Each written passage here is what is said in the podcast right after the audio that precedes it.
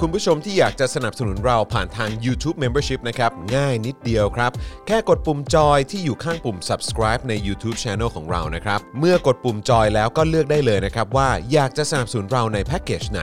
หลังจากนั้นก็เลือกวิธีในการชำระเงิน และเข้าไปกรอกรายละเอียดให้ครบถ้วนนะครับ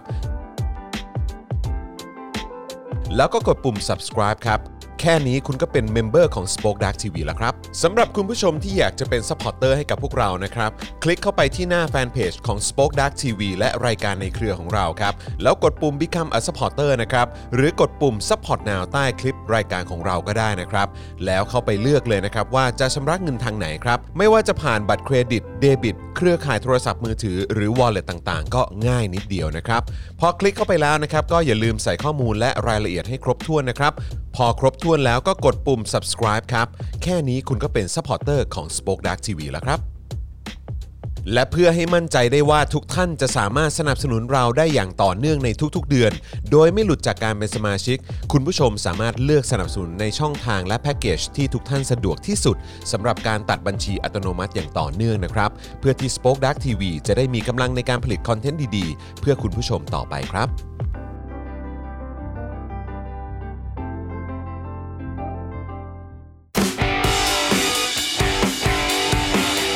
d a i l y t o p i c ประจำวันที่ 24 มกราคม 2565 กฎหมายไม่ศักดิ์สิทธิ์ตำรวจยังฮิตแหกกฎประชาชนรับเคราะห์ เพราะวงจรอุบาท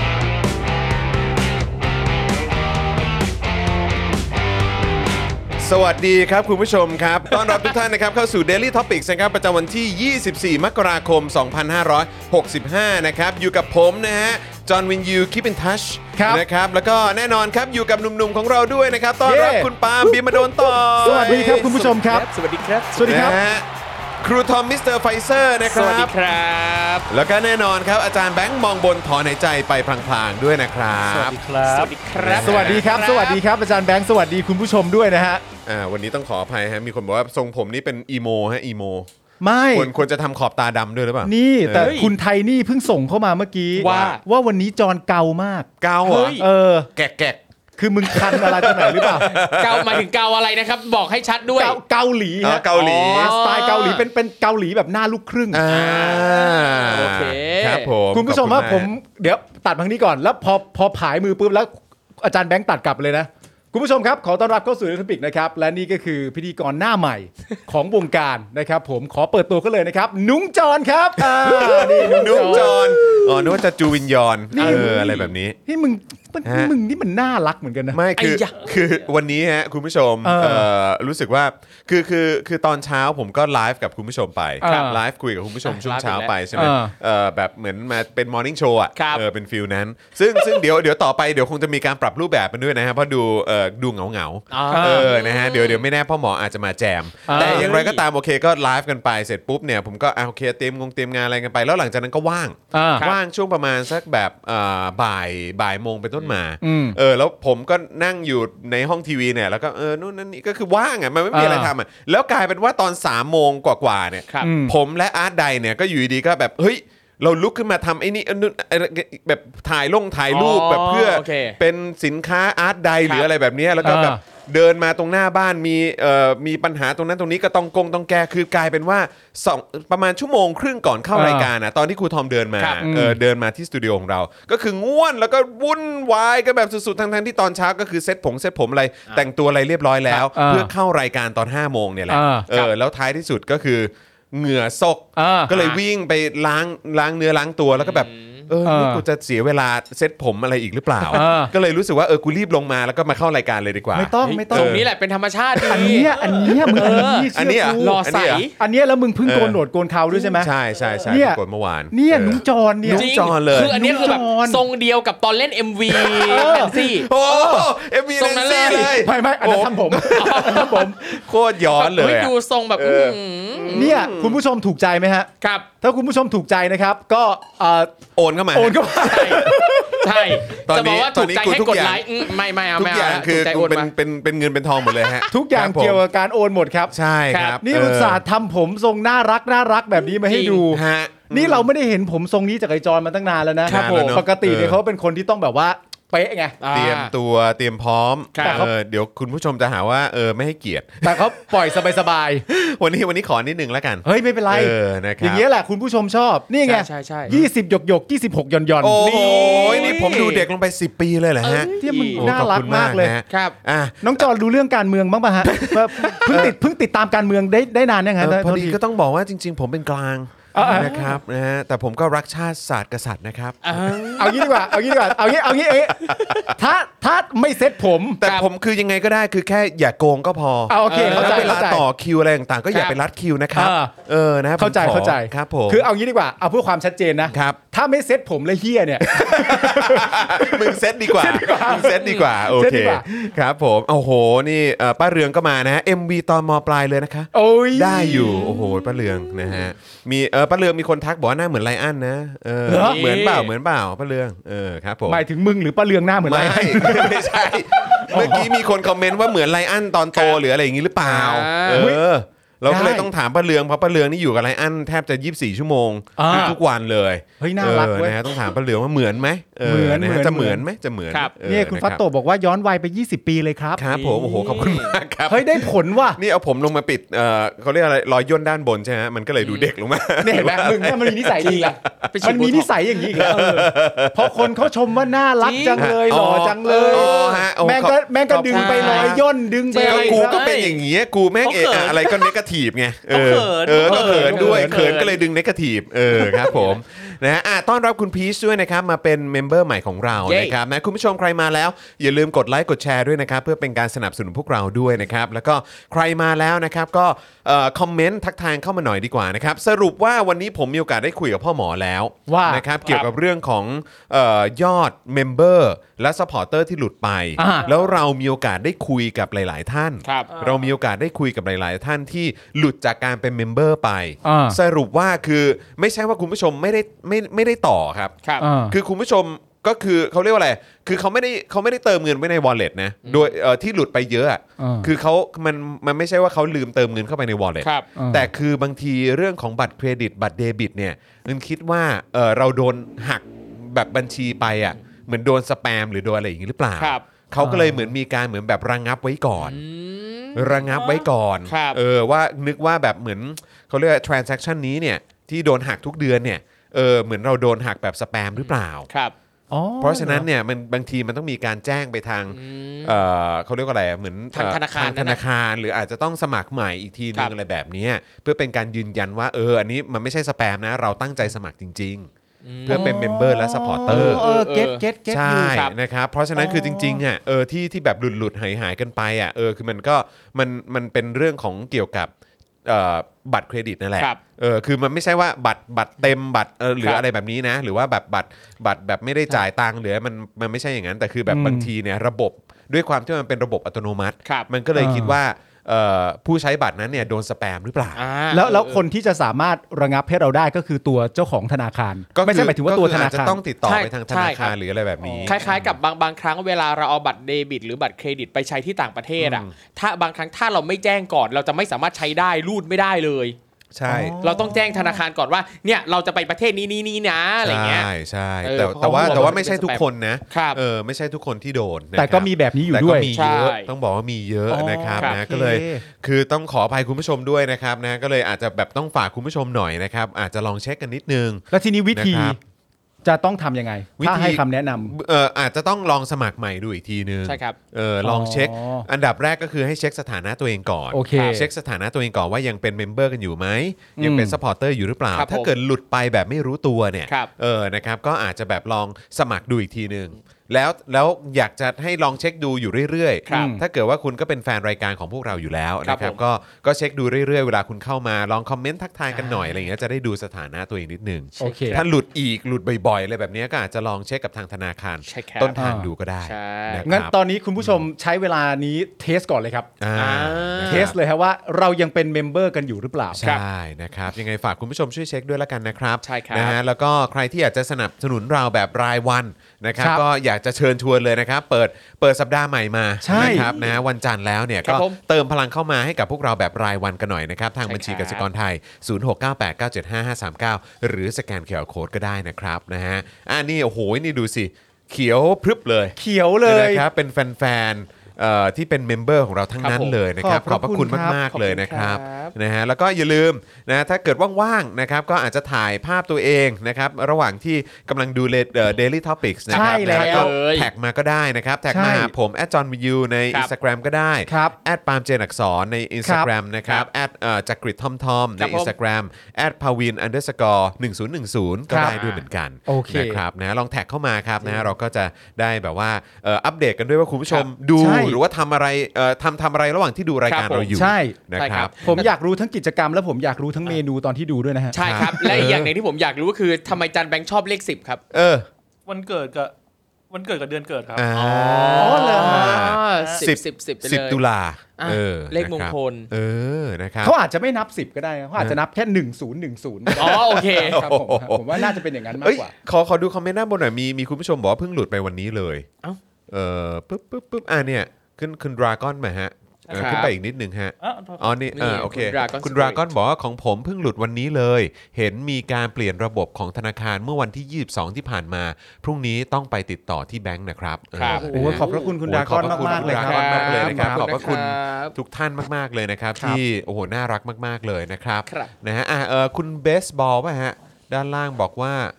เออผมใช้ True Money เติมทุกเดือน ไม่งั้นมีโฆษณาอ๋อ ครับ ผม ครับผม นะฮะขอบพระคุณมากนะครับ คุณเลเดอะเลซี่สวัสดีนะครับ ครับ นะฮะ คุณวิรยาบอกว่าวาดรูปอยู่ค่ะเอ้ย ว่ารอชมเลย เฮ้ยเรามีศิลปินนักประกอบงานศิลปะหลายท่าน ห นะ ลายท่าน ครับ นะเออคุณจันเอ๋ยจันจ้าก็เป็น ใช่ นักวาดใช่ไหมฮะ คคุรับ ณเอ่อคุณชัยมงคลจริงๆก็เป็นนักเออเขาเรียกว่า นักศิลปะเลยแหละ เป็นช่าง อ่า เป็นช่าง นักสร้าง ส ส ร ร ร ร ค์ ค์ เออนะฮะคุณเฟื่องระดา ใช่ อะไรแบบเนี้ยนะครับโหเก่ เห็ งๆนทั้ง เห็น ล รอยสักที่ขาผมเปล่า อ่า นี่ นั่นแหละ นี่ ฝี แหละ มือคุณชัยมงคลใช่ไหม ฝี ฮะ อคุณชัยมงคล โอ้สุดยอดครับนะฮะก็เอ่อคุณชัยมงคลก็ก็เคยเคยบอกว่าเดี๋ยวเดี๋ยวจะดูรอยสักให้ ใช่ เออนะฮะแต่ว่าก็ยังยังยังทำใจไปแบบเต็มร้อยเปอร์เซ็นต์ยังไม่ได้สักทีทำใช่ใจอะไรอ่ะทำใจอะไรอ่ะ ไม่รู้เหมือนกันคือแบบยังมันต้องตัดสินใจให้แบบ ครับ ร้อยเปอร์เซ็นต์น่ะมันยังมีแบบของผมประมาณสัก 90เปอร์เซ็นต์น่ะ เออ คือคือ 90เปอร์เซ็นต์โอเคแล้ว แต่ ครับ ยังเหลืออีกประมาณสัก 10%ที่ยังแบบลังเลอยู่นิดหน่อยอะไรอย่างเงี้ยเออ แต่ผก็มลยบบ เข้าใจนะเพราะว่าคุณจรเป็นเหมือนผม ครับ แต่ผมมันน้อยกว่าคุณจรอีก ผมตัดสินใจได้อย่างแน่วแน่แล้วประมาณ 67เปอร์เซ็นต์ ครับ โอเค ขอบคุณมาก น้อยน้อยกว่ามึงอีก เออ แต่ก็แต่ก็อยากอยาก ก็อยาก จริงๆแล้ว ก็อยากอยู่ เออ มันมีดราม่าด้วยป่ะ เรื่อง ดราม่าเหมือนแบบที่เป็นช่อง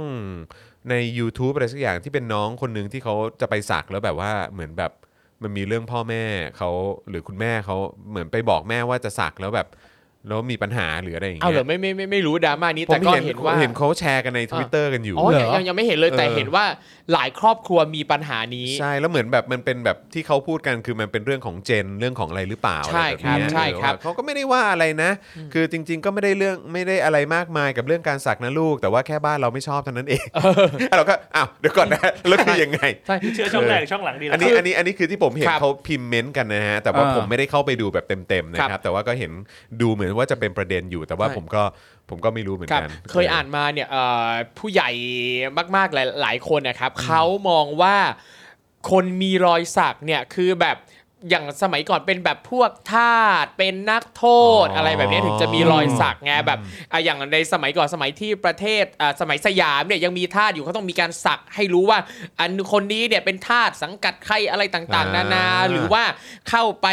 ในเรือนจำเป็นนักโทษปั๊บเอาไปสักจากในคุกออกมา อ่าอ่า ก็เลยทำ ทำให้ภาพลักษณ์ของคนมีรอยสักเนี่ยบางคนมองว่าอื้อหือไม่ดีเป็นคน เออ ไม่ดี เออเออ อะไรเงี้ย เออ ทางทางๆที่มันไม่เกี่ยวกันเล เออย เออ นะครับ เออเออ รอยสักคือความงามรอยสักคือศิลปะครับทุกคนครับ ใช่ คือซึ่งซึ่งมันมันมันตลกในแง่ของยุคปัจจุบันที่บอก ครับ ว่า คืออย่างที่ครูทอมเล่ามันน่าจะหมายความว่า ณ ช่วงหนึ่งยุคหนึ่งอะ ใช่ การมีรอยสักเนี่ยมันถูก represent ว่าอะไร ครับ ทำไมคุณถึงมี ครับ แต่เมื่อณตอนนี้มันไม่ใช่แล้วอะ ครับผม มันก็ควรจะแปลว่าไม่ใช่แล้วสิ ใช่ มันไม่เห็นไม่หมายถึงว่าในแง่ของระบบ นั่น ค น่ะ วามคิด สินะ มันไม่เห็น ครับ ควรจะยุ่งยากเลยนะ ใช่ครับ และง่ายๆ คือนี่คือร่างกายของเราเราทุกคนมีสิทธิ์ในร่างกายตัวเองครับ ถ้าเราพอใจจะสักเราก็สักแค่นั้นเองเพราะนี่คือร่างกายของเรา นี่ครูทอมก็สัก ใช่ครับ เออ ใช่คืออย่างที่บอกนะครับคือของผมมา 90%คืออยากสักมาก เออ แต่ ครับ 10%น่ะที่ยังลังเลอ่ะอันนี้เอาตรงๆเลย ครั นะ บ คือกลัวเจ็บ อ๋อเหรอ มันเจ็บ เออ แต่เจ็บแต่ทนได้ เออ ก็รู้ เจ็บ ก็รู้ แต่ แต่คือ ทนได้ มันก็ยังเป็นแบบ มันยังเป็น ข้อแม้ 10%นั้นที่ยังทำคให้รับ เราแบบว่ายัง อืม ก้าวไปถึงจุดนั้นไม่ได้สักทีอ่ะ ของผมอะ จะ คือลาย จะสักตรงไหนจะสักตรงไห เอน อกูจักตรงไหนบริเวณ โอ้ย เออ ไม่ได้เจ็บเท่าไหร่ อ๋อเหรอฮะ ตรงแขนไม่ได้เจ็บเท่าไหร่ ตรงตรงที่เจ็บสุดๆนี่คือตรงไหนฮะ ตรงเนี้ยที่ผมสักเนี่ย อ๋อเหรอ คือแบบเนี่ยตรงตแหมรง แล้ว เนี้ย คุณก็ไปเปิดแบบว่าเปิดสักการะ เปิดตรงนี้ ที่ เลย จ็บมากๆ เปิดตรงนี้ วอะ เลย เออ ตรงเนี้ยคือเขาบอกว่าเจ็บมาก บอกว่าอีกที่หนึ่งที่เจ็บมากคือซี่โครง ว้าว บริเวณตรงนี้ คือข้างในซี่โครงเลยนะ ตรงกระดูก ใช่ไม่ใช่ฮะยากไปฮะ อ๋อโอเค บริเวณตรงนี้ นี่คุณชัยมงคลบอกว่าฝากร้านสักด้วย อ่า ครับ เออ นะครับอ่ะเดี๋ยวเดี๋ยวเดี๋ยวอาจารย์แบงค์เอาลิงก์ของเอ่อ ครับ คุณชัยมงคลมาด้วยเนอะเดี๋ยวเผื่อเราเปิดให้นะครับ นะฮะ จะได้แบบแชร์แชร์ให้ ครับ ใคร ผม ใครสนใจก็ลองแวะแวะเวียนเข้าไปดูได้ คุณชัยมงคลก็น่ารักมาก คือสักไปดูรายการเราไปก็มีนะ ใช่ แล้วสักผิดสักถูกไหมฮะ ทุกทุกอยู่ ตลอด ทุกอยู่ ถูกตลอดลายเป๊ะ แล้วก็ไม่ต้องห่วงคือคุณชัยมงคลเป็นคนที่แยกแยะได้ อ๋อโอเค ใช่ ครับ นะฮะคือไม่ใช่ว่ากำลังโอ้โหกำลังด่าไอ้เฮี้ยตู่อยู่นะฮะ เออ แล้วแบบโอ้โหกดหนักเลยกดหนักเลยไม่ใช่นะ โอ ไม่ เคโอเคมีไม่ ไม่ได้ครับ มี เขาวะ ฮะ วางตามรูปงานจ ใช่ ริง ฮะใช่ฮะ ครับ ใช่ฮะครับผมนะฮะเพราะฉะนั้นคือคือเอ่อมั่นใจได้ ใช่ ครับ มั่นใจได้ว่าคุณชัยมงคลนี่ อ่ะ มือเดี๋ยว อาชี ผมพเปิดขออนุญาต อันนี้ใช่ไหม เปิดหน้าเพจให้ อันนี้ใช่ไหม ครับ เพจของคุณชัยมงคลนะครับลองคลิกเข้าไปนะครับ ๆนี่ อ่าต้องต้องออกเสียงว่าอะไรฮะ you ยูมีแอนไม you me and ยู my เนียคนรับ ไม้ นะครับ ไม่ นะฮะก็ลองคลิกเข้าไปได้นะครับ แล้วก็ลองไปคุยหลังไมค์ อ่าน นะฮะกับทางคุณชัยมงคลได้นะครั ครับ บ นะฮะ ครับ ก็ต้องบอกเลยว่าเป็นคนที่แบบโอ้โหฝีมือสุดยอดมากเพราะว่า ครับ คือ สวยงาม คือด้วยความที่ที่เอ่อผมก็ติดตามอยู่ไง ใช่ ก็จะเห็คนรับ เขาอัปเดตไลน์กันอยู่เรื่อยๆ ใช่ แล้วผมโอ้โหโอ้โหวันนี้สวยมากโอ้โหวันนี้โอ้โหแหมเออ ก็อยากให้แวะเวียนกันเข้าไปนะครับ ครับ ใครที่สนใจนะครับ นะฮะมีหลากหลายมาก ใช่ นี่ดู ครับ โอ้ยดู แล้วชอบตรงว่าคมแล้วก็สีสันสวยงา ใช่ มนะครับ แล้วก็เอ่อคือออกแบบดีมาก ครับ นะครับแล้วก็มีชาวต่างชาติก็มาใช้บริการเยอะอะไร ใช่ แบบนี้ด้วยนะค ครั รับบ ทั้งไทยและเทศก็มากันเยอะเลยนะครับ ก็ ค ล รับ องแวะเวียนกันไปได้ สรุปว่ามันคือดราม่าอะไรฮะ มีมีเมื่อ เมื่อสักครู่ เมื่อ นี้ สักค เห็ รู่ น เหมือน มี มี คอม ค เม น นต์ บบ อ อก กว่า ช่องอะไร จาก ช่อง ช่องยกยกกำลัง ใช่ไหมฮะเออ ช่อง ครับ ยก ผม กำลังคือช่องของ ยกกำลังเป็นช่องเอ่อเหมือนถ้าจะไม่ผิดเป็นลูกของทางเทพเทพลีลาอีกทีหนึ่งที่ อ๋ จะ อนี่ไงนี่ไง อินอินอินฟลูเอน นี่ เซอ ไง ร์บ้านใหม่ห เอ ลาย กี้ ๆช่อง ไ มาทำด้วยกัน เออลอง นะครับ ลองเลื่อนลงไปข้างล่างได้ไหมฮะ คอนเทนต์ของช่องยกกำลังค่ะ เหมือนเขาคุยกันเรื่องแบบพ่อแม่เลี้ยงลูกแบบไข่ในหินเกินไปหรือเปล่าอะไรแบบนี้อ่า อ๋อ ครับ อ่ะแต่ว่าก็เอ่อขอบคุณหลายท่านนะครับ ก็มีแบบแสดงความเห็นมาว่าเอออย่าเออผมควรสักผมไม่ควรสักหรืออะไรก็ตาม แต่ว่าก็เอออย่างไรก็ตามก็คิดว่าเออเป็นความชอบของแต่ละคนเนอะ ใช่ใช่ใช่เออนะคใช่รับใครใครชอบก็ใครชอบก็ก็ลองศึกษา ใช่ครับ ลองดูนะครับว่าชอบหรือหรืออะไรยังไง ถ้า ใช่ ใคร ครับ ใครไม่ชอบก็ไม่เป็นไรนะค ครั รับบ ผม ก็ก็มันก็เป็นความชอบแล้วแต่บุคคลอยู่แล้วเห ใช่ครับมือนแฟชั่นเหมือนเสื้อผ้าเลยเนาะ ใช่ครับ เออ เมื่อสักครู่ นะครับ นี้พี่ปาล์มว่าติดเรื่องลายลายสักคือยังไงนะพี่ หมายถึงว่า คือยังยังยังไม่เจ เลื อ อกเลือกเลือก ที่แบบ ลายไม่ได้ไม่เจอลายที่ใช่ คือผมผมแค่คิดในหัวเล่น ๆ ว่าสมมติว่าผมมีระเอ่อรอยสักบนร่างกายประมาณสัก 9 ลายหรือ ครับ 9 รอยแล้วเนี่ย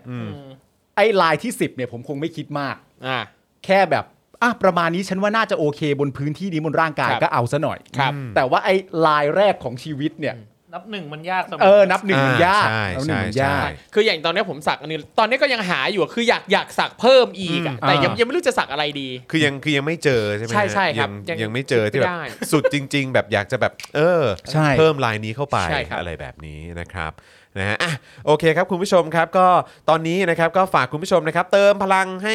เอ่อพวกเราด้วยนะครับ แบบรายวันนะครับ ผ่านทางบัญชีกสิกรไทย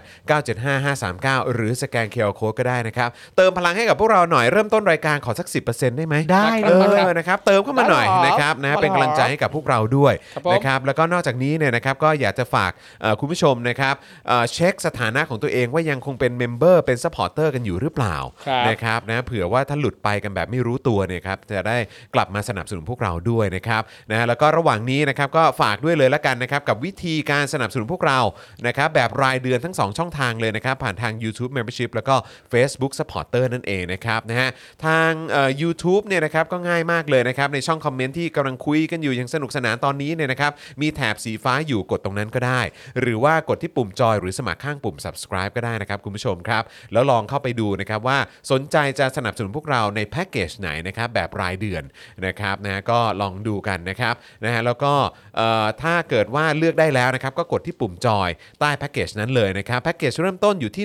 150 บาทต่อเดือน หรือตกวันละ 5 บาทเท่านั้น านั้นครับคุณผู้ชมครับนะฮะพอเลือกแพ็กเกจได้แล้วนะครับเข้าไปกรอกรายละเอียดในการชำระเงินนะครับพวกบัตรเครดิตบัตรเดบิตบัตร ATM นะครับวอลเล็ตต่างๆ ก็ได้ด้วยเหมือนกันนะครับกรอบเอ่อกรอกเสร็จเรียบร้อยปุ๊บเนี่ยนะครับก็กดยืนยันก็เป็นเมมเบอร์แล้วนะครับ ครับ นะฮะ ง่ายมากนะครับคุณผู้ชมครับนะฮะแล้วก็ทาง Facebook นะครับก็สะดวกเหมือนกันครับ ใต้คลิปนี้ถ้าคุณผู้ชมชอบดูผ่านทาง Facebook นะครับนะฮะข้างล่างนี้เลยนะครับข้างกล่องคอมเมนต์จะมีปุ่มรูปหัวใจสีเขียวเนี่ยนะครับคือปุ่ม Become a supporter กดปุ่มนี้ได้เลยนะครับนะฮะแล้วก็เอ่อเข้าไป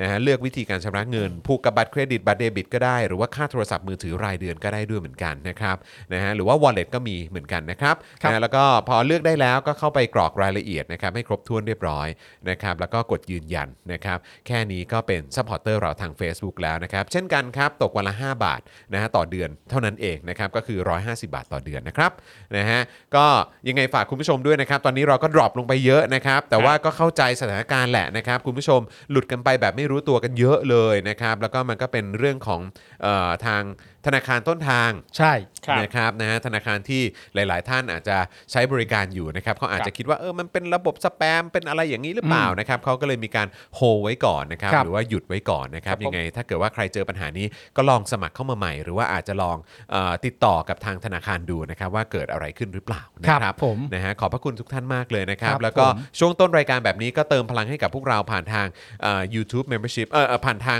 เอ่อบัญชีกสิกรไทยนะครับ0698975539 หรือสแกน QR Code ก็ได้นะครับ ครับ ิบเปอร์เซ็นต์ปุ๊บแล้วก็รันกันเลยดีกว่า เออ ใช่นะครับนะฮะอ่ะโอเคนะครับ เดี๋ยวเรามาดูหัวข้อข่าวกันหน่อยดีกว่านะค ครั รับ บผม วันนี้เนี่ยต้องบอกว่าหัวข้อข่าวอาจจะไม่ได้เยอะ แต่ว่าเนื้อแน่นๆ เนื้อแน่นฮะ เนื้อแน่นเลยครับคุณผู้ชมครับ เนื้อแน่นะ ฮะ มากครับ คุณวรวุฒิบอกว่าเมื่อเช้าพี่จอนอวยพรให้ผมแล้ว เย็นนี้พี่ๆอวยพรเพิ่มอวยพรเพิ่มให้ผมหน่อยครับนะอยากขิงเพื่อนว่าพี่ๆอวยพรผมอ๋อเพราะว่าเป็นวันเกิดใช่ไหมครับเอ่อใช่ไหมครับคุณวรวุฒิครับยังไงก็แฮปปี้เบิร์ดเดย์นะคครั รับบ ผม นะ Happy มีความสุข Birthday มากๆนะครับ สุขสันต์วัน ผม เกิดครับ มีความสุขมาก ๆ ครับ ขอให้ประสบความ ใช่ สำเร็จในทุก ๆ อย่างทุก ๆ อย่างทุก ๆ อย่างที่ ใช่ ทำนะครับ ใช่ครับ ใช่ แล้วก็ขอ นะครับ อวยพรให้คำอวยพรทุกอย่างจากพี่จอนพี่ปามเป็นจริงนะครับผม เออครับผม แฮปปี้เบิร์ดเดย์ครับ มีความสุขมากๆครับ เบิร์ดเดย์นะครับผมเออนะครับ แล้วก็ อย่าลืมติดตามพวกเรากันไปเรื่อยๆนะครับ Yeah นะฮะอย่าลืมสนับสนุนพวกเราด้วยละกันด้วยการกดไลค์กดแชร์ด้วยนะครับนะฮะอ่าโอเค หัวข้อข่าวที่เราจะคุยกันในวันนี้นะครับ จับตากรณีคอฝอเหมา 7 ข้อหาหลังขี่ดูคาตินะครับ ฝ่าทางม้าลายชนแพทย์หญิงเสียชีวิตนะครับ ผู้การนะครับนะฮะของเออคุมฝูงชนเนี่ยยอมรับว่าเป็นตำรวจในสังกัดจริง ด้านสังคมเนี่ยยังตามต่อนะครับ กลัวเครือข่ายตำรวจจะปกป้องพวกพ้องนะครับ แล้วก็เอื้อให้ลอยนวลนะครับ ครับ แล้วก็วันนี้เห็นเพิ่งมีภาพว่าไปบวชแล้วนะฮะ ใช่ฮะ เออนะฮะแล้ว บ ก็ วชแล้วเนี่ยโกนหัวแล้วนี่ฮะ ก็ ใช่โกนแล้วเรีย ก็ บร้อย ได้ประกันตัวเนาะ ใช่ เออ นะครับ นะ ซึ่งก็เนี่ยแหละครับ เช่นเคย ในสังคมของเราก็จะตั้งคำถามว่า เอ้า เออ ทีงี้ก็ประกันตัวได้เนอะ ใช่ ครับ เออ นะครับ คือแม้ว่าพวกคุณจะบอกว่า เอ้า มันก็เป็นเรื่องปกติอยู่แล้ว ครับ เออเขาเขาเข้ามามอบตัวเอง อืม เขาเออมีที่อยู่เป็นหลักเป็นแหล่ง เออเป็นหลักเป็นแหล่ง แล้วก็ ครับ มีแบบหลากหลายข้อ ข้อ เออเหมือนข้อชี้แจง ครั อะ่ะ บ อืม เยอะมากเลย แต่คือประเด็นมันก็คือว่าหลาย ๆ กรณีในสังคมในช่วงที่ผ่านมา ครับ ครับ เราได้เห็นว่าอ้าวแล้วคนที่เขาตามทำตามขั้นตอนหรือทำตาเอ่อหรือว่าเขามีสิทธิ์ตามรัฐธรรมนูญน่ะ อืม ทำไมเขาถึงยังไม่ได้รับการปล่อยตัวเลย ใช่ ครับ ใช่ไหมฮะคือประเด็นมันคือเรื่องของ 2 มาตรฐาน ใช่ หรือบางทีต้องเรียกว่าหลายมาตรฐานเลยแหละในสังคมไทย หรือบางทีเขาเรียกว่าไม่มีมาตรฐานเลยด้วยซ้ำไป ใช่ครับ ครับ ใช่ครับนั่นแหละครับคือประเด็นครับ ครับ นะฮะเออเพราะฉะนั้นคือบางทีคุณมางอแงบอกว่าโอ้ยให้ความเป็นธรรมตำรวจด้วยหรืออะไรก็ตามอ้าวแล้วกับประชาชนทั่วๆไป จริง ได้รับการปฏิบัติในมาตรฐานเดียวกันกับตำรวจหรือเปล่าล่ะ คุณเก็ตซะก่อนนะครับว่า ครับ ตอนแรกเนี่ยที่ประชาชนเขาเปรียบเทียบอยู่นะตอนนี้ถึงความไม่เท่าเทียมถึงความกังวล ความว่าจะช่วยจะเอื้อพวกพ้องอะไรต่างๆกันานะการได้ประกันหรือไม่ได้ประกันเนี่ยเวลาเขาเปรียบเทียบเนี่ยเขาเปรียบเทียบกับสิ่งที่ประชาชนต้องเจอนะฮะ ครับ ืมใช่ อย่าอย่า ใช่ อย่า คือทีแบบนี้ก็แบบ อย่า ขอความเป็นธรรมให้กับเอ่อเจ้าหน้าที่ด้วยหรืออะไรต่างๆ ซึ่งเราก็มีความรู้สึกว่าเอ้าคือจริง ๆ แล้วอ่ะทุกคนก็ควรจะได้รับความเป็นธรรม ถูกต้อง ใช่ ครับ แต่คือประเด็นก็คือว่าประชาชนน่ะจำนวนเยอะมาก ใช่ โดยเฉพาะในโซเชียลมีเดียที่เขาออกมาส่งเสียงกันเนี่ย ครับ ก็คือเขารู้สึกว่าที่ผ่านมาในพาร์ทหรือว่าในภาคประชาชนเองเนี่ย อืม ไม่ได้รับการให้ความเป็นธรรมอะ ใช่ จาก ฮะ กระบวนการยุติธรรมในบ้านเราไง ครับ อย่าดีกว่าฮะมันดูเหวอนะฮะ ใช่ครับ ประยุทธ์เยือนซาอุครับ 25 และ 26 มกราคมนี้นะครับ เฮ้ย ดูท่าทางมันก็แค่คืนเดียวปะ ใช่ ยี่สิบ สองวันหนึ่งคืน สองวันหนึ่ง เออ คืน แค่แป๊บเดียวเนอะ สองวันหนึ่งคืน เป็นครั้งแรกนะครับระหว่างไทยกับซาอุดีอาระเบียนะครับในรอบสาเอ่อรอบกว่า 30 ปีนะครับเพื่อส่งเสริมความกระชับนะฮะเอ่อและกระชับความสัมพันธ์นะครับทวิภาคีระหว่างกัน อืม นะครับนะฮะส่งเสริมความกระชับ ครับ ต้องขออภัยฮะใช้ ครับ คำผิด ก้าวไกลเปิดตัวนะฮะคุณวิโรจน์นะครับลงชิงผู้ว่ากทม ภายใต้สโลแกน พร้อมชนเพื่อคนกรุงเทพ เอาแล้วมึงเอ้ยช้อปปี้ เออ จงเจริญ ช้อปปี้จงเจริญเลยนะครับแล้วก็ยังมีประเด็นของแกเบรียลบอริกนะครับว่าที่ประธานาธิบดีชิลีนะครับ อ่าม อบตำแหน่งส่วนใหญ่ให้กับผู้หญิงนะครับและอีกหลายตำแหน่งให้กับอดีตผู้นำการประท้วงของนักศึกษาครับ ครับ เฮ้ย น่าสนใจมากน่าสนใจมาก ยอด นะครับแล้วก็น่าอิจฉามากๆด้วย ครับ นะครับที่ประเทศของเขาเนี่ยนะครับเอ่อก้าวเข้าสู่ยุคใหม่อย่างแท้จริง ใช่ นะครับนะที่มีคนรุ่นใหม่เป็นคนนำประเทศอย่างแท้จริง แต่เขาก็ผ่านอะไรมาเยอะนะ จริงครับ กว่าจะถึงวัน จริงครับ นี้ได้เขาก็ผ่านการต่อสู้อะไรต่างๆกันานามาเยอะแล้วก็หนักนะฮะ ถูกต้องครับผมนะฮะ มันต้องมี ใช่ วันของเรามันก็ต้องมี ถูกต้อง เออ นะครับอ่ะคุณผู้ชมครับ เติมพลังเข้ามาก่อนได้ไหมนะครับ ผ่านทางบัญชีกสิกรไทยครับ 0698975539 หรือสแกนเคอร์โคก็ได้นะครับ นะ ช่วยกันเติมพลังเข้ามา คนละนิดคนละหน่อยนะครับ เพื่อเป็นขวัญกำลังใจให้กับพวกเรา ใช่ นะครับ ในการเริ่มต้นรายการของเราในวันนี้นะครับ ครับผม ใช่แล้วครับ เติมเข้ามาเสร็จเรียบร้อยปุ๊บเราก็จะพูดคุยกับผู้ชมเนื่องจากว่าเนื้อหาแน่นแต่จำนวนข่าวไม่ได้เยอะ เออ ใช่ เพราะฉะนั้นเราคาดคิดว่าเราจะเหลือเวลาได้พูดคุยสนทนาคุณผู้ชมด้วย ครับ ใช่ นอกจาก ถูต้ง เนื้อหาของข่าวแล้วนะครับ แต่เรื่องขยี้เนี่ย ครับ ไม่ต้องห่วงนะฮะ จัดหนักให้ ยิ่งข่าวน้อยเนี่ยยิ่งขยี้เยอะ เออ ครับผม และยิ่งคุณจรเปิดประเด็นมาว่าอ๋อวันนี้มีคนออกมาปกป้องตำรวจกันเยอะด้วยนี่ยิ่งสนุกกันเข้าไปใหญ่เลยนะ นั่ ฮะ นนะสิครับ นั่นนะสิครับนะฮะอ่ะยังไงก็เดี๋ยวช่วงนี้เติมพลังเข้ามาก่อนแล้วกันนะครับ คุณผู้ชมครับนะฮะเอ่อผ่านทางบัญชีกสิกรไทย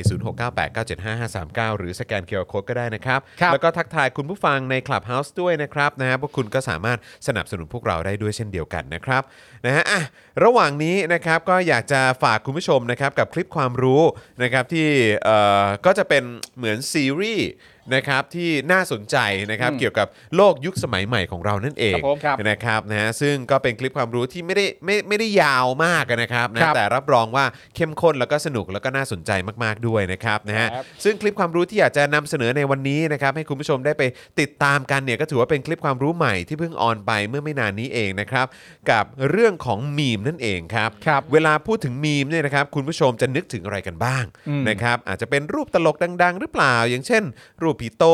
นะฮะทักษิณลุงแฮโรดนะครับเดรกนะครับแล้วก็แฟนหนุ่มเหลียวหลังอะไรแบบนี้ ครับ สาวน้อยบ้านไฟไหม้ อืม นะฮะน้องแกวินโทมัสนะครัคบรับ แล้วก็อื่นๆใช่ไหมครับ ครับ นะแต่เคยสังเกตไหมครับว่าวันวันๆหนึ่งเนี่ยมีมีมเกิดใหม่บ่อยมาก นะครับ อย่างเช่นอะไรนะฮะเนี่ยที่เห็นอยู่ก็เห็นกันอยู่นะฮะ ครับ อย่างหรือว่าอย่างที่เราหยิบยกเป็นตัวอย่างนะครับ เออเออ นายกพูดอะไรแปลกๆ ก็เป็นมีม เออ หน้าเพื่อนเราก็เป็นมีมได้ ครับ แถมบางทีเนี่ยนะครับสิ่งที่เราคิด ว่ามันโคตรจะมีมเนี่ยนะฮะก็ตลกดีนะแต่เพื่อนเราหรือว่าคนอื่นเนี่ยก็อาจจะไม่ขำด้วยก็ได้ ก็มี ใช่ นะครับใช่ใช่ใช่ นะ ครั ฮะ บ แล้วเจ้ามีมเนี่ยมันมีต้นกำเนิดนะฮะเกี่ยวข้องกับเรื่องของยีนนะฮะชีววิทยา วิวัฒนาการนิยมด้วยนะครับ ครับเออ สรุปแล้วเนี่ยมีมคืออะไรกันแน่ ที่มาของคำนี้มันคืออะไร ครับ นะครับใครสงสัยเนี่ยก็อย่ารอช้านะครับเดี๋ยวคลิกเข้าไปที่ลิงก์ที่อาจารย์แบงค์จะแชร์ไว้ได้เลยนะครับเอ่อกับคลิปความรู้ที่มีชื่อว่ามีมคืออะไรนั่นเองนะครับ ครับ ใครสนใจก็ลองไปดูกันนะครับ ครับผม เวลาเมาส์กับเพื่อนๆนะก็จะได้อัธรสมากยิ่งขึ้น ใช่ นะครับแล้วก็จะได้มีเอ่อข้อมูลนะครับเกี่ยวกับเรื่องราวที่ใกล้ตัวเรามากๆ อย่างมีมเนี่ยนะครับ ให้คุณผู้ชม ครับ นะได้เอ่อได้รู้ไว้ด้วยนะครับผม โห นะฮะ กูอยากเป็นคนเตะขายตู่มากเลยเมื่อกี้ ที่สะดุดเมื่อกี้เหรอ กูอยากหวดมาก เอ เลย อ ไม่แต่ผมอยากให้คุณผู้ชมติดตามจริงๆนะ เพราะว่าผมอะเป็นคนชอบคิดแบบนี้ว่า เวลาที่มันเกิดอะไรขึ้นในสังคมมาสัก ครับ พักหนึ่งแล้วอ่ะ แล้วเราเข้าใจมันเป็นเป็นที่เรียบร้อยแล้วว่า อย่างเช่นตอนเนี้ยเราอ่ะรู้ว่ามีมอ่ะอะไรถึงเรียกว่ามีม เออ แต่ว่าถ้าให้กูอธิบายอ่ะว่ามีมคืออะไรอ่ะผมก็ไม่แน่ใจนักว่าตัวเองสามารถอธิบายได้รู้เรื่องหรือเปล่า เออ แค่เราเห็นภาพว่ามีมอ่ะ ครับ ก็คืออันนี้อันนี้ไง เออเออ แต่ไอ้ครั้นว่ามีมคืออะไรเนี่ย เออ อธิบายไม่ได้ อ่าจริง ว่ามันคืออะไร แต่ว่ามันมันมีณช่วงหนึ่งที่คุณไทนี่เนี่ยเอาคำพูดว่ามีมเนี่ย ซึ่งตอนนั้นกูอ่านว่ามีมี่อะนะเออ ครับ มาบอกว่าอันเนี้ยคือมีม เออ แล้วก็ใช้เวลาคุยกันอยู่นานมากว่ามีมคืออะไร เออ พอๆกับตอนแรกที่กูเคยตั้งคำถามว่า iPad คืออะไร อ่า ครับ เออ แล้วก็ใช้เวลานานมากเพื่อทำความเข้าใจว่า iPad คืออะไร เออเออเออ มีมก็เช่นกัน เออ เพราะฉะนั้นก็เลยอยากให้คุณผู้ชมติดตามว่าอะไรที่บางทีเราบังเอิญใช้เวลาจนรู้จักมันแล้ว เอ อะ่ะ อ แต่จริง ๆ มันคืออะไรวะ จริง ๆ แล้วมันก็อาจจะมีคำอธิบายที่สามารถอธิบายให้คุณเข้าใจได้ในระยะเวลาสั้นๆ ใช่ ได้ ครับ ด้วยเหมือน เอ กัน อ นะครับซึ่งไอ้ตัวคลิปความรู้เนี่ยแหละผมว่าน่าจะเป็นประโยชน์กับคุณผู้ชม ใช่ เพราะใช้เวลาแค่ 10 นาทีนิดๆอ่ะประมาณ เออ 12 13 นาทีเท่านั้นเองนะครับคุณผู้ชมก็จะโอ้โหเข้าใจภาพรวมทั้งหมด ว่ามีมคืออะไร เออ ตัวอย่างของมีมคืออะไร อ่า อะไรจะถือว่าเป็นมีม อ่า ที่มาที่ไปของมีมคืออะไร คือทุกอย่างจะรวบสรุปย่อไว้ให้คุณผู้ชมใน 10 นาที อ่า สิบนิดสิบนาทีนิดๆนะฮะ อ่า เออนะครับรับรองว่าคุ้มค่าแน่นอน โอ้โหคุณผู้ชม นะรับ แต่คำว่ามีมเนี่ยผมชอบความหมายที่ราชราชบัณฑิตให้ไว้เหมือนกันนะ ว่า คือเขาบอกว่าราราชบัณฑิตราชบัณฑิตนะแปลว่า ความคิด ความเชื่อ ภูมิปัญญา และวักทองต่างๆ ที่ผู้ใช้อินเทอร์เน็ตนำมาเรียนแบบ ดัดแปลง สร้างเสริม และแพร่กระจายอย่างรวดเร็วและกว้างขากว้างขวาง อาจเป็นแนวตลกในลักษณะของข้อความการ์ตูน สัญลักษณ์ คลิป วิดีทัศน์แอนิเมชันเป็นต้น อ่า อ่าซึ่ก็งมันยาวกว่าจะ อยากให้คุณผู้ชมลอ ครั ง บ ดูคลิปนี้ เออ นะครับ เออ คลิปมีมเนี่ยนะครับแล้ว ครับ เปรียบเทียบกับสิ่งที่ทางราชบัณฑิตเขาอธิบายมาก็ได้ เออ นะครับนะดูสิว่าเออในคลิปนี้ครอบคลุมความหมายนี้ไหมหรือ เออ สิ่งที่ทางราชบัณฑิตเขาบัญญัติไว้เนี่ย ครับ นะมันครอบคลุมความเข้าใจเกี่ยวกับเรื่องของมีมหรือเปล่า ครับ เออนะครับ คุณ ใรสนใจ เคยมีโอกาสได้เป็นมีมไหมมีปะวะมีเคยมีมีมจอนปะ มีนะ ไม่มีไม่เคยเห็นนะ ไม่น่ามีนะคือเคยเคยเห็นเคยเห็นมีอันที่ที่คุณผู้ชม ตอนที่ผมแบบว่า อ๋อ ชูชูนิ้วกลางอะ เออ เอ เออ อตอนนั้นก็มีคนแคปไป อ่า แต่ว่าแต่ว่าผมไม่รู้ว่ามันไปเกิดเป็นมีมหรือเปล่า ผมก็ไม่รู้เหมือน อ๋อ กั มันไม่รู้ว่ากลายเป็นวงกว้างหรือเปล่า ใช่ใช่ ครับ นะครับ แต่คิดว่าคงไม่หรอกเอ เอ อ อ นะครับคือมันมันต้องเป็นอะไรที่ในความรู้สึกผมอ่ะมันมักจะมาพร้อมกับความไม่ได้ตั้งใจอ่ะ ใช่ ครับ เออ ใช่อันนี้ แต่ว่า เรื่องจริง แต่ว่ามันอธิบาย มูด เออ โมเมนต์ ครับ อารมณ์ ใช่ อะไรต่างๆ เกี่ยวกับเรื่องแต่ละเรื่องได้อะ ใช่ เออ ซึ่งผมว่า เออ คือมีมเนี่ยมันต้องเป็นเรื่องอะไรบางอย่างที่มันคาดไม่ถึงอ่ะ อืม ไม่ประมาณหนึ่งผมเคยฟังคำสัมภาษณ์ของฟาเรล เออ นักแต่งเพลงอ่ะ เออ ครับ เขาก็นั่งสัมภาษณ์กับจัสตินทิมเบเลกนั่นนู่นนี่ ครับ คนที่ได้เป็นโนมินีเข้ารางวัลชิงเพลงยอดเยี่ยม ครับครับ ครับ ของประกอบภาพยนตร์ต่า ครั ง บ ครับ ๆ แล้วแล้วฟาเรลก็เคยเล่าให้ฟังว่า การที่จะแต่งเพลงดังอ่ะมันเหมือนกับมันเหมือนกับคนจงใจจะสร้างแฮชแท็กอ่ะ เออ ที่มีความรู้สึกว่าแฮชแท็กนี้ของกูมันต้องดังแน่ ครับ เออ ๆแต่แม่งไม่เกิดเลยอะ เออ อืม การแต่งเพลงก็เหมือนกัน ถ้าเราตั้งใจมากๆก็แบบ เพลงนี้แม่งคือ แม่งพัน ปังแน่ปังแน่ ม่ม่งพันล้านวิวอะ เออเออ แม่งไม่มา ใช่ ใครก็ตามที่ตั้งแฮชแท็กขึ้นมาแล้วบางทีอาจจะไม่ได้ตั้งใจมากอะแต่โมเมนต์ไทมิ่งจังหวะเวลารวมทั้งความจริงใจมันได้อะ ครับ บางทีมันก็จะมา ครับผม แต่ในขณะเดียวกันไอคนที่ตั้งใจจะสร้างแฮชแท็กแบบกูว่าแม่งเด็ดมากๆตลกมากๆ บางทีแม่งก็ไม่มา ครับ ใช่ใช่ใช่เออ แล้ว โทษทีนะเมื่อกี้สำลักน้ ไม่เป็นไรครับนุ้งจอน ำ เออแล้วก็พูดถึงแฮชแท็กเนี่ย ก็จะมีคลิปความรู้เกี่ยวกับแฮชแท็กออกมาด้ว อั ย นนี้ไง โอ้โห แล้ว เยี่ยมไป เออนะครับ เลย ซึ่งถ่ายไปแล้วด้วยนะครับ ครับ นะแต่ผมไม่แน่ใจว่าคลิปไหนจะได้ออนแอร์ก่อนนะครับ ผม มีมีหลายเรื่องมากๆเลยนะครับ อ่า เออ ใช่แต่ว่าเหมือนว่าจะมีมีมพี่แขกเยอะกว่ามั้ง อ๋อเหรอเออใช่ใช่ใช่ใช่ใช่ มีพี่แขกเยอะ ใช่ เออมีพี่แขกกันเยอะ เออนะครับก็ แต่ ติดาม แต่พี่ นะ แขกเนี่ย เป็นคนที่มีคอนเทนต์ชีวิต ครับ และและรูปแบบวิธีการพูด เออ ที่สามารถเป็นมีมได้อยู่เสมอเสมอ เออ ครับ เขาเหมือนถนัดด้านนี้ เออ นี่ไง นี่ไง นี่ไง อันนี้ไง เออ อันเนี้ยอันนี้ก็เป็น เนอะเออ มีคน มีคนแบบว่าแชร์ตรงภาภาพนี้เยอะอะเออ ทั้งภาพนิ่งภาพเคลื่อนไหว ใช่ เป็นไฟล์ JPEG ไฟล์ GIF มีหมด ใช่ ใช่ มีโหมด มีโหมดนะครับนะ ก็ลองดูกันได้นะครับนะฮะ อ่ะ โอเค คุณผู้ชมครับ อ่า ตอนนี้ก็ยังเติมพลังเข้ามาได้อยู่นะครับ ผ่านทางบัญชีกสิกรไทย 0698975539 หรือสแกน QR Code นะครับนะ เพื่อเป็นเอ่อกำลังใจให้กับพวกเรา นะครับ กับวันแรกนะของสัปดาห์เลยที่เรากลับมาเจอกันนะครับ ครั กั บบ ผมครับ Daily Topic นั่นเองนะครับ ย้ำอีกครั้งนะครับว่าวันนี้เราจะมาคุยในกรณีนะครับ อุบัติเหตุที่เกิดขึ้นนะครับแฮชแท็กก็คือหมอหมอกระต่าย ค่ะ ใช่ไหมครับนะ ครั ฮะ บ นี่ก็เป็นแฮชแท็กที่โอ้โหยเอ่อเมื่อวานนี้ก็มีคนแชร์กันเยอะมาก เดี๋ยวเราจะคุยกันในในหลากหลายประเด็นเลยนะครับ กับ ครับ ข่าวที่เกิดขึ้นและอุบัติเหตุที่เกิดขึ้น แล้วก็ความสูญเสียที่เกิดขึ้นด้วยนะครับ ครับ นะฮะแล้วก็ยังมีประเด็นที่ประยุทธ์เนี่ยจะไปซาอุครับ อืม เราก็ต้องมาย้อนดูกันหน่อยนะครับ ว่ามันเกิดอะไรขึ้นนะครับ ครับ และการกลับไปครั้งนี้มันเรื่องใหญ่ยังไง ครับ นะครับ แล้วก็ก้าวไกลเปิดตัว เอ่อสสวิโรจน์นะครับ ลงชิงผู้ว่ากทมนะครัคบรับ กับสโลแกนพร้อมชนเพื่อคนกรุงเทพ ครับ และแน่นอนนะครับไปดูประเทศที่เขากำลังก้าวสู่ยุคใหม่อย่างแท้จริงนะครับแกเบรียลบอริกนะครับว่าที่ประธานาธิบดีชิลีนะครับมอบตำแหน่งส่วนใหญ่ให้กับสุภาพสตรีนะครับนะฮะแล้วก็อีกหลายตำแหน่งนะครับให้กับอดีตผู้นำการประท้วงของนักศึกษาด้วย ครับ โอ้ นคบ ประเทศที่มี น อารยะนี่มันดีจ จริง ริง ฮถูกต้อง ทำไมขนาดนั้น นะครับนะฮะเติมพลังให้แล้วนะคะ รอบ 2 แล้วมีน้อยอ่ะไม่ว่ากันเนาะช่วงนี้รายจ่ายเยอะกว่ารายได้สู้ๆนะคะ โอ้ ข โห อบพระคุณมากเลยนะครับ ขอบคุณ ขอบพระคุณมากเลยนะครับนะฮะตอนนี้เพจอะไรนะ ปลื้มนะฮะ without context มีแล้วคอนเท็กซ์แล้วครับพี่จอน without context อ๋อมีเพจ ตอนนี้ ใช่ไห มี ฮะ เพจ อ๋อมีเพจนี้ใช่ไหมครับอ่าครับผมยุคงามไส้ตำรวจไทยเออ ใช่ จริง ฮะ นะครับ คือผมมีความรู้สึกว่ามันคือยุคสมัยที่ คิดดูดิขนาดวันนี้โคศกตำรวจออกมา ครับ เหมือนตอบแบบตอบพี่หนุ่มกัญชัย ใช่ หรือว่ามาให้ข่าวหรืออะไรก็ตามอ่ะคือมันไม่มีใครเชื่อ ๆ ใช่ ครับ ไม่มีใครเชื่อ อืม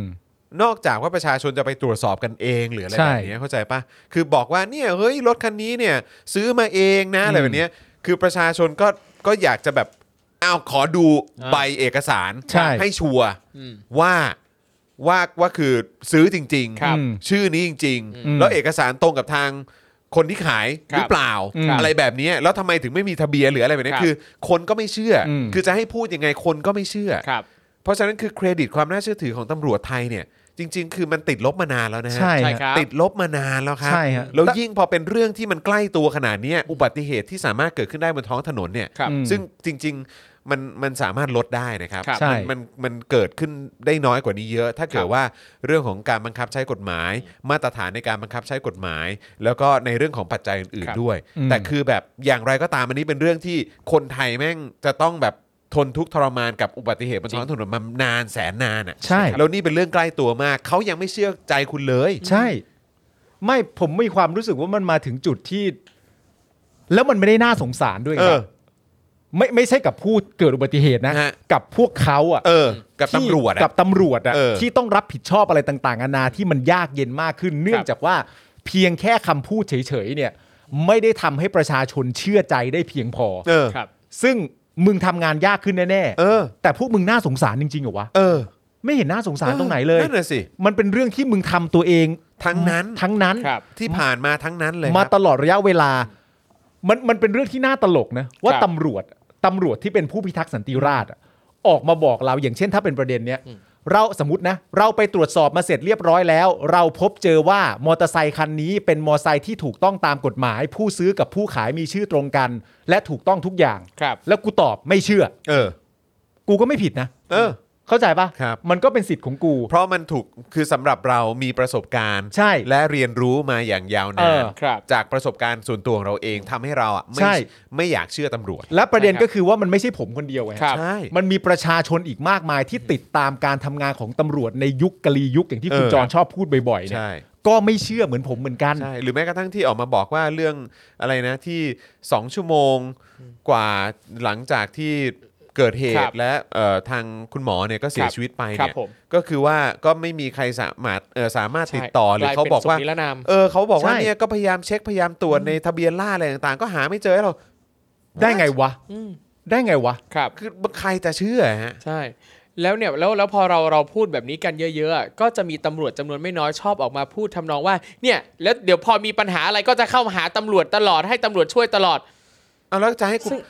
แล้ว มัน แล้ว คือ เงินภาษีที่กูจ่ายไปอะไรสัตว์ ใช่ เออ ก็ต้องก็ต้องถามอย่าง ใช่ ตรงเลย คือ ว่า มัน ถ้าพูดประโยคนี้ขึ้นมาจริงๆต้องถาม ค จ รับ ริงๆว่าเป็นเฮียอะไร เออ ใช่ครับ เป็นเฮียอะไรครับ ใช่แล้วคือแบบมันก็แบบเนี่ยแล้วพอมีปัญหาก็ต้องมาหาตำรวจ เออ คือถ้ากูเลือกได้เนี่ย เอ กู อ ก็อยากให้ตำรวจอ่ะมันดีกว่านี้ ใช่ และคุ้มค่าเงินภาษีกูมากกว่านี้ เออ แต่พอดีไอ้ที่แม่งมีอยู่ตรงหน้ากูเนี่ย ครับ ก็คือแม่งมีคุณภาพอยู่แค่เนี้ย ใช่ แล้วพวกข้าราชการจำนวนไม่น้อยชอบคิดแบบนี้นะ ทั้งทั้งที่หน้าที่จริง ๆ คือต้องมาบริการประชาชน ใช่ นั่นแปลว่าเวลาประชาชนมีปัญหาอะไรต้องการความช่วยเหลือ เขาต้องไปหาคุณเพราะมันเป็นหน้าที่ของคุณหน้าที่ของคุณ ใช่ ต้องบริการประชาชน ด้วยจิตใจที่แบบเต็มเปี่ยมพร้อมกับการบริการ เออ ย่าคิดว่าการทำงานของคุณเนี่ยคือบุญคุณ ใช่ นะครับ เพราะว่าเงินเดือนทุกบาททุกสตางค์ของคุณมาจากประชาชน คือ ใช่ คือผมผมไม่เข้าใจตรกกะวิธีคิดแบบนี้ ครับ นะว่า เนี่ยเวลาขโมยขึ้นบ้านหรือเกิดอุเอ่อเกิดปัญหาอะไรก็ตามก็ต้องวิ่งมาหาตำรวจ ใช่ อะไรอย่างเงี้ยแต่ก็ด่ากันจัง อะไรแบบเนี้ยคือตรกกะของมึงคืออะไรวะ อืม ตักกะของมึงคือมึงไม่มีตักกะ ครับ เออกู มึงไม่มี ว่าอย่างนั้ ตั น ก นะ กะแล้วมึง เออ ล้ำเลิก ใช่ แล้วมึงสามารถหาเฮียอะไรต่างๆกันานาที่จะล้ำเลิกกับประชาชนได้ว่า ถ้าจะด่ากูเยอะขนาดนี้เนี่ย ครับ พอถึงเวลาโจรขึ้นบ้านไม่ต้องมาเรียกกูนะ ครับ มึงก็เลิกรับเงิน เออ มึงก็เลิกงับเงิน หรือไม่มึงก็ระบุไปเลยว่ามึงจะรับเรื่องไหนบ้าง ใช่ ครับ และประชาชนมีสิทธิ์เลือกนะว่าจะจ่ายภาษีกับอะไร แล้วไม่สู่องค์กรมึงเลยก็ได้ อย่างเงี้ย เออ ก็ได้ เออ ขนาดเนี้ยถ้าเกิดมาพูดกันขนาดเนี้ยมึงถอดชุดไปเลยดีกว่า ใช่ เฮ้ยมันมันมันมันผมว่ามันกวนส้มตีน แล้วไอ้คนที่เป็นสลิมอะนะแล้วก็พยายามจะปกป้องตำรวจหรืออะไรตรงนี้ หรืออ่ะไม่ต้องสลิมก็ได้ คือใคร ครับ ก็ตามที่ปกป้องไอ้กรณีแบบเนี้ยแล้วก็แล้วก็หยิบยกเอาตรกกะแบบนี้ขึ้นมาเนี่ย อืม ครับ โอ้โห มันไม่ได้ช่วยทำให้ตำรวจมันดูดีขึ้นนะ เฮ้ยยับฮะ ยับฮะ คุณยิ่งช่วยเขายิ่งตายฮะผมบอก เออ ให้ ครับผม โอ้ คือคุณนึกออกเปล่าว่า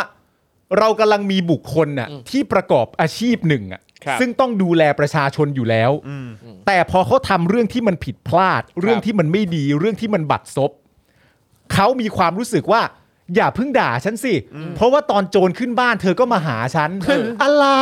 ก็ได้รับค่า เฮีย ตอบแทน อะไร ไง เออ เฮียอะไรของมึง มึงเข้าใจไหมว่าเวลาที่ประชาชนเขาพุ่งเขาไปหาคุณน่ะเขาไปหาคุณแล้วบอกให้คุณช่วยทำตามหน้าที่ตามกรอบของอาชีพตัวเองหน่อย ครับ เขาไม่มีนะฮะไปเตะฟุตซอลกับเพื่อนแล้วโทรหาคุณน่ะ ครับ เขาไม่ต้องนะครับ เออ เขานอนอยู่บ้านเขาก็ไม่ต้องโทรหาคุณ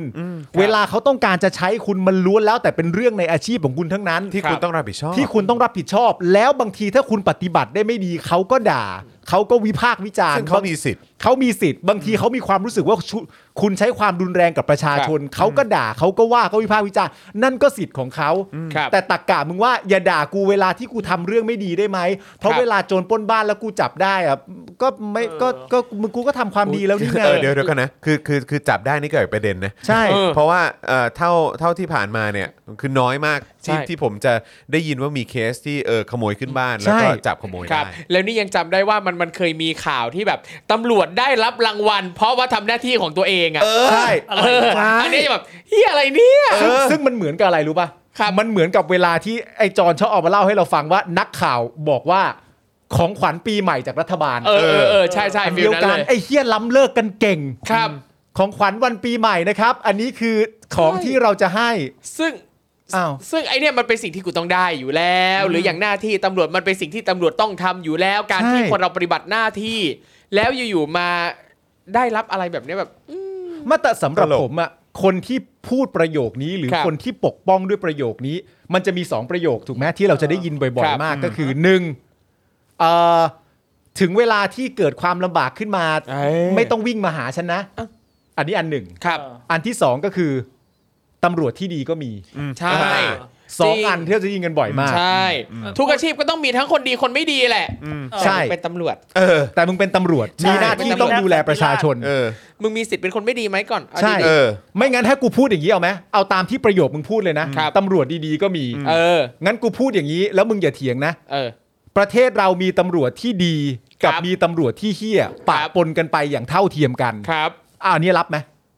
เข้าใจป่ะ โอเคเปล่าอ่ะ โอเคป่ะ อืม อ่าตำรวจที่ดีก็มีไง ครับ งั้นเราก็บอกว่าอาชีพนี้มีทั้งดีและมีทั้งเลวระย ครับ อืม ำปะปนกันไปอย่างเท่าเทียมกัน อย่างนี้เอาไหม ตถ้าเกิดประโยคมันมาแบบเนี้ย บอกว่าตำรวจดีๆก็มีอ่ะ เออ แปลว่าดีฟอร์มมันต้องไม่ดีเว้ย ใช่ อืม ก็ใช่ไง แปลว่า default แปลว่ามันต้องมีเยอะกว่าคนดี ใช่ ครับ แต่มึงยอมรับได้หรือเปล่าล่ะถ้ากูตีความอย่างนี้ ถ้ามึงจะใช้คำพูดมาโต้แย้งว่าที่ดีก็มีอ่ะ อืม คืออารมณ์ว่าดีกับไม่ดีอ่ะ เออ แม่งมีป่าปน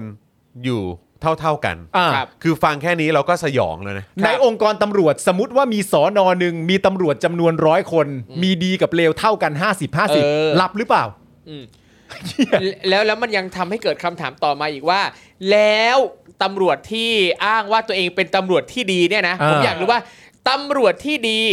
ถ้าเพิกเฉยกับการที่ในองค์กรมีตำรวจไม่ดีอ่ะอีตำรวจที่ดีนี่ยังถือว่าเป็นตำรวจที่ดีอยู่ไหม ใช่ นั่นน่ะสิ นั่นน่ะสิ มันแน่นอนอยู่แล้วเพราะ เออ หน้าที่คุณคือต้องจับคนไม่ดี เออ แล้วเวลาตำรวจอื่นๆ อีก 50 คนที่เหลือไม่ ครับ ดี แล้วคุณนิ่งเฉยเนี่ย คุณก็ยังคงเป็นคนดีและเก่งอยู่อย่างนั้นน่ะเหรอ เออ ใช่ คือคนที่เพิกเฉยกับความความ ความชั่วร้าย เออ หรือว่าสิ่งที่ผิดกฎหมาย เออ ต่อหน้าต่อตาตัวเอง ครับ ใช่ ผมก็ไม่นับว่าเป็นคนดีนะฮะ และพูดได้สักแค่ว่า แต่ฉันไม่ได้ทำนะ เออ ฉันแค่เห็นคนว่าทำแต่ตอนที่เขาทำฉันไม่เกี่ยวนะ เออ แล้วแล้วคือหลาย ๆ ครั้งผมก็มักจะได้ยินนะในลักษณะที่พูดว่าเหมือนแบบ ก็มันเป็นวัฒนธรรมองค์กร อ่ามั มันเป็นอะไรแบบนี้มาตั้งนานแล้ว เออ บางทีเราเข้าไปใหม่เราก็ยังแบบไม่ได้มีแบ็คเรายังไม่ได้มีอะไรมากพอที่จะสามารถส่งเสียงอะไรได้ เออ ถ้าส่งเสียงหรือโวยวายอะไรขึ้นมาก็อาจจะโดน เออ ซึ่งเราก็แบบว่าเอออันนั้นอันนั้นมึงมันใช้เป็นข้ออ้างได้ด้วยเหรอวะ เออ ใช่ คือถ้าเกิดว่าถ้าอย่างนั้นมึงก็ไม่ควรเข้าไปอยู่ในองค์กรที่มันสกปรกแบบนี้สิ ใช่ มึงก็ออกมาสิ ก็ แล้ว เหมื มึ อน งก็ออกมา แล้วแล้วมึงก็ออกมาส่งเสียงสิ เออ ว่ามันมีอะไรที่มันไม่ชอบมาพากล สิ่งผิดปกติ สิ่งผิดกฎหมาย หรือสิ่งที่ไม่ถูกต้องเกิดขึ้นในองค์กรมึงบ้างมันไม่ใช่ว่าเหมือนว่า ก็ทำอะไรไม่ได้ก็ต้องตามน้ำไป เงียบๆไป อย่างนี้เหรอ ใช่ ครับ ก็ผมถึงบอกไงตอนที่มันมีการชุมนุมแล้วมีการปะทะกันเยอะๆอะ ครับ แล้วก็แบบมันก็มีหลาย ๆ คนมาบอกว่าจริง ๆ พี่ก็ไม่ได้อยากทำพี่ก็ไม่ได้นั่นนู่นนี่ ครับ ผมก็เลยย้อนถามมาตั้งแต่ขั้นต้นว่าถ้าเกิดว่าณตอนนี้เนี่ย เรื่องราวทั้งหมดมันออกมาเป็นแบบนี้แล้ว นั่น ครับ แปลว่าคุณรู้แล้วนะ อืม ว่าการที่คุณเข้าไปเป็นทหารหรือตำรวจเนี่ย มันมีสิทธิ์สูงมากนะ ครับ ที่คุณจะต้องทำอะไรเพียงเพราะว่านายสั่ง ครับ และทั้งทั้งๆที่ในความเป็นจริง mindset หรือทัศนคติคุณเนี่ยอยู่ข้างเดียวกับประชาชน ไม่อยากทำร้ายประชาชนเลย สนับ ครับ สนุนสิ่งที่ประชาชนเรียกร้องด้วยซ้ำแต่เพียงแค่ว่าท่านนายสั่งปุ๊บอะไอ้เฮียเลี่ยงไม่ได้ เมื่อคุณได้เซตข้อมูลแบบนี้เสร็จ ครับ เรียบร้อยเนี่ยทำไมคุณยังเป็นอาชีพนี้อยู่อะถูกปะ ครับ ในเมื่อคุณมีความคิดแบบนี้เสร็จแล้วว่า มันมีสิทธิ์ที่จะเกิดเหตุการณ์แบบนี้ขึ้นได้นะ ใช่หรือว่าไอเหตุการณ์ที่ง่าย ๆ มากเลยนะครับ ครับ เนี่ยอ่ะอย่างคุณภูริพัฒน์เออคุณภูริพัฒน์ยังบอกเลยเอาง่ายๆ22พค57ทำไมไม่จับกบฏ ก็ใช่ไง นั่นไงอันนั้นก็คือเป็นตัวอย่าง จริงครับ ที่เราหยิบยกมาเสมอ แล้วตัวอย่างที่เห็นชัดมากๆ คือข้างบ้านเรา ครับ เมียนมา อืม วันที่มีการรัฐประหาร ประชาชนออกมาต่อต้าน อืม ต่อสู้ ถึงวันที่ประชาชนออกมาบนท้องถนนกันเยอะแยะมากมาย ครับ ตำรวจแล้วก็เจ้าหน้าที่เอ่อที่เป็นทหารหลาย ๆ คนเนี่ยก็มาอยู่กับประชาชน ใช่ ครับ โดนไล่ออกโดนอะไรก็ตามในนามของรัฐบาลเผด็จการเขาก็ไม่แคร์ เออ เขาก็สู้กับเขาก็สู้อยู่เคียงข้างประชาชน ใช่ แล้วก็คือไอ้พวกที่ยังคงอยู่กับเผด็จการเราก็ ครับ ตราหน้าได้ชัดเจนว่าพวกนี้มัน ใช่ เหี้ย เออ ซึ่งก็เนี่ยมันคือสิ่งที่พิสูจน์ให้เห็นได้ชัดไง ถูก ครับ มีตัวอย่างก็มีคือ ใช่ บอกว่าอุ้ยที่ไหนบนโลกเขาเป็นกันก็นี่ไง ใช่ แล้วจริง ๆ อันนี้ไม่ใช่เคสแรกหรือกรณีแรก ผมมั่นใจว่าก่อนหน้านั้น จะเป็นประเทศไหนก็ตามบนโลกใบนี้เนี่ยที่ เออ มีกรณีหรือเหตุการณ์แบบเนี้ยผมก็ว่ามันก็มี ใช่ แล้วถ้าเป็นลักษณะนั้นเนี่ย แล้วถ้าเอ่อทหารหรือตำรวจเหล่านั้นที่ตัดสินใจออกมายืนเคียงข้างประชาชน ครับ ช่วยประชาชนเรียกร้องประชาธิปไตย คนพวกนั้นนะคือคนที่เหมาะสมมากที่สามารถจะพูดได้ว่าตำรวจดีๆ ก็มี ใช่ครับ เพราะมันมีหลักฐาน อืม แต่ของเราอะยังไงอะ จริงๆฮะ นี่ยังไม่ได้เข้าข่าวเลยนะฮะ ครับ ใช่ ผม ถูกต้องครับ โอ้โห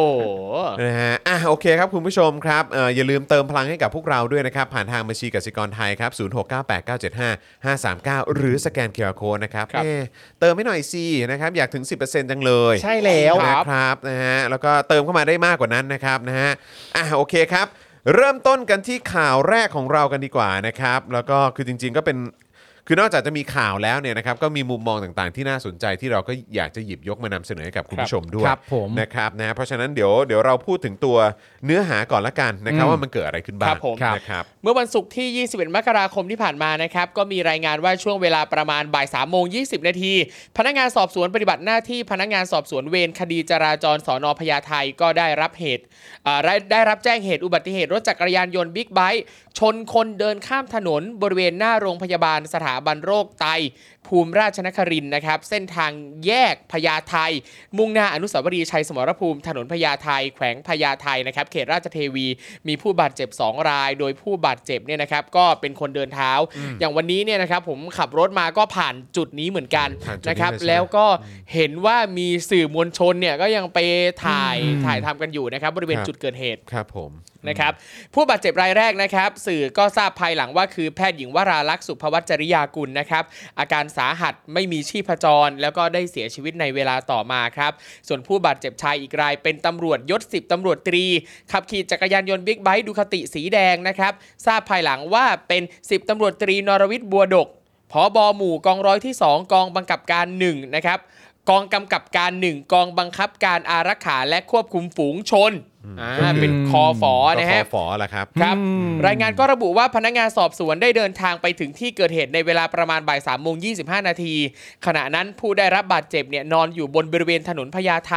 ช่องทางจราจรที่ 2 จากซ้าย โดยขณะนั้นเจ้าหน้าที่กู้ชีพกำลังช่วยปฐมพยาบาล และมีเจ้าหน้าที่มูลนิธิร่วมกตัญญู เจ้าหน้าที่ตำรวจจราจรกำลังกันรถบริเวณที่เกิดเหตุ ส่วนนายเอ่อส่วนนายนรวิทย์บัวดกนะครับผู้ขับขี่รถจักรยานยนต์คันเกิดเหตุ นั่งปฐมพยาบาลอยู่บริเวณที่เกิดเหตุด้วย โดยมีร่องรอยรถบิ๊กไบค์ถลายไปกับพื้นผิวถนน อีกทั้งรอยการได้รับบาดเจ็บบริเวณขอบฟุตปาดเกาะกลางถนนด้วยนะครับ สื่อรายงานอีกนะครับว่าในช่วงเวลาประมาณ 4 โมงของวันวันที่เกิดเหตุนะครับ พนักงานสอบสวนระบุว่าได้กลับมาตรวจสอบกล้องวงจรปิดที่ห้องฝ่ายสืบสวน เพื่อตรวจสอบกล้องวงจรปิดบริเวณที่เกิดเหตุเบื้องต้น แต่พบว่ากล้องวงจรปิดในที่เกิดเหตุบริเวณริมถนนเนี่ยไม่สามารถจับภาพเหตุการณ์ ขณะที่มีการเฉียวชนได้ชัดเจน เนื่องจากเป็นกล้องมุมอับ และมีเสาไฟฟ้าบังอยู่ ใช้เวลาตรวจสอบประมาณ 30 นาที ถึงได้ลงบันทึกประจำวัน ครับ โอ้โห เนี่ยเรื่องเสาไฟบังกล้องบังนั่นนี่นู่น อันนี้ก็เป็นประเด็นเยอะมาก ซึ่งอันนี้อยากจะพ่วงไปถึงเรื่องของของผู้ว่ากทมอะไร ครับ ต่างๆด้วยนะครับ คือแบบคือเราอยู่ในยุคของผู้ว่าที่มาจากการจิ้ม ครับ โดยเผด็จการ อืม อ่ะมันก็อยู่กันมาตั้งนาน อืม แล้วก็ไปสร้างโครงการนั้นส่งโครงการนี้ ครับ แต่คือแบบแม้กระทั่งกล้องวงจรปิดความปลอดภัยอะไรต่างๆ หรือว่าภาพที่จะมาเกี่ยวกับเรื่องของความปลอดภัยเกี่ยวกับการจราจรอะไร ครั ต่าง บ ๆเนี่ย อืม ก็ยังมีปัญหา เสาบังครับ เสาไฟก่อบางไอ้นั่นไอ้นี่มีปัญหาคื โอ้ อ โห แบบ เยอะหมดเลย แล้วมันอะไรกันนักหนาวะเนี่ย ก่อนหน้านี้ผมไม่ไม่ค่อยเห็นเท่าไหร่ว่าเวลาขับรถบนท้องถนนนี่มันมีปัญหาอะไรบ้างเพราะเราไม่ได้ขับรถเอง เออ จนพอมาขับรถเองเนี่ย โอ้โห บั๊กเยอะไปหมดเลยอะการขับรถในกรุงเทพ ต็มไปหมดค อะ บจริงๆครับ ทำไมมันเยอะขนาดเนี้ย จริงๆครั ขั บ บขับไปถนนบางที่แบบอ้าวไม่มีเส้นขาวกั้นเลนระหว่างเลนเงี้ย เอ้า แปลกประหลาดมาก เยอะฮะ พรา เยอะฮะ เพราะว่ามีคุณผู้ชมเออเอ่อไม่ไม่ใช่คุณผู้ชม คื ครั อบ เรามีโอกาสได้เห็นในโซเชียลมีเดียก็มีคนแบบเอาภาพแบบว่าที่ต่างประเทศ ว่าเออเวลาเอ่อตรงทางม้าลายเป็นอย่างไร ครับ ใช่ไหมฮะ เรื่องของไฟสัญญาณจราจร อ่าใช่ เรื่องของเอ่อฟุตบาท ครับ ทางเดินถนน การสายฟงสายไฟ อืม คือคือเรื่องของเรื่องคือไม่ใช่อะไร คือแค่จะบอกว่าเนี่ยเมืองหลวงอะ อืม แบงคอก อืม yes แบงคอกเนี่ย อืม กรุงเทพเนี่ย อืม ที่ภาคภูมิใจนี่คือเมืองหลวงของเรา ค เมื รั อบ งฟ้าอมรมีไอ้นั่นมีไอ้นี่ อ่า แต่คือแบบเอ๊ะที่รัสเซลโครว์โพสต์ ค อะ รับ เอออ่ า สายไฟ เออ ถนนฟุตบาท ที่ประชาชนต้องทำคลิปเอ่อเกี่ยวกับฟุตบงฟุตบา ค ท รับ หลุมเหลิมอะไรต่างๆ นี่คือเมืองหลวงว่ะ นั่นก็ ใช่ แบงคอกนะฮะ แบงคอก ครับผม เนี่ยเมืองหลวงอ่ะ อืม แล้วเนี่ยมึงอยู่กับผู้ว่าที่มาจากพรรคไหน ครับ เออ มา ใคร กี่ จิ้ม สมัยแล้ว แล้วจนมาถึงยุคสมัยที่แม่งก็จิ้มมาโดย เออ เผด็จการ อืม แม่งอยู่มากี่ปีแล้ว เออ คือคนกรุงเทพที่ที่เลือกไอ้พวกผู้ว่าในยุคที่มันผ่านมาเนี่ย เออ โดยเฉพาะยุคเอาตรงๆ ก็คือที่มาจากประชาธิปัตย์ ค เนี่ย รับ เออ คือผมก็ไม่เข้าใจว่า คุณภาคภูมิใจในเมืองหลวงของคุณเหรอ เออ ครับ ฟ้าอมรไหม ฟ้าอมรมาก แล้วพวกมึงก็ไปเที่ยวโซลไปเที่ยว เออ โตเกียว ครับ ไปเที่ยวที่ลอนดอน เออ ไปที่ปารีส เออ ไปที่นั่นที่นี่แล้วก็ไปอ่ะสลิมอวยจีนก็ได้ ไป เออ เซี่ยงไฮ้ เออ ไปอะไรต่างๆเหล่านี้ อืม คือแม่งก็มันเป็นอย่างที่เราเห็นอยู่ปะ เออ ซึ่งถ้าเรามาวิเคราะห์คำขวัญกรุงเทพมหานคร คือเวลาเราวิเคราะห์คำขวัญของจังหวัดต่างๆ เราจะเห็นความภาคภูมิใจของจังหวัดนั้น อืม ๆ อย่างของกรุงเทพเขาบอกว่ากรุงเทพดุจเทพสร้างเมืองศูนย์กลางการปกครอง วัดวังงามเรืองรองเมืองหลวงของประเทศไทย อย่างตรงเนี้ยเราจะเห็นเลยว่าความดีงามของกรุงเทพที่ปรากฏอยู่ในคำขวัญคือ แค่วัดวังงามเรืองรอง นั่นแปลว่า แค่มีวัดมีวังที่สวยงามอารามเรือง อันเนี้ยคือหน้าภาคภูมิใจแล้วแค่นั้น ถ ใช่ไห น ม นถนนไม่นับ ไม่ไม่นับไม่นับไม่นับ แล้วแล้วความทุเรศคือในคำขวัญนั้นก็คือเป็นศูนย์กลางการปกครอง ใช่ ศูนย์กลางการปกครองที่มึงรวมศูนย์มา ครับ ไว้ตรงกลางหมดเลยเนี่ย ใช่ แล้วก็มีเนี่ยแหละเป็นสถานที่ราชการ ครับ ทุกวันนี้ก็มีนายกเป็นเผด็จการอะไรต่างๆ เหล่านี้เนี่ย เออ คือทุกวันนี้มันมีอะไรดีขึ้นบ้าง ใช่ มันมีอะไรดีขึ้นบ้าง ถามจริง ใช่ คือ คืออะไร ครับ นี่คือศูนย์กลางการปกครอง แต่ทุกอย่างแม่งเละเทะ ครับ ใช่ ไฟสายไฟสาย โอ้โห โทรศัพท์สายอะไรทุกอย่างยุ่งเหยิงไป ครับ หมด ฟุตบาทเดินไม่ได้ ใช่ คนโดนมอเตอร์ไซค์เฉียวมอเตอร์ไซค์ ครั ช บ นกันตลอดเวลา อืม คนการเคารพกฎจราจรการบังคับใช้กฎหมายที่มีมาตรฐานและเป็นธรรม ครับ หรือว่าเป็นมาตรฐานเดียวกันทั้งหมดก็ไม่มี ครับ คือมันมีอะไรน่าภาคภูมิใจบ้างในเมืองหลวงเนี่ย ครับ ใช่คือการที่เป็นกรุงเทพดุจเทพสร้าง เอาจริงถ้าเทพสร้างแล้วเป็นแบบเนี้ยให้ประชาชนคนเดินดินสร้างกันเองก็ได้ ใช่ นะรับ คือถ้าเทพสร้างเนี่ยนะ เออ แล้วมันเละเทะขนาดนี้เนี่ย เออ ให้ประชาชนเขาให้ภาคประชาชนเขาเป็น ครับ คนดูแลเถอะ ใช่ จริง แต่จริง ๆ ก็ไปเคลมมาตั้ง คื แต่ อจริ แรง กด้วยไง ๆ คือ ใช่ จริง ๆ มันควรจะคือมันจะต้องผูกโยงกับ ครับ อำนาจประชาชนเนี่ย ใช่ แต่ไอ้ที่ผ่านมาเนี่ยคือแบบ หรือแม้กระทั่งเรื่องของอำนาจในการสั่งการของผู้ว่าอะไรต่างๆ ก็แบบกีก๊อกมากอ่ะ ใช่ คือถ้า อะไรก็ ได้ ไม่รู้ ถ้าได้อะไรที่เป็นประชาธิปไตยมาก็ควรจะเปลี่ยนเป็นแบบว่า กรุงเทพประชาชนช่วยกันสร้าง ว้าว เออ ดีกว่าเดิมเยอะเลย เออ อะไรอย่างเงี้ยประมาณนี้ก็ได้ เออ แค่นี้ก็ ดี จบ ดี แล้ว คือมันเละเทะมาก ครับ มันมันเป็นเมืองที่เละเทะจริง ๆ ครับ เละ เละเทะจริง ๆ แล้วคุณก็อ้างเรื่องผังเมืองว่ามันเก่าแก่นู่นนั่นนี่ เออ ก็แปลกเนอะเออ ครับ หลาย ๆ ประเทศมันก็มันเขาก็เขาก็เก่าแก่นะแล้ว ใช่ ผมว่า เก่าแก่ เขาผมว่าอย่างลอนดอนอย่างอะไรต่างๆ เพราะว่า ครับ เขาก็อยู่มานานนะ ใช่ เผลอๆอยู่มานานกว่ากรุงเทพ ครับ ใช่ อีกนะ แล้วเขาก็มีผังเมืองกันหมดนะ เออ เออ ผังเมืองเขาอาจจะแบบอ่าไม่ได้เป็นบล็อกเหมือนนิวยอร์ก ครับ หรืออะไรก็ตาม เออ แต่เขาก็สามารถบริหารจัดการได้โอเคนี่ ใช่ แต่ทำไมเราอ้างกันแบบนี้เหรอฮะ เออ แล้วท้ายที่สุดเวลาเกิดปัญหาการจราจรอะไรต่างๆเกิดอุบัติเหตุแบบนี้ขึ้นมา ก็ไปโยนว่า อ๋อมันเป็นปัญหาที่คน เออ ครับ คนไม่มีระเบียบวินัย อืม คนไม่เคารพ ค กฎนจราจร แต่โครงสร้างทางกฎหมาย โครงสร้างในเรื่องของการบังคับใช้กฎหมาย อืม อะไรต่างๆ มึงไม่เห็นพูดถึงเลย มึงหย่อนยาน ครับ แล้วงบประมาณที่มึงใช้ไปในการแก้ปัญหาต่างๆ เหล่านี้เนี่ยใช้ไปไม่รู้กี่พันล้านกี่หมื่นล้าน ครับ ในระยะเวลากี่ปีที่ผ่านมา ครับ ใช่ แม่งปัญหาเต็มไปหมด ใช่ แล้วมึงก็ ฮะ มาอ้างแล้วมึงก็มาท้ายที่สุดวิธีวิธีการที่จะเคลียร์ปัญหาหรือว่าประเด็นดราม่านี้ ง่ายที่สุดก็คือว่า อ๋อ มันเป็นที่ตัวบุคคล ใช่ ตัวบุคคลคนนั้นเนี่ยเอออาจจะขี่มอเตอร์ไซค์ไม่แข็ง เออ เออเรื่องของเออปัญหาเรื่องของแบบไม่มีไม่ไม่เคารพกฎจราจร ครับ อืม ไม่มีความเชี่ยวชาญการใช้ถนนหรืออะไรก็ตามคือแม่งเป็นเรื่องที่ง่ายมากในการโยงความผิดให้คนคนเดียวอะ ใช่ แต่มึงไม่พูดถึงปัญหาโครงสร้างที่พวกมึง ใช่ แม่งมีส่วน ใช่ เกี่ยวข้องทั้งนั้นน่ะนะครับ อ่ะขอโทษครับ อ่ะ นอกประเด็นไปเยอะเชิญต่อครับ โอเคครับ อ่ะ มาต่อนะครับ ก็เอ่อหลังจากที่ลงเอ่อลงบันทึกประจำวันเรียบร้อยแล้วนะครับ ก็ได้มีการตรวจสอบทรัพย์สินที่ได้จากที่เกิดเหตุนะครับ เพื่อค้นหาหลักฐานเพื่อพิสูจน์ทราบชื่อผู้บาดเจ็บ ได้ทราบชื่อผู้บาดเจ็บว่าก็เป็นนางสาววราลักษณ์นะครับ จากเอกสารใบอนุญาตขับขี่ ซึ่งผู้บาดเจ็บพกพาไว้ในกระเป๋า จึงทำการตรวจสอบจากทะเบียนราษฎร์เพื่อค้นหาข้อมูลญาติ อย่างไรก็ดีครับ เจ้าหน้าที่สอบสวนระบุว่าในขณะนั้นยังไม่สามารถตรวจสอบหมายเลขโทรศัพท์มือถือของญาติได้ กระทั่งเพื่อนของผู้บาดเจ็บรายหนึ่งครับซึ่งเป็นแพทย์ประจำอยู่โรงพยาบาลสมิติเวชติดต่อเข้ามาทางโทรศัพท์ของนางสาววราลักษณ์เจ้าหน้าที่ก็เลยได้ประสานให้เพื่อนรายนี้ ติดต่อญาติของนางสาววราลักษณ์ให้นะครับ แต่ก็ยังไม่สามารถติดต่อญาติได้ อืม จนเวลาประมาณ5้าโมงยีครับ พนักงานสอบสวนได้รับสาย ทราบว่าเป็นอาจารย์ของผู้บาดเจ็บ โทรมาสอบถามว่าผู้ได้รับบาดเจ็บในที่เกิดเหตุคือนางสาววราลักษณ์ใช่หรือไม่ เมื่อเจ้าหน้าที่บอกว่าใช่ ก็เลยขอให้พนักงานสอบสวนส่งภาพถ่ายสิ่งของต่างๆ มาเพื่อยืนยัน ว่าเป็นของนางสาววราลักษณ์จริง ก่อนจะโทรกลับมายืนยันว่าใช่นางสาววราลักษณ์หลังจากพนักงานสอบสวนส่งภาพให้นะครับ โดยหลังจากนั้นพนักงานสอบสวนก็ได้ทราบจากเจ้าหน้าที่ห้องฉุกเฉินโรงพยโรงพยาบาลราชวิถี ในช่วงเวลาประมาณ5โมง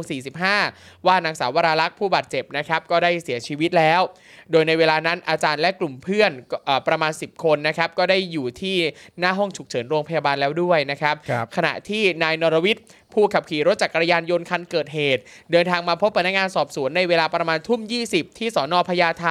หลังได้รับการตรวจอาการบาดเจ็บจากโรงพยาบาลตำรวจ ทางนี้นะครับรายงานก็ระบุว่าผลตรวจปริมาณแอลกอฮอล์ในตัวของนายนรวิทย์นั้น ไม่พบว่ามีแอลกอฮอล์จากนั้นพนักงานสอบสวนก็ได้ทำการสอบสวนนายนรวิทย์ตามพฤติการเบื้องต้น ครับ ต่อมาเวลาประมาณ3ามทุ่มสิครับบิดามารดาของนางสาววราลักษณ์ผู้เสียชีวิต ก็ได้เดินทางมาพบพนักงานสอบสวนที่สอนอพญาไทครับ โดยพลตำรวจเอกวิชัยแดงประดับครับ รองผบกนหนึ่งนะครับพลตำรวจโทวิทยากรสุวรรณเรืองศรีนะครับ รองผู้กำกับสอบสวนนะครับสอนอพญาไทและพนักงานสอบสวนร้อยตำรวจเอกสิริพงษ์เพ็งมณีนะครับ ก็ได้อธิบายแนวทางการดำเนินคดี แก่ทางผู้เสียชีวิตเอ่อ ได้อธิบายแนวทางการดำเนินคดี แก่ทางญาติผู้เสียชีวิต ขณะที่ผู้ต้องหานะครับก็ได้มีการก้มกราบบิดามารดาของผู้เสียชีวิตในเวลานั้นนะครับ หลังจากเกิดอุบัติเหตุครับสื่อก็ระบุว่าทางครอบครัวของเพื่อนของแพทย์เอ่อแพทย์หญิงผู้เสียชีวิตนะครับ ได้มีการพยายามประกาศขอความช่วยเหลือไปที่จสร้อยตามหารถยนต์ที่มีกล้องหน้ารถ ที่บันทึกเหตุการณ์นั้นไว้เพื่อดำเนินคดี เพราะทางเจ้าหน้าที่เนี่ยไม่สามารถหาคลิปเหตุการณ์ได้ เนี่ย โอ้โห อย่างตรงนี้เนี่ยจำได้เลยว่าเอ่อตอนนั้นเนี่ยนะครับใน Twitter เนี่ยโอ้โหช่วยกันแชร์ช่วยกันประกาศ ใช่ เยอะมาก ใช่ ใครที่มีกล้องมีหลักฐาน ครับ เนี่ยอันเนี้ยมันคือสิ่งหนึ่งที่น่าสะเทือนใจเหลือเกินกับการที่แบบกล้องของทางการเนี่ยมันใช้ไม่ได้ ใช่ กล้องเสีย แล้วประชาชนก็ต้องช่วยกันเองประกาศหากันเอง ใช่คือแบบอะไรอ่ะ ครับเนี่ยซึ่งอย่างในโพสต์ที่เขาแชร์กันนะครับ ก็ระบุว่าเพื่อนเดินข้ามทางม้าลาย มีรถอื่นหยุดให้ข้าม แต่มีบิ๊กไบค์ดูคาติสีแดงพุ่งมาชนเพื่อนเสียชีวิตค่ะ จึงขอจึงจะขอความกรุณาหากรถคันใดมีบันทึกเหตุการณ์ ขอภาพหน่อยค่ะ เนี่ยประชาชนต้องช่วยกันเอง นะครับทีนี้มาดูข้อมูลเพิ่มเติมเกี่ยวกับผู้ขับขี่นะครับในรายงานก็ระบุว่าผู้ขับขี่คือ 10ตำรวจตรีนรวิทย์บัวโดกครับตำรวจกองบังคับการอารักขาและควบคุมฝูงชนหรืออคฝ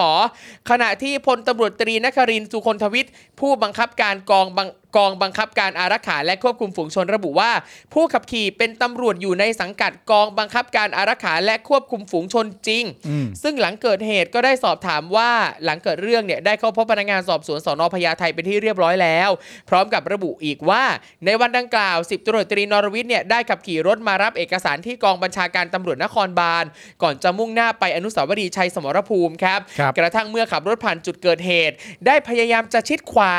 เพราะจุดเกิดเหตุเป็นทางม้าลาย ซึ่งรถคันอื่นได้หยุดให้ทางหมดแล้ว แต่รถของ10ตำรวจตรีนรวิทย์เนี่ยได้เปลี่ยนเลนมาทางขวาทำให้มองไม่เห็น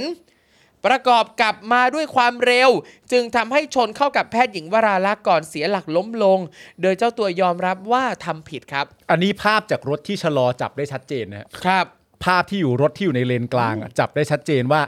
เขาเห็นผู้ข้ามถนน ครับ เขาก็ชะลอให้เนื่องจากมีคนข้ามถนน และเนื่องจากมันเป็นทางม้าลาย ครับ พอข้ามพ้นคันนี้ไปเสร็จเรียบร้อย เข้าสู่เลนที่ติดกับเกาะกลางถนน ครับ รถของ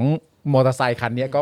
พุ่งมา ใช่ นะครับ ซึ่งตพอดูคลิปเนี่ยที่หน้าด่าเนี่ยนะไม่ใช่มีแค่รถตำรวจคันเนี้ยที่ไม่จอดตรงทางม้าลายนะ อืม แต่ว่าก่อนที่จะมีรถยนต์จอดให้คุณแพทย์หญิงข้ามอ่ะ ใช่ มันมีรถยนต์อีกหลายคันไม่จอดสักทีทั้งทั้งที่มันคือทางม้าลาย ใช่ครับ คุณต้องรู้ว่าคุณต้องจอด ถ้ามีคนจะข้ามนะคุณต้องจอด หรือสมมุติถ้าไม่มีคนจอดเนี่ยเห็นทางม้าลายปั๊บต้องชะลอแล้ว เพื่อ ใช่ ดูว่ามีคนข้ามหรือเปล่า ครับ และต้องจอด อืม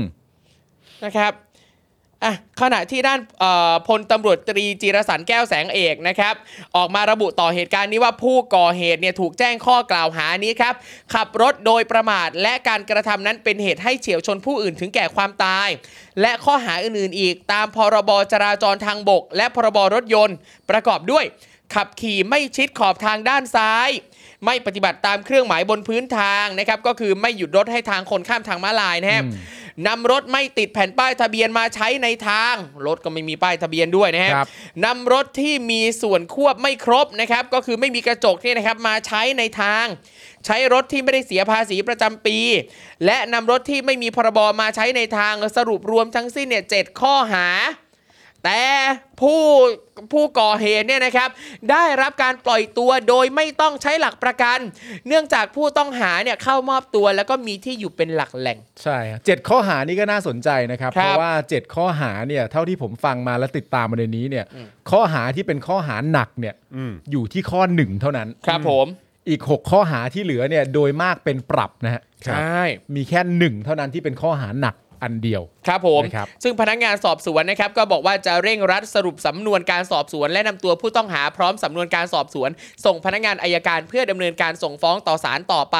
ซึ่งเจ้าหน้าที่ตำรวจสอนอพญาไทก็ระบุว่ากำหนดนัดกำหนดนัดส่งตัวผู้ต้องหาไปยื่นฟ้องต่อพนักงานอายการ คือวันที่ 9 มีนาคมนี้ครับ เนื่องจากต้องรอผลตรวจรถบิ๊กไบค์จากกองบังคับการตำรวจจราจรรวมถึงผลการชันสูตรศพผู้เสียชีวิตเพิ่มเติมด้วยครับ ครับ อ่ะขณะที่สื่อและโลกโซเชียลนะครับก็ยังคงวิพากษ์วิจารณ์และก็กล่าวถึงกรณีนี้กันอย่างต่อเนื่องนะครับทำให้ข้อมูลเพิ่มเติมอื่นๆนะครับถูกเผยแพร่ออกมามากขึ้นครับโดยเฉพาะข้อมูลเกี่ยวกับตัวผู้ขับขี่ อืม นะครับซึ่งเป็นเจ้าหน้าที่ตำรวจ ครับ หนึ่งในข้อมูลที่กลายเป็นไวรัลเนี่ยนะครับคือข้อมูลที่รายการเจาะลึกทั่วไทย Insight Thailand วันนี้เนี่ยนะครับ ก็คือประจำวันที่ 24 มกราคมนะครับ ค ล รับ องลองไปเสิร์ชดูกัน ครับ ได้นะครับ ได้หยิบยกกระแส Hashtag ตำรวจมีไว้ทำไม ในโลก Twitter ขึ้นมาร่วมวิเคราะห์ประเด็นนี้ด้วยนะครับ โดยเขาบอกว่าการดำเนินการต่างๆ ของเจ้าหน้าที่จากกรณีนี้เนี่ยต่างก็ถูกตั้งคำถาม จนเกิดเป็น Hashtag ตำรวจมีไว้ทำไม เมื่อ Twitter บัญชีหนึ่งเนี่ยนะครับทวีตไว้เมื่อตอนบ่ายสองครึ่งโดยประมาณเอ่อโดยโดยประมาณนะครับของเมื่อวานนี้นะครับเขาเล่าว่า หมอกระต่ายกลายเป็นศพนิรนามที่โรงพยาบาลอยู่ 2 ชั่วโมง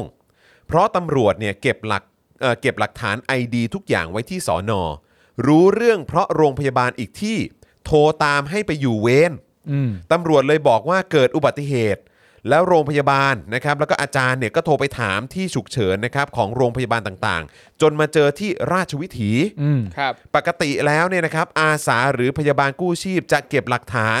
เอกสารผู้ประเอ่อเอกสารผู้ประสบอุบัติเหตุมาให้โรงพยาบาล เพื่อให้หมอเนี่ยติดต่อญาติ แต่นี่คือไม่มีอะไรเลย ครับ ตำรวจเก็บไปหมด อืม อาสาและพยาบาลบอกว่าไม่มีเอกสารอะไรเลยนะครับ ครับ คิดดูถ้าผู้ตายเป็นคนที่มาทำงานในกทม ไม่มีญาติในกรุงเทพ กี่วันญาติถึงจะรู้ว่าตาย อืม อืม ซึ่งก็สอดคล้องกับลำดับเหตุการณ์ที่มีอาจารย์แพทย์นะครับ โทรเข้ามาที่โทรศัพท์ของแพทย์หญิงวราลักษณ์นะครับ ครับ เพื่อประสานสอบถามข้อมูลผู้ได้รับอุบัติเหตุ ครับ เพราะฉะนั้นประเด็นก็คือว่าตัวตำรวจเอ่อทางฝั่งตำรวจเนี่ยเก็บเอกสาร ID ของ อืม ผู้เสียชีวิตเนี่ย ครับ ครับ ไว้หมดเลย ใช่ คือกลายเป็นว่าที่โรงพยาบาลไม่มีข้อมูล ทางโรงพยาบาลไม่ทราบเลยว่า ใช่ นี่คือใคร ใช่ ครับ ซึ่งเขาบอกว่าในภาวะปกติ เนี่ย อาสาหรือว่าพยาบาลกู้ชีพจะเก็บหลักฐานเอกสาครรับ ผู้เสียชีวิตมาให้ที่โรงพยาบาล ครับ เพื่อให้หมอนั่นแหละ อืม คือคนติดต่อไปหาญาติ อืม นะครับ โดยทางรายการ Insight Thailand ตั้งข้อสังเกตอีกนะครับว่า สิ่งที่ตำรวจทำเป็นไปตามคู่มือปฏิบัติงานกำหนดให้ทำหรือไม่ ถ้าไม่มันเกี่ยวข้องกับการที่ผู้ขับขี่บังเอิญเป็นตำรวจด้วยกันเองหรือไม่ อืม ต้องการปกปิดข้อมูลอะไรหรือไม่ ครับ พร้อมระบุด้วยนะครับว่า พี่ๆตำรวจกระซิบบอกผมมาว่า 10ตำรวจตรีนรวิทย์เนี่ยเป็นลูกตำรวจเหมือนกัน อ่า ก็คือพ่อของเออนรวิทย์เนี่ย ครับ ก็เป็นตำรวจเหมือนกัน อืม แล้วก็เป็นรองสารวัตรอยู่ในสอนอเกรด A อีกด้วย อื มีสอนอเกรดเอด้วยเหรอ สอนอเกรด A มี ครับ แบ่งเกรดด้วยนะส ก็ อนอ ก็คิดดู นะ สิครับคุณผู้ชม ครับ ประเทศเรานี่มีสอนอแบ่งเกรดกันด้วยนะครับ อ๋อครับ ก็อยากจะรู้ว่าแบ่งเกรด ยังไง ตามอะไร ครับ ฮะ นะครับตามรายได้หรือตามอะไรหรือเปล่า ครับ นะครับ ยังไม่นับประเด็นเรื่องรถจักรยานยนต์ดูคาติรุ่นมอนสเตอร์เนี่ยเปิดราคาเอ่อราคาเปิดตัวเนี่ยนะครับอยู่ที่ 4 0 0 0 0 0 บาท อืม ครับ นะครับราคาของดูคาติมอนสเตอร์เนี่ยอยู่ที่ 4 0 0 0 0 0 บาท มีการอ้างว่าซื้อต่อมาจากเจ้าของที่จังหวัดเชียงราย ในราคา 120,000 บาท อืม โดยใช้ระบบผ่อนครับ อืม นะฮะทะเบียนเนี่ยหมดอายุไปเมื่อปี 62 ครับ นี่ปีหกห้า อ่า 65 ครับ อ่า ซึ่งวันนี้นะครับมีรายงานว่าพันตำรวจเอกบวรพบสุนทรเรขา ผู้กำกับสอนอพญาไท ครับ เปิดเผยเกี่ยวกับตัวรถบิ๊กไบค์นะครับว่า ขณะนี้อยู่ระหว่างการตรวจสอบสภาพรถ แต่ในเบื้องต้นยืนยันว่าไม่ใช่รถที่นำมาสวมซากแต่อย่างใด อ๋อเหรอฮะ ครับ อืม ซึ่งถามว่าประชาชนเชื่อไหม โอ้โห ครับ แต่อย่างล่าสุดนะครับ ครับ นี่เมื่อไม่กี่นาทีที่ผ่านมานะครับ ทางเรื่องเด่นเย็นนี้ก็ได้รายงานเรื่องรถเนี่ยนะครับ ครับ คือเขาเอาภาพจาก Facebook ของเจ้าของร้านขายรถเนี่ยนะครับมาลงด้วยนะครับ คือทางเจ้าของร้านขายรถเนี่ยโพสต์เองว่า เป็นรถจากทางร้านผมขายไปเอง อืม แต่ผมไม่ได้ขายรถให้ตำรวจนะครับ ลูกค้าขับไป โดนจับยึดรถไว้ที่สอนอตำรวจเอาออกไปขี่ตำรวจขับรถชนหมอตาย คนขับมันก็ยืนอยู่ตรงนั้นทำไมไม่จับมัน และเสือกไปจับคนไม่รู้เรื่อง เพราะมีชื่อผู้ครอบครองรถ แล้วก็ยังบอกอีกว่าตำรวจเนี่ยมาไล่ให้ทางเจ้าของร้านเนี่ยไปหาใบซื้อขายมาเป็นหลักฐานด้วย เป็นแบบนี้ อืม นะครับ อันนี้คือที่ผู้คุณผู้ชมพิมพ์เข้าในรายการว่าเอารถยึดมาขับ ใช่ นั่น ใช่นะครับ อ่า เอ่อเดี๋ยวเดี๋ยวฝากฝาก ครับ เอ่อเดี๋ยว ผม พอหลังจากนี้เดี๋ยวฝากเอ่อครูทอมช่วยส่งให้อาจารย์แบงค์หน่อยนะฮะ ได้ เรา ครับ เราเราจะขึ้นหลังจากที่จบตรง ครับ พาร์ท ผม ที่พันตำรวจเอกบวรพบสุนทรเรขาผู้กำกับสนพญาไทเขา ได้ครับ เปิดเผยนะครับ เออนะครับมีมีอะไรเพิ่มเติมไหมฮะ อ่า เขาเขาบอกอะไรเพิ่มเติมอีกไห อ่าม เขาเขาบอกว่าคือคุณเจ้าของรถบอกว่า ยังไงซะก็คือจะช่วยอย่างสุดความสามารถ อืม เพื่อหมอ คุณ เพื่อหม ไม่ อ ช่วยคนผิดแน่นอน ว้าว เออนะครับ ครับ อ่ะยังไงเดี๋ยวเดี๋ยวฝากขึ้น ได้ครับ ขึ้นหน่อยละกันนะครับ ย้ำอีกครั้งนะครับ วันนี้มีรายงานว่าพันตำรวจเอกบวรพบสุนทรเรขา ผู้กำกับสอนอพญาไทเปิดเผยเกี่ยวกับตัวรถบิ๊กไบค์ว่า ตอนนี้อยู่ระหว่างตรวจสอบสภาพรถ แต่ในเบื้องต้นยืนยันว่าไม่ใช่รถที่นำมาสวมซากแต่อย่างใด ส่วนประเด็นด้านการครอบครองรถ โดยมิชอบนั้น ขณะนี้อยู่ระหว่างการตรวจสอบ เนื่องจากมีการกล่าวอ้างว่าเป็นรถที่ซื้อมา ต้องทำการตรวจสอบสัญญาการซื้อขายก่อน ซึ่ง ครับ คาดว่าจะใช้เวลาตรวจสอบประมาณ 1-2 วันครับ ว้าว อื้อหือ นะฮะ ไม่ต้องถึงวัน 2 วันแล้วล่ะ นะครับ ตอนนี้นะครับ นะฮะ อ่ะ เพราะฉะนั้นคือเมื่อสักครู่นี้เอ่อที่ครูทอมบอกไปนะครับนะฮะก็คือทางทางรายการเขาบอกมาใช่ไหมครับ ครับ นะฮะบอกว่าเป็นเออขอขอขอดูรายละเอียดได้ไหมครับผมอ่านไม่ ครับ เห็นย้ำอีกครั้งว่า เป็นรถจากทางร้านผมขายไปเอง แต่ผมไม่ได้ขายรถให้ตำรวจนะครับ ลูกค้าขับไป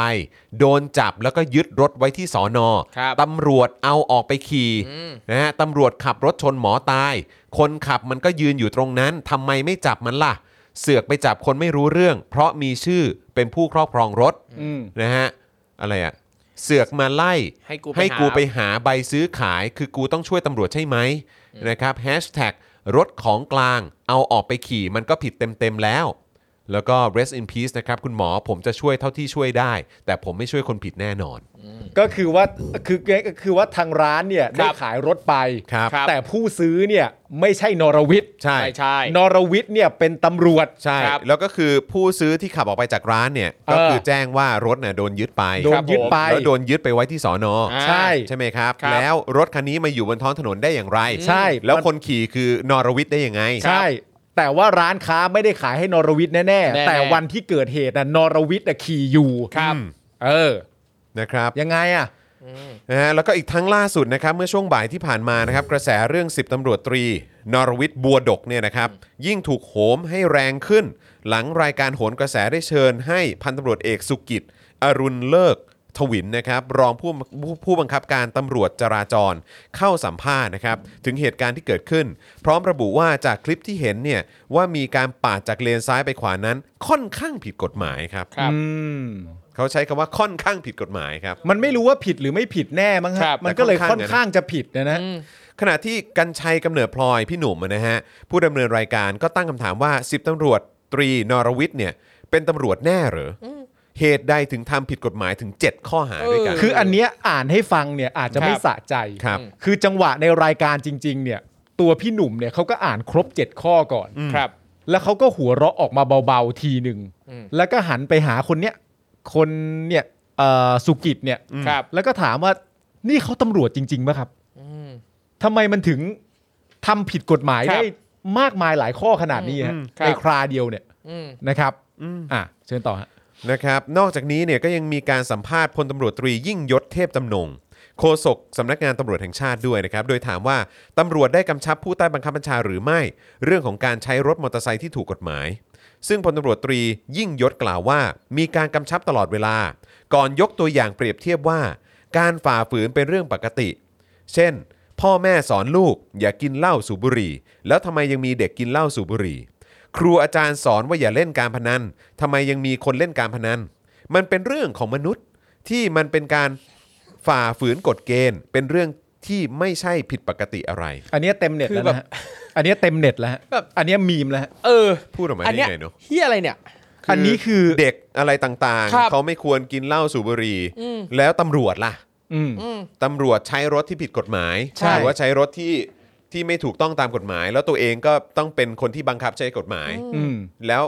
อันนี้เป็นเรื่องปกติเหรอครับ ครับ คือสิ่งที่คุณกำลังเปรียบเทียบเนี่ย คุณกำลังเปรียบเทียบว่าพ่อ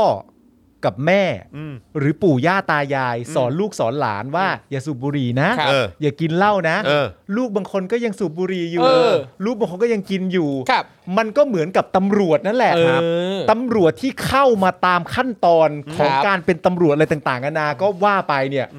เขาก็มีสิทธิ์ที่จะเอารถที่ถูกยึดมาอย่างผิดกฎหมายไปขับบนท้องถนนได้ มันก็ประมาณเดียวกันนั่นแหละ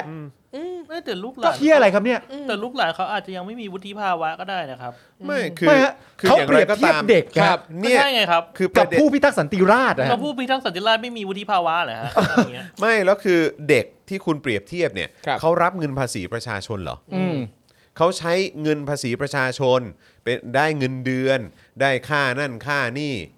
แล้วมีอำนาจ อืม ที่คุณเนี่ยบอกว่าคุณจะมาบังคับใช้กฎหมาย ครับ แบบพิทักษ์กฎหมายเอ่อรักษากฎเกณฑ์อะไรต่างๆ ก็ว่ากันไปอ่ะ ครับ อืม คือคุณรับเงินภาษีประชาชนเนี่ย อืม แล้วโคศกสำนักงานตำรวจแห่งชาติพูดอย่างนี้แหละฮะ ครับ ว่าเอ้ยมันเป็นเรื่องปกติ คนเรามันก็แบบว่า ไม่ไม่ทำตามกฎ ครับ แล้ว ได้ ซึ่งแบบแล้วตำรวจไม่ทำตามกฎได้ด้วยเหรอวะ ใช่ แล้ว ไอสัตว์ ทำเป็นมาอ้างเรื่องมนุษย์บู๊ ใช่แล้วคือมึงเป็นคนที่จะต้องปฏิบัติตามกฎหมาย ถูกต้อง เพื่อให้เพื่อเป็นแบบอย่างว่าเนี่ย ครับ เราปฏิบัติตามกฎหมาย ปฏิบัติตามกฎเกณฑ์อะไรทุกอย่าง เพราะฉะนั้นเรามีสิทธิ์ที่จะบังคับใช้กฎหมายอย่าง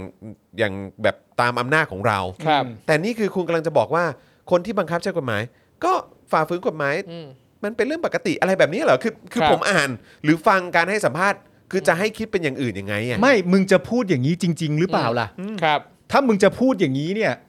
คือต้องรบกวนเลยว่า หลังจากที่เราแปลความหมายที่คุณพูดไปเสร็จเรียบร้อยเนี่ย ครับ คุณช่วยยอมรับใหม่ทีได้ไหมว่า ใช่ฉันคิดอย่างนี้จริง ครับ ๆ คุณเปรียบเทียบออกมาจริง ๆ ใช่ไหมว่า ลูกสูบบุหรี่ หลานสูบบุหรี่ ลูกกินเหล้าหลานกินเหล้าทั้งๆที่พ่อแม่เตือนแล้วว่าอย่าไปสูบ อย่าไปกิน ก็เหมือนกับที่ตำรวจ ครับ ซึ่งมีหน้าที่ต้องดูแลกฎหมาย รักษากฎหมายเพื่อประชาชน ครับ ทำผิดกฎหมายก็เหมือนกับเด็กกินเหล้าสูบบุหรี่นั่นแหละ อืมครับ อันนี้จริงๆหรือเปล่ากูถามจริง ครับ มีคุณผู้ชมเอ่อตั้งคำถามมาเหมือนกันนะครับ ว่าการเอาของกลางที่ยึดมาใช้เนี่ยเป็นมาเป็นของส่วนตัวเนี่ยมีความผิดในมาตราไหน ครับ อืม นะครับเดี๋ยวเดี๋ยวเราคงต้องไปเช็คกันนะครับนะฮะแล้วก็คือจริง ๆ แล้วอย่างเมื่อวานนี้ผมก็มีโอกาสได้คุยกับเอ่อเนี่ยแหละครับ ท่านที่เขาส่งข้อมูลเกี่ยวกับกองทัพกองทัพหนึ่งมา อ่า ให้อะเขาก็เล่าให้ฟังเหมือนกันว่าเอ่อเป็นไปได้มาก ๆ เลยว่าของกลางที่ถูกถูกยึดไว้ที่โรงพักเนี่ยถูกหยิบถูกเอาออกมาใช้ เพราะทำกันทั้งรถยนต์และมอเตอร์ไซค์ที่ถูกยึดมา ๆ อืม ครับ เป็นความสมยอมกันเองของเจ้าหน้าที่ในโรงพัก เอามาขับแล้วถอดป้ายทะเบียนออก ซึ่งเวลาเจอเจ้าหน้าที่ด้วยกันก็ประมาณว่าอ๋อพวกเดียวกันทำกันมานานแล้วไม่เป็น ครับ ไร อืม นะครับคือถ้าเกิดว่าโดนจับโดยอะไรก็อ๋อก็เคลียร์ๆกันไป ก็คือถ้าเกิดว่าโดนจับโดนอะไรก็แบบว่า เฮ้ยแล้วอ๋ออ อ๋อโอเคโอเคโอเค โอเค เออโอเคโอเค อารมณ์แบบเฮียนี่ก็ว่าใคร ครับ แล้วก็อย่างที่บอกไปนะครับว่าล่าสุดมีข่าวออกมาว่าไอ้คนคนนี้มันก็ไปบวชแล้วใช่ไหม ใช่ ทางท่านเดียวกันที่ที่ส่งข้อสังเกต อืม นี้มาเนี่ยก็บอกว่าเออแต่มันแปลกนะ ครับ เรื่องของการบวชเนี่ย ครับ เพราะว่าจริง ๆ แล้วมันมีลักษณะต้องห้ามของคนที่จะสามารถบวชได้ไม่ใช่หรอ ครับ ใช่ นะครับหนึ่งเป็นคนเป็นคนทำความผิดหลบหนีอาญาแผ่นดินอ่าโอเค อันนี้มามอบตัวอะไรก็ตามก็ว่าไปสองเป็นคนหลบหนีราชการสะคือจริง ๆ มันมีหลายข้อนะครับ แต่ ครับ ข้อ 3 นี่น่าสนใจคือเป็นผู้ต้องหาในคดีอาญา ก็ใช่ไง ครับ บวชได้ด้วยเหรอ บวชไม่จริง ๆ จริง ๆ เท่าที่รู้มันบวชไม่ได้นี่ ก็นั่นน่ะสิครับ ครับ แล้วก็อีกอย่างคือ แล้วนี่ก็เป็นคือนอกจากจะเป็นวงการ อ่ะ ตำรวจแล้วเนี่ ค ย รับ ก็ยังมีวงการพระอีกแล้วเนี่ย ใช่ ไม่แล้ว เออ แล้วคือเหตุผล เรียนในการ เชิญ บว ทิ ช ศไพวันมาหน่ ข อ อย งเขาคือเออ เออ ไพวันไม่น่ารู้อะไรแล้วแหละ เออออก อยู่กับหนุ่มเกาหคือลีได้ออกมาแล้ว ออกมาแล้วออกแล้วอ โอเค อกเลย เออ คือสงสัยว่าเหตุผลที่เขาอ้างเพื่อจะไปบวชคืออะไรใช่ป่ะเพราะว่าอ่ะถ้าบอกว่าบวชเพื่ออุทิศส่วนบุญส่วนกุศลให้คุณหมอ คือวันนี้ก็เพิ่งเห็นข้อมูลว่าหมอเป็นคริสต์ อืม อืม เออ อืม คือก็เป็นคนละศาสนาด้วย เออ หรือแบบแค่คิดว่าแบบบวชล้างบาปงี้เหรอ หรืออะไรใด ๆ เหรอ ซึ่งในประเทศไทยอ่ะคนจำนวนไม่น้อยอ่ะชอบคิดว่าอีศาสนาเนี่ยคือสิ่งที่เอาไว้ชำระล้างความบาป เวลาทำอะไรทำผิดปั๊บอ่ะไปบวชเพื่อล้างบาปอ่ะศึกมาปั๊บกลายเป็นคนใหม่ โอ้โห ถ้าทำผิดเนี่ยมึงต้องไปเข้าคุกนะครับไปเข้าคุกไม่ใช่ไปบวช คือถ้าทำผิดแล้วคุณชำระเนี่ย ครับ นั่นมันแปลว่าคุณทำเพื่อตัวเองไงฮะ คือ ถูก เพื่อ ปะฮะ ความสบายใจของตัวเอง เพื่อ หความรืะไร สบายใจ เพื่อเป็นการ เพื่อความเป็นสุขใน ครับ จิตใจของตัวคุณเอง อืม หรือใ ครั ด บ ๆอะไรก็แล้วแต่ แต่ในแง่ของการชดใช้ความผิดในฐานะของผู้กระทำความผิดเนี่ย ครับ คุณต้องเข้าคุกดิฮะอย่างนั้นน่ะเรียกชดใช้ความ ครับ ผิด ไอการไปบวชเพื่อชำระกายและจิตใจตัวเองหรือใดๆเนี่ย มันเป็นการทำเพื่อตัวเอง ไม่แล้ว ค ผ รั ม บ ก็งงมากว่าก็คือแบบอ้าวแล้วถ้าเกิดว่าเป็น มีมีจริง ๆเขามีหลักเกณฑ์อะไรต่างๆ เรื่องของการบวชไม่ใช่เหรอ แล้วทำไมถึงยังบวชได้อะ ครับ อันนี้ก็อยากจะย้อนกลับไปเหมือนกันนะครับว่าเอาประเทศนี้ก็คือจะทำอะไรก็ทำได้ตามใจชอบอะไรอย่างเงี้ยเหรอ ใช่แล้วต้องถามว่า คือ ปวด ไม่ไม่คือไม่เข้าใจแล้วอย่างงั้นมึงจะมีกฎนั้นกฎนี้ออกมาทำไม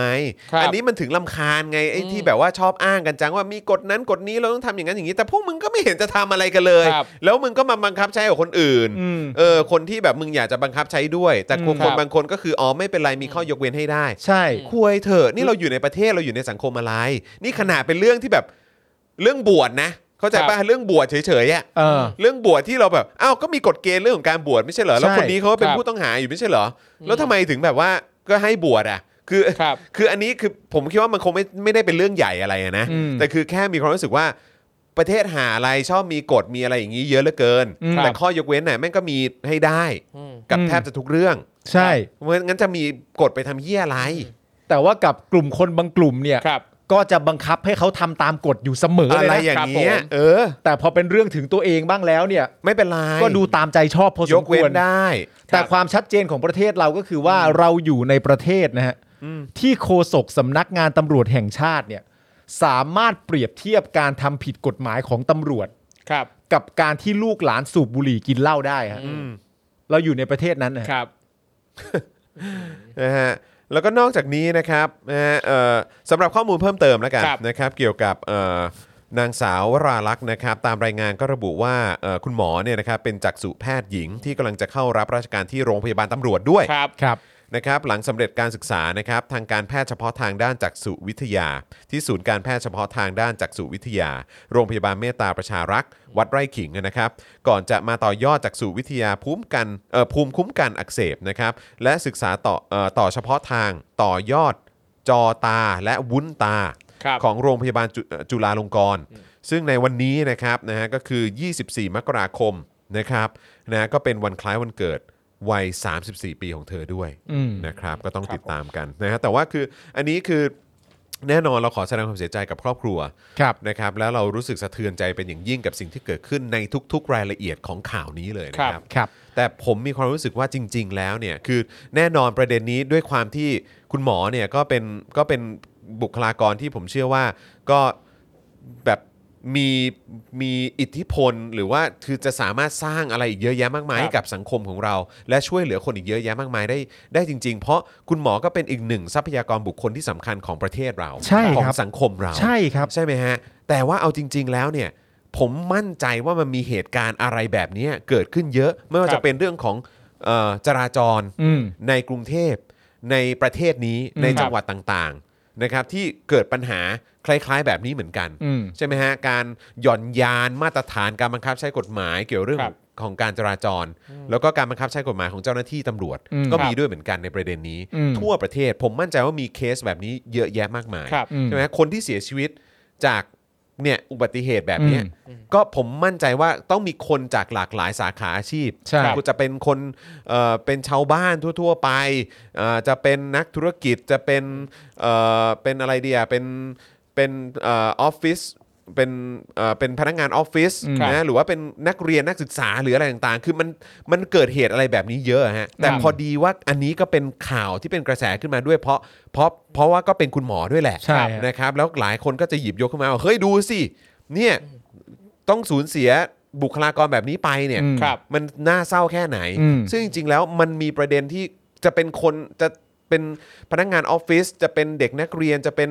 เอ่อคนไร้บ้านหรืออะไรก็ตามเนี่ยคือผมมีความรู้สึกว่าทุกคนก็เป็นทรัพยากรบุคคลที่สำคัญ ใช่ และมีค่าในสังคมนี้นะครั ครับ บ นะฮะเพราะฉะนั้นคือนอกจากกรณีนี้แล้วมันยังมีกรณีคล้าย ๆ แบบเนี้ยอีกเยอะแยะมากมายที่เกิดขึ้นทุกวัน ครับผม ในประเทศนี้ ครับ เพราะฉะนั้นคือนอกจากจะต้องส่งเสียงกันในประเด็นนี้แล้วเนี่ย มันต้องส่งเสริมการเปลี่ยนแปลง ใช่ มันเกิดขึ้นได้จริง ๆ ด้วย อืม ครับผม ในทั่วประเทศนะฮะ ครับ ครับ แล้วก็อย่างล่าสุดนะครับก็เห็นมีคนแชร์มานะครับในเพจหมอขอบ่นหน่อยเหอะนะครับ ครับ ก็บอกว่าวันนั้นเนี่ยนะครับหลังจากเกิดเหตุเนี่ยนะคุณตำรวจที่เป็นคนขับรถเนี่ยจะไปตรวจตาที่โรงพยาบาลตำรวจ โดยเออตอนที่ไปนัดเนี่ยแจ้งว่าตามัวอ่าแล้วก็จะไปตรวจตา แล้วก็ขี่มอเตอร์ไซค์เหรอ ใช่ คือคือหลังจากเกิดเหตุเนี่ยนะครับติดต่อไปที่โรงพยาบาลตำรวจว่าจะไปตรวจตา แล้วก็ปรากฏว่าหมอที่ต้องเข้าเวรตรวจตาเพื่อคอนซัลท์ในวันนั้ อน ย่า อะ บอกนะว่า ใช่ แล้วก็ แต่ทีเนี้ยคือคุณหมอไม่ได้เข้าเวรก็เลยรู้ว่าเกิดอุบัติเหตุกับคุณหมอ อันเนี้ย เหรอ จากจากจากในเพจนี้นะครับ ที่เนี่ยมีคนแจ้งมานะครับ ในเพจหมอขอบนเนยเหอะนะครับ โอ้โห เพจหมอขอบ่นหน่อยเหอะ ใช่ครับ นะบอกว่าเอ่ออ๋อหอเวรกรรมมีจริงมาก อธิบายวันศุกร์หลังชนไอคนนี้เนี่ยมันไปตรวจตาที่โรงพยาบาลตำรวจจะบอกว่าตามัวเลยชน แต่คนที่รับปรึกษาเรื่องตามัววันนั้นคือหมอตาย ก็คือคุณหมอที่ ใช่ครับ เสียชีวิตเนี่ยแหละครับ ครับ เขาเลยตามหาตัวกันเลย รู้ว่าถูกชนโอ้โหพีกี้เฮีย นั่นแหละครับ แล้วก็ คือหมายความว่าหลังจากเหตุการณ์นั้นหรือเปล่า ใช่ครับ ใช่ หลังจากเหตุการณ์คือไปตรวจตาแล้วก็เขาอ้างว่าตามัว ซึ่งอันนี้นะ เราเราไม่รู้ว่าตามัวจริงหรือเปล่า หรืออยากจะได้หลักฐานว่าตามัวด้วยนะ อันนี้ไม่รู้นะ แต่ว่าเนี่ยครับ อันเนี้ยก็มีหลักฐานว่าเพิ่งจะไปตรวจเอ่อนัดวันนี้นะครับ เด็กชายนเด็กชายนรวิทย์เหรอ เออข้อมูลเก่าข้อมูลเก่าใน เออ ชื่ออะไรเงี้ย เผื่อใครต้องการหลักฐานว่าวันนั้นไปตรวจจริงไหมมีใบนัดวันนี้ เพราะไม่มีหมอต่ายไปตรวจในวัน ครับ ให้วันนั้นไง วัน ล่ะ นั้นไม่มีหมอตายก็เลยไปตรวจวันนี้ อ่ากลายเป็นว่าตอนนี้ไปตรวจตานะเผื่อจะได้มีข้อมูลว่าตามัวตาไม่ดี อืมแล้วเท่าที่ผมรับฟังข้อมูลวันนี้อะต่อเนื่องจากที่คุณจรพูดเนี่ยรู้สึก ครับ ว่าจะมีต่อปีนะฮะ ครับ ประมาณ 500 คน ครับ ที่เสียชีวิตกับเหตุการณ์ที่เกี่ยวกับทางม้าลาย ครับ 500 คนต่อปีนะฮะ คือโคตรคือเอาง่ายๆอ่ะอย่าง วันหนึ่งมากกว่าหนึ่งคนอ่ะ คุณ ครับ คุณคนที่เรารู้จัก อืม เอ่อผมผมไม่แน่ใจคุณคุณปาล์มรู้จักหรือเปล่า แต่ว่าก็คืออย่างคนที่แกรมมี่อ่ะ อ๋ออ มีเสียชีวิตหลายท่านมากนะฮะ อืม โห ทางม้าลายหน้าแกรมมี่เนี่ยเป็นหนึ่งในทางม้าลายที่แบบเยี่ยมาก โคตรอันตราย แม้ว่าจะมีสัญญาณไฟ ใช่ คนข้ามนะ ตรงนั้น น่ะ น่ะ คือทางม้าลายแบบกดด้วยนะ เออ ใช่ กดมีเขียวแดงด้วยนะ ใช่ แล้วข้ามอ่ะ ใช่ คือคุณไทนี่อ่ะ อืม ก็ต้องใช้การข้ามตรงนั้นบ่อยมาก ครับ คุณไทนี่จะหลีกเลี่ยงการก้าวขาเป็นคนแรกเสมออจะจะไม่ใช่คนแรกที่เดินก้าวออกไป ไม่แล้วถึงแม้ว่าจะเดินเป็นคนแรกนะ ใช่ ก็คือเดินเป็นคนแรกบางทีปลอดภัยอ่ะ อืม เดินเป็นคนกลางๆ คนท้ายๆก็ คื ก็ อเอา ก็ไม่ได้ แน่ ปลอด เอานอภันย ไม่ได้ มัน เลย มันมาจากไหนก็ไม่รู้อ่ะ ซึ่งซึ่งจุดหน้าแกรมมี่เนี่ยเป็นอันที่งงมากว่าทำไมว่าทำไมมันมันเป็นแบบนี้มาแต่ไหนแต่ไร มัน งงาก เป็นแบบนี้ เส้เย มาแต่ไหนแต่ไรแล้วเป็นจุดที่คนข้ามวันหนึ่งเนี่ย ใช่ โคตรเยอะ ใช่ ทั้งวันไม่มี ใช่ ช่วงไหนไม่ข้าม ใช่ แล้วคือเห็นว่าเขาพยายามจะแบบตีเส้นทำเป็นลายซิกแซกนั่นนี่นู่น ใช้กรรมวิธีทางจิตวิทยากลยุทธ์ต่าง ๆ ให้คนชะลอ แต่ก็ดูแทบจะไม่ได้ผลใด ๆ เลย ใช่ กับหน้าตึกแกรมมี่เกิดอุบัติเหตุบ่อยเชีย มันบ้าคลั่งมากครับว่าแบ ครับ คือเฮียคือการข้ามถนนนี่มันต้องเสี่ยงตายขนาดนี้เลยเหรอ ครับ ใช่แล้วผมอ่ะ ไอ้ ตอนที่ เหี้ย ผมอยู่มปลายอ่ะ เออ ผมไปเรียนที่นิวซีแลนด์ใช่ไหคมรับ ครับ และนิวซีแลนด์ก็เป็นอีกประเทศหนึ่งที่เคารพในทางม้าลาย ครับ มาก ใช่ มากแบบ เรียกว่าเรียกว่าพอถึงเวลาจะข้ามปุ๊บ ครั อะ บ อืม เห็นทางม้าลายหรือไม่กดสัญญาณแล้วอ่ะ ครับ ถ้ามันเขียวปุ๊บอะมึงก้าวขาลงไปเลยอะ ใช่ อืม ยังไงรถต่อให้แม่งมาเร็วแค่ไหนแม่งก็เบรกกันตัวโก ครั ง บ แล้วโดยมากมันไม่มาเร็วด้วย ใช่ มันไม่มาเร็วมากด้วย ใช่ เพราะมันก็รู้ว่าทางม้าลาย ครับ มีความสำคัญกับสิ่งที่กูต้องปฏิบัติตามมากแค่ไหน ใช่ เป็น ใช่ครับ ประเทศที่สบายใจในการข้ามถนนมาก จริง ไม่ว่าจะเป็นในเมืองเล็ก หรือเป็นโอ๊กแลนด์ในเมืองใหญ่ ครับ ศูนย์การค้าอะไรต่างๆนานามากมาย แต่เมื่อถึงเวลาข้ามถนนนี่คือ มันจะปลอดภัยอ่ะ ครับ ใช่ อันนี้คือสิ่งที่ตกใจมากเวลาตั้งตั้งตอนที่ไปต่างประเทศครั้งแรก ๆอ่ะที่แบบรถทุกคันพร้อมจะชะลอและ ใช่ จอดให้คนข้ามถนน เออ โดยที่เราไม่ต้องยืนรอแบบชะเง้อชะแงะมองซ้ายมองขวานานๆ ข้ามเลย ใช่ กดสัญญาณขึ้นแล้วข้ามเลย ครับ เมื่อวานก็เพิ่งเห็นมีเอ่อเอ่อคนที่รู้จักใน Facebook ก็โพสต์เหมือนกันว่าเขาเพิ่งย้ายไปอยู่สวีเดนมั้ง ครับ อืม แล้วเขาก็แบบว่ายังยังไม่ชินกับการที่จะข้ามถนน เขาจะช็อก แล้วแบบเข้าใจไหมฮะคือ ครับ อยู่เมืองไทยนี่คือแบบจะข้ามถนน กว่า นี่ จะได้ คือเสี่ยง ข้าม ตายอะ ต้องระแวดระวัง ต้อง มาก ระวังมากมอง อืม ซ้ายมองขวามองแล้วมองอีกก่อนจะ คก่รับ อนจะเดินข้ามต้องเอาให้ชัวร์เอาให้รถแม่งโล่งที่สุดหรืออะไร ครับ ก็ตามก็ได้แล้วถึงจะข้ามอะไรแบบ ครั นี้ บ แต่คือนี่คือเขาบอกว่าจริง ๆ แล้วคือแค่ก้าวข้าม แค่เท้าเหยียบลงตรงทางม้าลายก็คือ มันก็รถจะหยุดแล้วอะ รถเบรกมาแต่ไกล ใช่รถเบรกอฮะยู่แล้ว รถเบรกมาแต่ไกล โอ้โหรถชะลออยู่ อยู่ แล้ว ต่างประเทศนี่บางทีเหมือนกับแค่เอาเท้าแตะทางม้าลายลงไปก้าวแรกปั๊บมีกำแพงขึ้นบล็อก ใช่ กันรถ ใช่ พร้อม เออ จอดเราข้ามเลยสบายอ่ะ คือแบบ แล้วเนี่ยแหละครับ อย่างที่บอกไปกรุงเทพมหานคร ครับ เมืองหลวงที่ชอบอ้าง Bangkok อืม Welcome Yes to Bangkok Yeah ม เนี่ยแหละฮะ ครับ คือนี่ยังไม่ได้พูดถึงประเด็นอื่นๆนะเพราะเดี๋ยวเราคงจะไปพูดถึงความพังพินาศของกรุงเทพมหานคร ในข่าวเกี่ยวกับเรื่องของผู้ว่ากท ครั ม บ นะครับ แต่อันนี้คือพูดถึงเรื่องการจราจร และอุบัติเหตุและความ ครับ ปลอดภัยบนท้องถนนในเมืองหลวงอย่างกรุงครับ เทพมหานครนะฮะ เอาจริงผมยังรู้สึกว่าเวียดนามอะยังข้ามง่ายกว่าของที่กรุงเทพนะ คือเวียดนามอะถ้าใครเคยดูภาพดูคลิปจะเห็นเลยว่ารถมอไซค์เนี่ยเยอะม ครับอื าก ม เยอะมากแล้วคือเขาก็แทบจะไม่จอดตรงทางม้าลายเหมือนกัน แต่ด้วยวัฒนธรรมของที่นั่นคือ ขอแค่ใจเราแข็งพอแล้วเดินข้ามไปเลยต่อให้รถมันจะไปมันจะมามอไซค์ที่นั่นอ่ะจะหลบเอง เออ ซึ่งอ่ะเรารู้มาแบบเนี้ยเราลองจนเราชินอ่ะ อืม แล้วคืออ่ะมันแทบแทบไม่เจออุบัติเหตุเลยไม่เห็นเลย แต่ของที่ไทยเนี่ย โอ้โห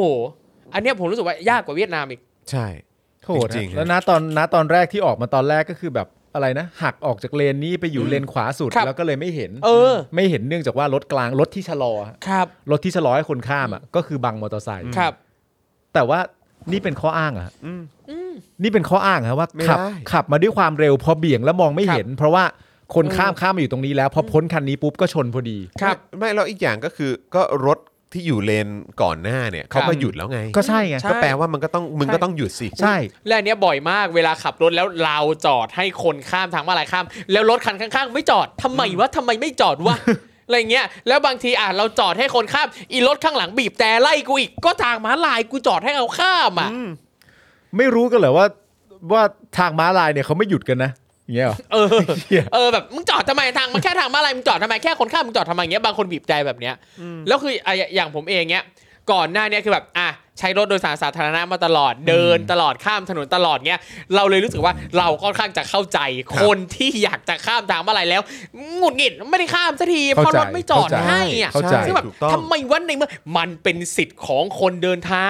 คนเดินเท้าเนี่ยควรจะแบบนี่คือ first priority ด้วยซ้ำอะ ใช่ กับการที่แบบควรจะได้รับการดูแลปกป้อง ได้รับความปลอดภัยในการเดินข้ามถนนเพราะว่าการที่เราเดินน่ะเราไม่มีเครื่องป้องกันใด ๆ ร่างกายเรา อืม อย่างเงี้ยนั้นพอมาขับรถแบบอื้อหือทางม้าลายตรงไหนอื้อหือกูจะรอทุกที่ มีคนจะข้ามแบบอื้อหือกูจอดทุกที่ ด้วยความเข้าใจอ่ะ แต่ก็ ใช่ ท้ายที่สุดเราก็ต้องไม่ลืมนะครับว่าเราอยู่ในประเทศที่ขนาดตำรวจเนี่ยนะครับโดนคนเมา ครับ ชนตายลากไปไกลมาก ครับใช่ นะครับ คนที่คนที่จะต้องรับผิดชอบ ก็ยังไม่เห็นความกระตือรือร้นจาก ใช่ครัทาบงแบบฝ่ายที่เกี่ยวข้องกับกระบวน ครับ การยุติธรรมไทย ที่จะกระตือรือร้นในการไปตามจับเขาเลย แล้วเห็น ครับผม มีข้ออ้างว่างบหมดเนี่ย งบหมด งบหมดซะด้วยก็เลยแปลก เรา ใจ เราอยู่ในประเทศ ครับ แบบนี้ครับที่ ครับ กระบวนการยุติธรรมไทยเป็นแบบนี้ครับ ฮะ อืม อ่ะงั้นเรามาดูข้อกำหนดด้านการจราจร อ่า การใช้ทางม้าลายแล้วก็ผู้ขับขี่ แล้วก็ผู้ใช้ทางม้าลายกันหน่อยดีกว่า ครับ นะ ผม ครับ เพราะว่าท่ามกลางเสียงวิพากษ์วิจารณ์อย่างหนักเนี่ยนะครับเกี่ยวกับปัญหาการฝ่าฝืนกฎจราจร ซึ่งนำมาสู่การสูญเสียนับครั้งไม่ถ้วน โดยเฉพาะในครั้งล่าสุดนี้นะครับผู้ขับขี่เป็นเจ้าหน้าที่ตำรวจด้วยนะครับทำให้เราเนี่ยต้องมาทบทวนกันอีกครั้งนะครับว่า ข้อกำหนดด้านการจราจร การใช้ทางม้าลายของผู้ขับขี่และผู้ใช้ทางม้าลายนั้นเนี่ยถูกระบุไว้อย่างไรบ้าง และเป็นไปได้จริงในเชิงปฏิบัติมากน้อยแค่ไหนนะครับก็เป็นที่กล่าวกันมานะครับว่าทางม้าลาย เครื่องหมายจราจรที่มักถูกมองข้าม ทั้งที่โดยหลักการแล้วเนี่ยนะครับทางม้าลายเป็นเครื่องหมายจราจรระดับสากล ที่ออกแบบขึ้นมาเพื่อช่วยอำนวยความสะดวก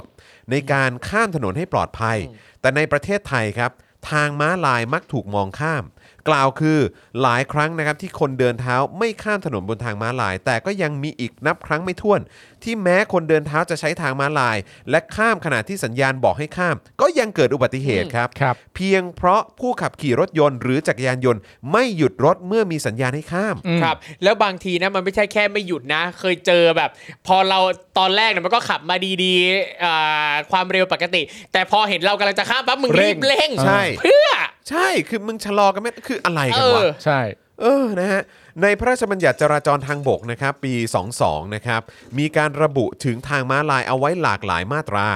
ซึ่งมีรายละเอียดดังนี้ครับ มาตรา 22 วงเล็บ 4 ครับ สัญญาณจราจรไฟลูกศรสีเขียวชี้ให้เลี้ยวหรือชี้ให้ตรงไป หรือสัญญาณจราจรไฟสีแดง แสดงพร้อมกับสัญญาณจราจรไฟลูกศรสีเขียวชี้ให้เลี้ยว หรือชี้ให้ตรงไป ให้ผู้ขับขี่เลี้ยวรถ หรือขับรถตรงไปได้ตามทิศทางที่ลูกศรชี้ อืม และต้องขับรถ ด้วยความระมัดระวัง และต้องให้สิทธิ์แก่คนเดินเท้าในทางข้าม หรือรถที่มาทางขวาก่อน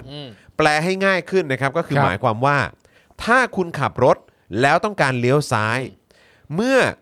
สัญญาณไฟเขียวเนี่ยนะครับให้สัญญาณว่าเลี้ยวซ้ายได้เนี่ยนะครับให้เลี้ยวด้วยความระมัดระวัง อืม และถ้าเห็นคนเดินข้ามถนนมาแล้ว ให้หยุดรถเพื่อให้ทางกับคนเดินถนนก่อน ครับ ก็คืออย่างไรก็ตามคุณก็ต้องหยุดรถ ใช่ เขาใช้ทางมาลายคุณก็ต้องหยุดรถ ใช่ มาตรา 46 ครับ ห้ามมิให้ผู้ขับขี่ ขับรถแซง เพื่อขึ้นหน้ารถอื่นในกรณีต่อไปนี้ก็คืออภายในระยะเวลา 30 เมตรก่อนถึงทางข้าม อืม ครับ นะครับ ทางร่วมทางแยก วงเวียนหรือเกาะที่สร้างไว้ หรือทางเดินรถที่ตัดข้ามทางรถไฟ ครับ ก็คือนะฮะเมื่อเห็นทางม้าลายข้างหน้าเนี่ยห้ามแซงเด็ดขาดในระยะ 30 เมตร เออ เพราะว่ามันจะทำให้เกิดเหตุการณ์ไม่เห็น ใช่ อย่างเหตุการณ์ที่เกิดขึ้นอันนี้นี่แหละ ใช่ ครับ ซึ่งถ้ามึงเป็นตำรวจมึงก็ควรจะรู้เรื่องนี้ ก็อย่างที่พี่หนุ่มถามไหมฮะเขาเป็นตำรวจจริงๆเหรอครับ ใช่ ทำไมมัน เออ ผิดได้เยอะขนาดนี้ เออ มาตรา 57 ห้ามมิให้ผู้ขับขี่จอดรถในทางข้าม หรือในระยะ 3 เมตรจากทางข้าม แปลว่า ห้ามจอดรถทับทางม้าลาย อืม โดยนับจากเส้นไปก่อนและหลัง 3 เมตร เหมือนกับนะฮะเป็นเส้นเหลืองทะแยงนั่นเอง อืม ครับ นะครับมาตรา 70 ครับ ผู้ขับขี่ซึ่งขับรถเข้าใกล้ทางร่วมทางแยก ทางข้ามเส้นให้รถหยุด หรือวงเวียนต้องลดความเร็วของรถ แปลง่ายที่สุดนะครับก็คือ เมื่อเห็นทางม้าลาย ให้ชะลอความเร็วก่อนทุกครั้ง เอ เอ อ อ ใช่ แปลง่ายๆ เป็นอย่างนี้ ครับ นะครับ ก็คือถ้าเห็นทางม้าลาย มึงต้องชะลอความเร็วก่อนทุกครั้ง ใช่ ใช่ครับ เพราะหลังจากมึงชะลอเสร็จเรียบร้อย ถ้ามันมีคนกำลังข้ามอยู่ มึงต้อง คุณ หยุด ก็หยุด ถูก ใช่ ต้อง แต่คุณต้องชะลอนำมาเลย ใช่ ใช่ แม้ว่าจะไม่มีคนมึงก็ต้องชะลอ ถูต้อง การชะลอนำเนี่ยสิ่งที่มันจะเกิดขึ้นตามมาก็คือว่าคุณจะหยุดอย่างประสบความสำเร็จที่สุด ใช่ ครับ อืม มาตรา 104 ครับ ภายในระยะไม่เกิน 100 เมตร นับจากทางข้าม มิให้คนเดินเท้าข้ามทางนอกทางข้าม แปลตรงตัวเลยนะครับคือ ถ้าเกิดจะข้ามถนนในระยะ 100 เมตร มีทางม้าลายอยู่หรือสะพานลอย ให้ข้ามตรงทางม้าลายเท่านั้น ถ้าข้ามจุดอื่นคือโดนปรับ อืม ใช่ไหมแล้วนี่ไง ประชาชนก็ใช้ทางม้าลาย ก็ข้ามทางม้าลาย แล้วก็โดนชนตาย ครับ นะครับสำหรับข้อกำหนดนะครับสำหรับคนเดินเท้าก็มีระบุไว้เหมือนกัน ในมาตรา 105 ที่ต่อเนื่องกันมา วงเล็บหนึ่งก็คือเมื่อมีสัญญาณจราจรไฟสีแดง ไม่ว่าจะมีรูปหรือข้อความเป็นการห้ามมิให้คนเดินเท้าข้ามทาง ข้ามทางเดินรถด้วยหรือไม่ก็ตามนะครับ ให้คนเดินเท้าหยุดรออยู่บนทางเท้า บนเกาะแบ่งทางเดินรถ หรือในเขตปลอดภัย เว้นแต่ทางใดที่ไม่มีทางเท้านะฮะให้หยุดรอบนไหลทางหรือขอบทาง 2. เมื่อมีสัญญาณจราจรไฟสีเขียวไม่ว่าจะมีรูปหรือข้อความเป็นการอนุญาตให้คนเดินเท้า ข้ามทางเดินรถด้วยหรือไม่ก็ตาม ให้คนเดินเท้า ข้ามทางเดินรถได้ ครับ ก็คือจริงๆก็คือเอ่อคนที่ใช้คนที่เดินน่ะ อืม คนบนถนนน่ะก็คือเป็น priority อ่ะ ใช่ ไหมครับ และ3นะครับเมื่อมีสัญญาณจราจรไฟสีเขียวกระพริบทางด้านใดของทาง ให้คนเดินเท้าที่ยังไม่ได้ข้ามทางเดินรถ หยุดรอบนทางเท้า บนเกาะแบ่งทางเดินรถ หรือในเขตปลอดภัย แต่ถ้ากำลังข้ามทางเดินรถ ให้ข้ามทางเดินรถโดยเร็ว สรุปได้นะครับก็คือว่ากฎหมายจราจรถูกบังคับใช้ทั้งกับคนที่ขับหรือขี่ยานพาหนะ และคนเดินถนนด้วย อืม เพื่อให้เกิดความปลอดภัยด้วยกันทั้งหมดทุกคน แต่ความปลอดภัยจะเกิดขึ้นได้ก็ต่อเมื่อกฎจราจรถูกปฏิบัติตามจากทั้งสองฝ่าย ก็แน่นอ คน รับ อยู่แล้ว ซึ่งในกรณีที่เรากำลังที่มันกำลังเป็นข่าวใหญ่อยู่เนี่ยก็คือว่า คนเดินทางเท้าหรือคนที่ใช้ใช้ถนนแบบที่จะเดินข้ามถนนเนี่ยเขาก็ปฏิบัติตามกฎกติกา เขาได้ทำถูกต้อง เขาก็ ตม เดิน กฎระบีย ข้า บ ม แล้ ทาง ว ม้าลายไง ใช่ เขาไม่ได้เขาไม่ได้ไปเดินข้ามตรงจุดที่ไม่มีทางม้าลาย ครับ หรือว่าตรงที่มันไม่มีสะพานลอยคือ ใช่ เขาเขาก็ใช้ทางม้าลายอ่ะ ใช่ แล้วจริง ๆ มันก็มีกฎที่ระบุไว้ชัดเจนว่า คนที่ข้ามทางม้าลายต้องเป็น priority ไง ใช่ ใช่ไหมฮะ คือคุณหมอเนี่ยใช้ทางม้าลาย ก็ถูกต้องแล้ว แล้วจากคลิปวิดีโอ เออ ก็มีรถที่ปฏิบัติตามกฎจริงๆ ถูกต้อง คืคอรับ ชะลอแล้วหยุด ใช่ แต่นรวิทย์เนี่ย ครับ ไม่ได้ทำแบบนั้น ใช่ ครับ นะฮะนี่ก็คือสิ่งที่เกิดขึ้น ครับ แล้วเนี่ยพอเราพูดถึงประเด็นทางม้าลายเนี่ยมันก็จะมีบางคนที่บอกว่า เนี่ยทำไมไม่ไปขึ้นสะพานลอยอีก เอออะไรแบบนี้ก็มีนะ ซึ่งอันเนี้ยเราก็ต้องย้ำว่าการที่เขาข้ามทางม้าลาย เขาทำถูกต้องตามกฎหมายทุก ถู อก ย่างอยู่ แล้ว แล้ว ถู เขา กแล้ว ทำถูกแล้ว แปลว่าอะไรฮะจะถ้าจะข้ามทางม้าลายทำไมไม่ไปขึ้นสะพานลอยแปล คือว่าอะไรฮะ คือเขาบอกว่าสะพานลอยเนี่ยมันปลอดภัยกว่าไงฮะมันขึ้นข้างบนไงเนี่ยมัน ซึ่งซึ่งมันไม่เกี่ยวไง ใช่ มันไม่เกี่ยว เออมันไม่เกี่ยวไง และจะบอกว่า ในหลายๆ ประเทศอะที่กฎจราจรเขาแข็งพอเนี่ยสะพานลอยมีน้อยมาก เพราะว่าแค่คนเดินข้ามทางม้าลายมันก็ปลอดภัยแล้ว และจะบอกว่าสะพานลอยเนี่ยนะครับ มันไม่ได้จะเหมาะกับทุกคน ใช่ บางคนสภาพร่างกายไม่พร้อมไม่ว่าจะ เป็น เป็น ผู้สูงอายุ เออ ผู้ผู้ที่มีความพิการทางร่าง ครับ กาย ผ อะไร ม ต่างๆ ใช่ เนี่ย อันเนี้ยเขาก็ไม่ได้สะดวกจะขึ้นสะพานลอย นั่นแปลว่าถ้าเรามีทางม้าลายและมีกฎจราจรที่มันแข็งพอเนี่ยนะครับไม่จำเป็นต้องมีสะพานลอยเลยด้วยซ้ ใช่ ำและสะพานลอยมันก็ไม่ได้จะปลอดภัยเสมอไปด้วยนะครับ อย่างที่เราเห็นหลาย ๆ ครั้งเนี่ยการปล้นจี้อะไรต่างๆ มันก็เกิดบนสะพานลอย ใช่ นะครับนั่นแปลว่าสะพานลอยมันก็ไม่ได้จะตอบโจทย์นะครับ อันที่ตอบโจทย์ที่สุดคือสะพานลอยที่มาพร้อมกับคนที่ยึดมั่นในกฎจราจร มันมันมันไม่ได้เข้าใจยากนะ อืม จริงๆแล้ว ครับ เพราะว่าทางม้าลาย ครับ ก็ต้องปลอดภัยด้วยสิครับ ถูกต้องครับ มันถึงเป็นทางม้าลายไงฮะ และกฎระเบียบที่คุณจรอ่านให้ฟังแล้ว มัน ครับ ก็ถูกออกมาเพื่อให้ปลอดภัยไงฮะ อืมครับ แต่ก็นั่นแหละฮะสะเทือนใจที่สุดก็คือว่าไอ้คนที่ก่อเหตุหรือว่าคนที่เป็นคนที่สร้างความเสียหาย ครับ ขนาดนี้เนี่ยเป็นตำรวจฮะ เป็นคอฝอด้วยฮะ ครับผม เป็นคอฝอด้วยครับเป็นคอฝอซะด้วยครับ แล้วเราก็เราก็น่าติดตามนะครับนะฮะเพราะว่าก็คือเขาว่าคนนี้ก็เป็นอะไรนะ ลูคกนนี้ ตำรวจ เป็น อ่า ลูกตำรวจเหมือนกันใช่ไหม ลูกตำรวจ เห็นว่าเป็นรอง อยู่ สารวัตรสอนอเกรดเอ สอนอเกรด A ด้วยฮะ คุณผู้ชมผมขอความรู้หน่อยดิ ครับ สอนอเกรด A นี่มันที่ไหนบ้างวะ นะฮะนี่ก็คือในรายการ Inside Thailand ตั้งข้อสังเกตว่าสิ่งที่ตำรวจทำเป็นเอ่อเอ่อที่ตำรวจทำเนี่ยเป็นไปตามคู่มือปฏิบัติงานกำที่กำหนดไว้ให้ทำหรือไม่ ถ้าเกิดว่าไม่เนี่ยมันเกี่ยวข้องกับการขับขี่เอ้ยเกี่ยวเกี่ยวข้องกับการที่ผู้ขับขี่บังเอิญเป็นตำรวจด้วยกันเองหรือไม่ ต้องการปกปิดข้อมูลอะไรหรือไม่ แล้วก็ระบุด้วยนะครับว่า พี่ๆตำรวจกระซิบบอกมาว่า 10ตำรวจตรีนรวิทย์เนี่ยเป็น อืม ลูกตำรวจเหมือนกัน อืม ครับ พ่อเนี่ยก็เป็นตำรวจเหมือนกัน อืม ระดับรองสารวัตรอยู่สอนอเกรด A อืม ผมอ่านเจ ค อ รับ มาว่ารับผิดชอบเกี่ยวกับการจราจรด้วยนะครับพ่อเขาอะ ด้วยใช่ไหมฮะ อ๋อ ดาบตำรวจนิคมบัวดกฮะคุณพ่อเนี่ย อืม อ๋อเหรอครับ ใช่ เป็นรองสารวัตร อืมหาหาอยู่อะยศเป๊ะๆอยู่ที่ไหนยังไงนะครับ นั่นแหละครับ ก็ต้อง นี่คื ก็ต้องติดตาม ห ป ก ระ ณ์ที่กิขึ้ เด็นนี้ด้วยครับ ครับ อืม นะฮะอ่ะคุณผู้ชมรู้สึกอย่างไร คอมเมนต์กันเข้ามาได้นะครับ ครับ นะคุณผู้ชมนะครับ แล้วก็อย่าลืมครับมาเติมพลังให้กับพวกเราหน่อยครับ ครับ นะฮะ ผม เพราะว่าข่าวนี้ก็เราก็ขยี้กันจัดหนักเลยนะครับ คุณผู้ชมเติมพลังเข้ามาให้กับพวกเราผ่านทางบัญชีกสิกรไทย 0698975539 หรือสแกนเคอร์โคดกันเข้ามาหน่อยนะครับ ครับ นะฮะ ครับ เอิ่ม อึบอืม ครับ โอ้โห คอมเมนต์กันมาบรึมเลยครับ บรึมเลยครับ นะฮะ เออ แล้วก็ต้องติดตามด้วยนะครับ เพราะว่าดูเหมือนเจ้าของร้านเอ่อรถมอเตอร์ไซค์เนี่ยก็ออกมายืนยัน ครับ ใช่ นะครับว่ารถคันนั้นเขาขายให้กับคนอื่น ครับผม นะฮะ แล้วคนคนที่เขาขายให้เนี่ยก็บอกว่ารถอ่ะโดนยึดไว้ที่สอนอ ครับ แล้วมาอยู่ระหว่างขาของนรวิทย์ได้ยังไง ใช่ เข้าใจไหมฮะ นรวิทย์ใช้เป็นเป็นพาหนะ ได้ยังไงอ่ะ ครับ เออ ทำไมนรวิทย์ถึงเป็นผู้ขี่มัน ครับ สุดๆฮะ สุดๆจริง ๆ ครับ ครับ ไทยแลนด์กันไป นะฮะก็มีมีตั้งข้อสังเกตกันอยู่นะครับว่าสอนอเกรด A คือตรงไหน ครับ ครับผม นะครับก็มีบอกว่าปทุมวันหรือเปล่าทองหล่อหรือเปล่านะครับอ๋อเหล่านี้คือเกรด A เหรอฮะเนี่ย เออผมไม่เคยรู้เลยหมายถึงว่า เออ ผมไม่ผมไม่ได้มีในไอเดียว่า พอคิดขึ้นมาในหัวสอนอเกรดเอที่ไหนวะ ยังไงวะ ที่ไหนถึงถูกเรียกได้วะ เออ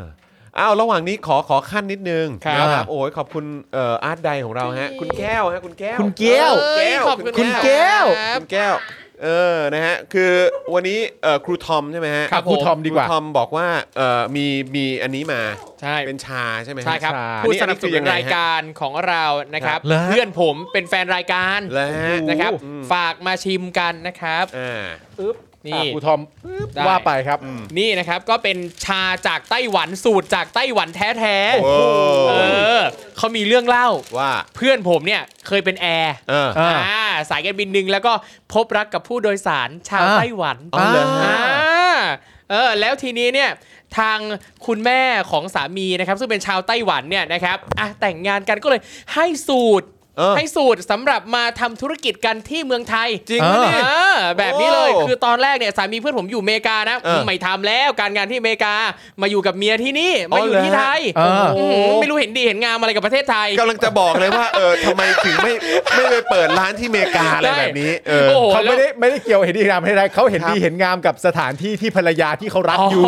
อ๋อใช่ใช่ใช่ใช่ใช่นี่แหละครับ แล้วก็เขาก็เลยเปิดร้านชาเล็ก อ่า ๆ น นะครับชื่อร้านเปเปทีเฮาส์ เปเป เปเป ออนะครับ เปเป B E I B E I ไปไป อ๋อ ใช่สาสามารถดูได้ใน IG ร้านหรือว่าใน Facebook นะครับร้านสวย อ่าน นะครับร้านสวยสามารถไป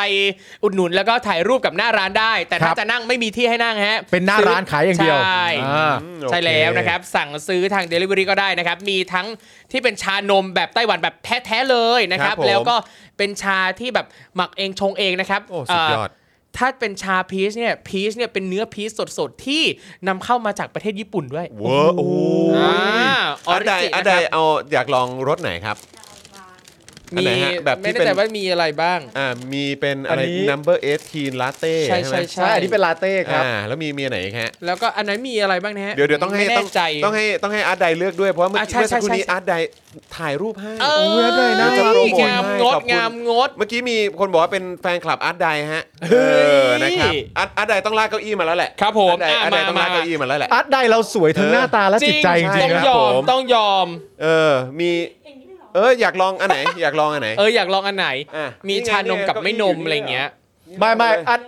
อาร์ตได้อยากได้ขวดนี้หรือเปล่า เออ ใช่ อยากใช่ไหม อ่ะ อยากต้องเข้ามาเอาอาร์ตได้ วันนี้อาร์ตไดใส่ชุดของร้าน Congress ของ นี่ เกรส นะครับนะฮะสามารถ อุดหนุนได้นะครับ ทาง ครับผม Facebook นะฮะ Congress นะครับ ครับ อาร์ตไดมีหุ้นอยู่นะฮะ เอ เอ้า อนะครับ แล้วเออเอา ไม่เอา ได้ เอ้ยไม่ เอ ใช่ อเออนี่ อันใด ประ บาง เท คน น เรียบ ไป ร้อย ต้องลงขนาดนั้นเลยห เรียบร้อย แล้ แล้ว ว นะครับ อย่างอันนี้เนี่ยเอาออร์แกนิก เพราะความ organic ด้วย ความหวานนี่เขาใช้แบบเป็นส้มอะไรสักอย่างเนี่ยที่เขาตื่นมาหมักเองทุกเช้า จริ เป็น งเหรอเนี่ย แยมส้มที่หมักเองเป็นความหวานจากส้มกับน้ำผึ้งแบบออร์แกนิกล้วน โอ้แต่น่าสนใจมี สะอาด หอม ปลอด หมื่ ภั น ย ลี้ ใช่ หอมหมื่น ออก ลี้ เสียงถูกนะหม อย่าผวนนะ อย่าผวนไม่ผวนไม่ผวน ใช่ ครับ หอม ผ หมมื่นลี้ แล้วก็มีเป็นแบบไวท์พีชก็มี ใช่ มี ครับ แฟนรายการแฟนรายการชื่อคุณไทนี่ฮะ ครับ ส่งเข้ามาที่ไลน์ส่วนตัวว่าร้านอยู่ที่ไหนครับ แฟนรายการชื่อคุณไทนี่เขาถาม ร้านเนี่ยมีอยู่ที่อารีซอยหนึ่งนะครับ อ่า เป็นคีออส อ่า อยู่ตรง โอเค ที่มันจะเป็นตึกจอดรถสหกรณ์อะ โ อยู่ตรงตรงทาง อ๋ ขึ้ อน ตรงนั้นเลย ตรงนั้นนะครับ โอเค แล้วก็อีกที่หนึ่งคือตลาดที่อยู่เยื้องเยื้องๆตึกแกรมมี่อ่ะเยื้องเยื้องๆมสวอ่ะรวมชับรวมทรัพย์ อ๋ ห อ รือร โอ วม เคโอเค โชคอ่ะ โอเค ตรงนั้นนะ อ่า ข้างในก็จะมี โอเคอยู่ด้านในก็ ร้านสวยมาก มีด้วยเหมือนกัน แต่ซ่อนตัวอยู่ในหลืบตรงนั้นนะครับ อ่ ก็สามารถ แล้วอันนี้ก็เป็น ไปเยี่ยมชมได้ ซิตรัสทีไทวานิส ใช่ อ่าครับผม ใช่ไต้หวันแท้ๆ โอ้โหสุดยอด นี่เป็น ครับ สูต ล ร องชิมได้ ที่สำหรับตัวเพื่อนครูทอมก็คือว่า ครับ เป็นสูตรที่เขาได้มาจากคุณแม่สามีนั่นแหละ ใช่ ว่ากันง่ายๆแบบนี้ ใช่แล้ว ผมผมเพิ่งบอกครูทอมไงครูทอมเล่า ครั ให้ บ ฟังตอนเข้ารายการว่า อันเนี้ยเหมือนที่เขาพูดกันว่า อันนี้คือการสอนวิธีจับปลา ใช่ ไม่ใช่แค่ให้ปลามา ครับผม แต่ให้สูตรมาเลย ให้สูตรมาเลยด้วย ก็คือคือสามีภรรยาคู่นี้เขาก็จะครองคู่กัน เออ ใช้ชีวิตร่วมกัน ครับ ใช่ ผม แล้ว คุณแม่เนี่ยสมมติว่าไอตัวเงินตัวทองอาจจะให้มาหรือเปล่าไม่รู้ เออเออเออ แต่ให้สูตร ให้สูตรไปทำอาหาร ให้ กินไง สูตรว่า ใช่ สร้างตัวเองขึ้นมาได้เลยนะลูก เอออย่าง เงี้ย แล้วก็สร้าง แจ๋วมาจกริง แล้วก็สร้างจริง ครับ เป็นไง แล้วเขาเป็น บ้าง แฟนรายการเราด้วย ใช่เป็นแฟนรายการ อ๋อ เป็นแฟนรายการนะครับ ก็สามารถอุดหนุนกันได้นะครับใน ให้คุณผู้ชมรู้จักกันนี่ แอป Delivery ต่างๆ ก็มี นี่คุณชา คุณ ใช่ ชาซีบอกว่าชาร้านนี้อร่อยจริงค่ะ ครับผม อ๋อครับผม ครับ อาร์ตไดซื้อไม่ได้นะฮะ เพราะว่าอาร์ตไดนี่มีเจ้าของแล้วนะครับผม อันนี้เรามาพูดถึงเรื่องชานะฮะ แหมมีคนถามว่า อร่อยนะ ซื้อได้ไหมครับอาร์ตได ไม่ได้ไม่ได้ ไม่ได้ครับ ไม่ได้ ไม่ได้ไม่ได้ ครับไม่ได้ ครับ ฮะ ห่วงด้วย ครับผม ห่วงด้วย ครับผม เอ้ย คบ สูตรลับฉบับแม่สามีว่ะ เออไม่น่ารัก เออ นะ เออเออ ครับผม ฟิลนี้ฟิลนี้นะครับ นะฮะอันนี้เขาบอกโอ้โหนี่ตอนนี้คือกำลังคุยเรื่องชาหรือคุยเรื่องสาวแว่นฮะ นี่อุ๊ยจริงๆเขาหัน ครับ เอ่อมีเขามีอีกผลิตภัณฑ์หนึงที่เป็นแบบ คือ ชาชีสก็มีนะ อ๋อ แบ เหรอบ ฮะ ใส่ เป็นชี ชี ส ส เหรอ ด้วยอะไรเงี้ยก็มี เออ เออ มีคุณผู้ชมถามว่าแล้วอาร์ตไดเป็นแฟนใครคือเรื่องชาเนี่ยนะฮะ ครับ เป็นชาที่ ร้านเพื่อน ใช่ร้าน เพื่อน เพื่ คุ อ ณ น ทอม เบ อ บี ร่อย ที มา เฮาก ส์คุณธรรมรักษ์ถามว่าส่งขอนแก่นไหมส่งทั่วประเทศครับ ส่งทั่วประเทศ ส่ง ด้วย ทั่วประเทศเขามีแบบแพ็คความเย็นอะไรต่างๆของเขาอ่ะ โอ้ยอดเยี่ยม คุณ เ กอบเกียรติบอกว่า ครับ โอ้โหสาวแว่นคือชานี่มีหลายชนิด ใช่ มาก ใช่ใช่ใช่ใช่ ชานี่มีหลายชนิดมากเลย ครับผ ครับ ม ผม นะครับ อ่าก็ถ้าเกิดอยากเอ่ออยู่ใกล้ชิดอาร์ตใดก็ไปตามได้ที่แก้วกรวีนะ เอ ครับเออนะครับ เออ ที่ นี่ ที่ แปลว่า Instagram คุณจอน นะ ก็ติดตามไอจีนี้ก็เลยได้อยู่ใกล้ชิดเป็นพิเศษ ก็เพราะติดตามก็เลยได้อยู่ใกล้ชิดแบบนี้ ใช่ นะครับเออ คุณอิส ครั ระ บผม นะฮะบอกว่าอาร์ตไดสักเทปไหมครับ ยอดจะพุ่งแน่น อ๋ อ อน เหรอฮะอาร์ต คือ ใดมานั่งนี่แล้วอาร์ตใดบอกว่าวันนี้วันนี้ทำไมถึงเลือกว่าอะไรก็นี่ก็เพิ่งถ่ายแบบคอนเกรสมา อ่า เออ มึงสำหรับมึงวันนี้อาร์ตไดสวยไหม สวยมาก แล้วในทุกๆวันเขาสวยไหม ทุกวัน แล้วน่ารักไหม น่ารักมาก จิตใจดีไหม ดีดีดี ทำเสียงต่ำทำเฮียอะไรก่อน นเป็นการยืนยัน เป็นการยืนยันว่า ยืนยั ถ้าน ว่า ถ้า ว่ากูจริงจัง ถ้าเสียงสูงว่านี่เหมือนเหมือนหลอกลวง อ่ะ แต่พอเสียงต่ำนี่คือแบบว่า นี่กูเน้นแล้ว กูเน้นไง อันนี้ กูการัน กูเน้ ตี นแล้ว ครับผม อันนี้ถือว่าอาร์ตไดเนี่ย กูเน้นเลยคนเนี้ย ที่สุด เออครับผม อาร์ตไดนี่ถือว่าเข้ามาแล้วเพิ่มความสุขให้ชีวิตไหม โอ้โหหลายร้อยเท่า เพราะฉะนั้นถ้ามึงพูดอย่างนี้แล้วเนี่ยนะฮะ เออเออ ก็ต้องบอกคุณผู้ชมเลยนะครับว่า ชานี่อร่อยมาก มากมากมากมากที่สุด ชานี่อร่อยจริง ครับผม นะครับผม นี่เขาบอกว่าจอห์นสู้อ่ะ สู้เฮ้ยไอเรื่องอื่นมันอาจจะยอมแพ้ได้ ครับผม แต่เรื่องนี้มันไม่ยอม เออ จริง ครับผม ต้องบอกเลยว่าจอนี่ก็คือมันรักของมัน เออ หมายถึงชานะ ใช่ใช่ รักของมัน ใช่ มันชอบ ใช่ มันชอบกินชา ครับผม รักของมันอันนี้สูตรชื่อร้านขออีกทีหนึ่ง เปเปทีเฮาส์ เป เป เป เป Tea B House E I B E I หา เออ ดูได้ในโซเชียลมีเดีย Search นะคะ ดู ชื่อร้านชื่อว่าอะไรนะ ขอชัดๆอีกหนึ่งที เปเป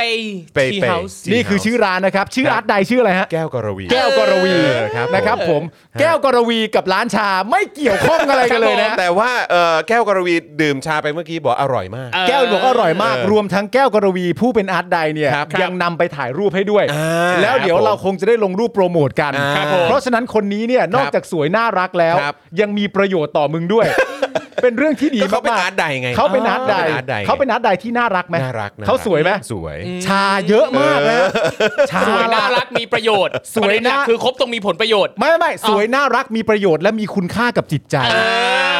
ครับผม เพราะฉะนั้นต้องบอกคุณผู้ชม ไอ้ยะ เลยนะฮะ ลาเต้นี่ก็มี ใช่ครับ นะครับผมแล้วก็ เออเป็น อีก ไวท์พีช White Peach ก็มี ครับผมหรือว่าจะเป็นหอมหมื่นลี้ก็ ใช่ หอมหมื่นลี้ก็มี อ่าครับ มีหลาย ผ สูตร หลากหลายรสชาติเลยทีเดียว ใช่ ชาเนี่ยมีหลากหลายรสชาติ แต่อาร์ตใดมีได้แค่คนเดียว อ่ะถูกต้องครับ เฮ้ย ถูกต้องครับถูกต้องครับ และอาร์ตใดมีแค่คนเดียวไม่เท่าไหร่มีไว้สำหรับจอนคนเดียวก็คได้รับผม เพราะฉะนั้นนะครับคุณผู้ชมครับร้านชื่ออะไรนะฮะ ชื่อเปเป Tea เปเป House ไปกินกันนะอร่อย เกือบลืมแล้ว อร่อย ดี BEI B E I B E I BEI เข้าไป เออ ส่องได้นะครับ ครับ ใน Instagram ใน Facebook อ่าน นะครับ อ่า จริงๆมีอีกชาหนึ่งที่ผมอยากแนะนำนะ ชา คือเป็น อะไร ชาปีแปะกอ ฮะ ชวนปวด ชวนปวด ใช่ชวนปุ๋ยปีแปะกออะเอามาทำชาหัวอร่อยซาด จริงปะเนี่ย เออ เดี๋ยวก่อน แล้วมัน นะ จะมันจะชุ่มคอด้วยไหม ใช่ อ๋อเหรอฮะ ใช่ยาแก้ชวนปวดปีแปะกออะ เฮ้ยต้อง เขามา ลอง ทำเป็นชาสูตรปีแปะกอแบบ อ๋อต้องลอง โอ้ ฮะ โคตรดี คือก่อนเนี่ยผมไม่ไม่เคยกินปีแปะกอมาก่อนเพิ่งมาเคยกินกับชาปีแปะกอเนี่ยแบบ เอาเหรอฮะ โคตรดีหอมละมุนแบบ อ๋อเหรอ ดีมากเลย โอ้ยเดี๋ยวต้องลองแล้วฮ แนะน ำ เออนะครับ มีคนบอกว่าอีกอีกชาหนึ่งคือจันโอชาป่ะฮะ อันนั้นไม่เอาฮะไม่เอาฮะ อันนั้นบูด ไม่เอา อันนั้นบูด ใช่ อันนั้นบูดไม่เอาไม่เอา ใช่ ไม่เอา คืออัน เ อันนั้นบอกไว้เลยก็คือใครแดกก็แดกไม่แดกก็ให้หมาแดก ใช่ครับ ไปไปไปเลย อ่า ใครแดกได้แดกไม่แดกก็ให้หมา ถู เอ แด กต้องกไปนะครับ ก็ แต่ ไปอุดหนุน แต่พวก กันได้ เราต้องช่วยกันอุดหนุนนะครับ ใช่ครับ เออ ผม เปเป ใช่ ไปไป ไป ที ไป เฮา ไป ส์ไต้หวันแท้ๆ ถ้าใครบอกว่ากินแล้วไม่ไต้หวันนะครับ ครับ อืมไปถึงร้านได้เลยคน เออ ไต้หวันชงเองนะครับ เออชงให้เลย หัวเพื่อนผมคุณเจียฮาวเนี่ย ชื่ออะไร เจีย คุณเจีย ฮา ฮาว ว เจ๊ห่าว เจียห่าวเนี่ยอยู่ที่ร้านประจ เอำอนะครับจะมาบอกว่าบุ๊บไม่ไต้หวันไม่ได้คน เออ ไต้หวัน แต่ ทำ ว่า เอง แต่ว่าโดยปกติจะอยู่ร้านไหนเป็นประจำ โอ้ยไป ตรง ไป รี มา ปะ มา อ่า เออเดี๋ยวก็อารีเดี๋ยวก็อาโศก อ๋อโอเค อ๋อ นะ ใช่ครับ แต่คิดว่าเราค เรี ง ยกได้ จะได้เจอเขาบ่อยหน่อยก็ที่ที่อารีแหละ ครับ เพาะ ผม ว่าอยู่ใกล้บ้านอาจารย์โควิด ใช่ อ่าครับผม นะฮะ แล้วถ้ามึงจะไปซื้อ อันนี้ไส้หนึ่ง ถ้ามึงจะไปซื้อชาร้านเนี้ย เออ มึงว่ามึงจะไปกับใคร เอาต้องไปอาร์ตไดสิ มึงก็ต้องไปอาร์ตได อาร์ คตบผม ไดสิ โอ้โห เอครับผม มันจะทำให้ตัวชาจากที่อร่อยมากๆอยู่แล้วเนี่ย อร่อยยิ่งขึ้นไปอีก อร่อยยิ่งขึ้นไปอีก ครับผม โอ้ยเฮียสู้ไม่พัก ครั เล บ ยเว้ย ผม โอ้ เรียกว่า แม่ง ดื่ม ไม่ กับ ยอ ค ม นรู้ใจ ดื่มกับคนรู้ใจ ดื่มกับคนรู้ใจ อะไรอะไรมันก็ดี ถูกต้อง โอ้โห เออครับ สุดยอดไปเลย เพราะฉะนั้นนะฮะไปสั่งซื้อกันได้ ครับ ไป ผม ที่หน้าร้านไม่มีโต๊ะนั่งใดๆนะ ไม่มีฮะซื้ แต่ อกลับ ว่า บ้าน ส่งได้ทั่วทุกประเทศเอ้ยทั่วทุก ทั่วทั่วโลก ทั่วโลก เอ้ยไม่ใช่ทั่วทั่วไทย ทั่วไทย ใช่ว่า ทั่ ทั่ว ว ไท ไท ย ย ทั่วโลกมาแต่ แต่ว่านั่งหน้าร้านไม่ได้ไปซื้อที่หน้าร้านได้ทั้ง ครับ สองที่เหมือนที่ครูทอมบอกไปแล้ว ใช่ ที่ ครับ อารีกับที่อโศกนะครับ ครับ ผม ผม รวมทั้งสามารถสั่งแล้วก็ส่งได้ทั่วประเทศไทยเลย ใช่ครับ ผมนะครับ เข้าไป ผ ดู ม ในแอป Delivery ก็มี เพราะว่าก็เห็นว่าก็มีบางร้านที่รับไปจำหน่ายเหมือนกันเห็นว่า อ่า ที่บางจากก็มี อ๋อเหรอฮะ าบางจากหรือแถวเกษตรบางเขนก็มีเหมือนกัน จำง่ายๆก็คือว่าเวลาเข้าไปในแอป Delivery อะไรต่างๆ ครั ก็ บ พิมพ์ B E I B E I ใช่ แค่นั้นแหละ แล้ว นะครับ ใช่ เดี๋ยวมันก็จะขึ้นมาเอง ไป นะ ใช่ครับผม นะฮะ ส่วนคุณจองก็จะ จะพิมพ์ K A E W แล้วก็อะไรอย่างเงี้ย อ่าครับ นั่นก็ ผม เป็นเรื่องส่วนตัวเขาไม่เป็นไรครับไม่เป็นไรไม่ นี่ เป็นไร ขนาดเรื่องส่วนตัวเขานะ เออ คุณผู้ชมสนใจก็ตามเข้าไปในไอจีอาร์ตไดได้นะฮะ ใช่ ครับผมนะฮะอ่ะ กลับมาที่ประเด็นซาอุกันมากดีกว่า ครับผม เออนะครับ โอ้ยเยอะ ก่อน ตับตับนี่กูเหนื่อยมากเลยอะอะไรวะ ลองชิมตามสะดวกฮะ เออ ชา ผมจะเอาอันไหน อยากได้ ดี ขวดไหน ถ้า อยากได้ ถ้าถ้า ขวดไหน ให้แนะนำอันไหนดี หอมหอมหมื่นลี่ก็โอเคใช่ไหม หอม ฮะ ดีโอ้ย เหรอฮะ โอเคทุกอย่างถ้า โอเค อ่าติดเปรี้ยวๆหน่อยก็จะเป็นชา พี พี ชใช่ไหมฮะ ชาพีชเนื้อพีชนำเข้าจากญี่ปุ่น ใช่ นี่ เลือก เป็น ยา ไว ก น์พีช มาก จาก เลย ญี่ อะ ปุ่น ผมขอลองตัวหอมหมื่นลี่แล้วกัน คุณจรเอาเลยครัฮะบ คุณ ครับผม ชาลิสาบอกว่าสำลักความรักจนต้องโอนเพิ่ม โอ้ยโอนเลยครับ โอนมาหน่อยโอนมาหน่อย เข้ามาครับ โอ งั้ น น เข้ามาครับ งั้นเราอย่าอย่าเพิ่งเข้าข่าวไหม นี่คือแปลว่า ได้ ถ้าถ้า บอกเลยมันอิ่มความสุขจน คือ จะ แปลว่า ล้น ถ้าเราคุย ก เรื่องนี้เราจะมียอดเพิ่มแก้ว ครับผม ไม่ คือมันต้องอย่างนี้ คุณต้องยอมรับก่อนว่า แแก้วต้องอยู่นี่แล้วแหละ สถานการณ์เนี่ยมันเปลี่ยนไป ครับผม ใช่ คือตอนแรกคุณผู้ชมจำได้ไหมว่า เราเคยแซวไอจอนเรื่องสาวชุดส้มในงานแต่งพี่วินัย อ่าอ่าครับผม ตอนนั้นเนี่ยมันหน้าแดงๆเขิน ครับ ครับ ๆ แบบบายเบียงบิดไปบิดมา ครั กู บ ก็นึกว่าเป็นอะไรมึงปวดท้องเหรอมึงบิดจังเลย ครับ แต่มาถึงณวันนี้ฮะ ครับ ในวันที่เอ่อวันนี้วันที่เท่าไหร่ฮะยี่สิบ ครับ สี่ สี่ยี่สิบสี่ 24 เนี่ย คุณจรเขาไม่ต้องบ่ายเบี่ยงแล้วฮะ ครับผม เขายอมรับเต็ม เฮ้ย จริง คนเรามันต้องชัดเจนเว้ย ใช่ ๆ มึงเป็นคนชัดเจนกูชอบมาก เออ ได้กลิ่นงานวิวา เออ เดี๋ยวอันนั้นอันนั้นอันนั้นใครโพสต์นะใคร ช่องไหน ช่อง นะ ไหนช่องไหนวะ เออ ช่อง สำนักข่า ข่าว ว หนึ่งได้กลิ่นงานวิวาเอ้าก็ไปงานแต่งนะได้กลิ่นงานงาววิาน วิวาจาวินัย ใช่ เออครับผ มัน ม มันต้องได้ คื กี่ อ งานวิวาห์แน่ๆคือมันก็ได้ คือคือเห็นภาพอย่างนู้นไม่อ่อยอีกแล้ว ใช่ มันได้กลิ่นงานวิวาห์แน่ๆแต่มันเป็นงานวิวาห์ของอาจารย์วินัย ครับ อ่าใช่ เออ เฮ้ยอร่อยมาก หอมป่ะจอนหอมป่ะ หอมหมื่นลี้ ชาหอมป่ะ ใช่ อืม เอ ใช่ อ ชาชา ชาหอม ก ชาหอม ชาหอมมาก เพราะมันชื่อหอมหมื่นลี้อยู่แล้วนี่ เออ ใช่ปะ ใช่เออครับผม เออ มึงจะโยงไปไหน อย่าลื ม B E I B E ใช่ I นะครับ ถ้า อ เป็นขวดแบบนี้เป็นโคบรู โคบลู อ่า โอ้ ใช่เป็น สุดยอด โคบลู มาก ด้วย ครับผมนะฮะ ดีมาก แก้ว หลายสูตร แก้ว นะ ชาอร่อยไหม อร่อยมาก อร่อยมากใช่ไหมเปิดเปิดไม้ให้แก้วหน่อยเปิดไม้ให้แก้วหน่อยแก้วชาอร่อยไหม อร่อยมากค่ะ พอจะมีอะไรที่อร่อยใกล้เคียงกับชาไหมในในในชีวิต เดี๋ยวอันนี้พูดถึงอาหาร อา ใช่ไหม หารอาหารเนี่ย อาหาร ชอบกินอะไร อาหารนี่คือมีอีกอันหนึงที่ที่อร่อยมาก อ่าคือ เอ่อหนังไก่ทอดกรอบ หนังไก่ เอ้ย ทอดกรอบอร่อยมาก แต่ว่าเป็นเป็นของเป็นของอาร์ตไดนะ แต่ ใช่ อดอดใจรอนิดนึง ใช่ เออ รอแล้วลองชิมแล้วโอ้โหอร่อยเด็ด เออ ผมเนี่ย แซ่บเหมือนอาหารใด ผมเนี่ยไม่ใช่แค่ลองชิม ครับ เรียกว่าแดกไปเยอะ ใช่แล้วแบบ เรียกว่าแดก แป๊บ ไปเย เดีย อะ วหมดแล้วอ่ะ เรียกว่าหนึ่งในผู้วิจัย หนึ่งในผู้วิจัยเลยทีเดียว เออเห็นเห็นจานแบงก์ก็ได้ชิมแล้วเอ่อครูทอม ชิม ก็ แล้ว ได้ เหมือน ชิม กัน แล้วด้วยเหมือนกัน ทั้งหนังไก่ ฮะ นะ ทั้งแบบเครื่องต่างๆ ที่ เออ อ อ ยู่ในถุงนั่น จั นะ ดเต็ม โอ้ นะ โหเลีย เออ เลีย ออเลียเลยเลียเลยเออครับผม แก้วอันนี้พี่ถามจากใจเลยนะ ครับ ถ้าแบบไม่รู้จักใครเลยเนี่ย ค่ะ เดินมาเห็นพี่กับจอนเนี่ยใครหล่อกว่า ตอบยากอ่ะ เฮ้ยเอาเว้ยเอาเว้ยอยู่ได้เว้ยอยู่ได้เว้ย ก็นี่แหละก็ ตอบ ถึงเป็นเพื่อนกันเนี่ ตอบยากนี่ความหมายคืออะไรรู้ป่ะ ฮะ ตอบยังไงที่พี่ปาล์มไม่เจ็บ อะ ตอบมันไม่ได้ตอบ ตอบยังไงดีวะที่พี่ปาล์มจะไม่โกรธกูจะพูดยังไงดีวะโอเคเข้าใจเข้าใจแหละเข้าใจแหละ อ่ะ กลับเข้าสู่ข่าวของ ข่า เรา วข่าวข่าว นะครับวันนี้ 2 ชั่วโมงแล้วฮะคุณผู้ชม เออ แล้วคุณผู้ชมเติมพลังเข้ามาด้วย เติมด้วยฮะ ออเติมพลังเข้ามาด้วยนะครับผ่านทางบัญชีกสิกรไทย 0698975539 หรือสแกนเคอร์โคดก็ได้นะครับ ครับผม เติมพลังกันเข้ามานะครับนะฮะอ่ะข่าวซาอุ นะฮะประยุทธ์เขาจะไปซาอุครับนะฮะเมื่อวานนี้ครับเพจไทยคู่ฟ้านะครับเผยแพร่กำหนดการการเดินทางเยือนราชอาณาจักรซาอุดีอาระเบียอย่างเป็นทางการของประยุทธ์จันทร์โอชานะครับในระหว่างวันที่ 25-26 มกราคมนี้ ตามคำเชิญของเจ้าชายมูฮัมหมัดบินซาลมาน บินอับดุลนาซีสอัลซาอุดนะครับนะฮะเอ่อโอ้ยคนนี้ก็ถือว่าเป็นเอ่อเขาเรียกว่าเป็นมกุฎราชกุมารที่อยู่ในข่าว ครับ นะฮะนะตลอดระยะเวลาหลายปีที่ผ่านมาด้วยนะครับก็สามารถติดตามกันได้นะครับ ครับ มกุฎราชกุมารนะครับรองนายกรัฐมนตรี และรัฐมนตรีว่าการกระทรวงกลาโหมของซาอุดิอาระเบียนะครับโดยการเยือนครั้งนี้นะครับเป็นการเยือนในระดับผู้นำรัฐบาลระหว่าง 2 ประเทศเป็นครั้งแรก ในรอบกว่า 30 ปีครับครับเพื่อส่งเสริมและกระชับความสัมพันธ์ทวิภาคีระหว่างกัน อืม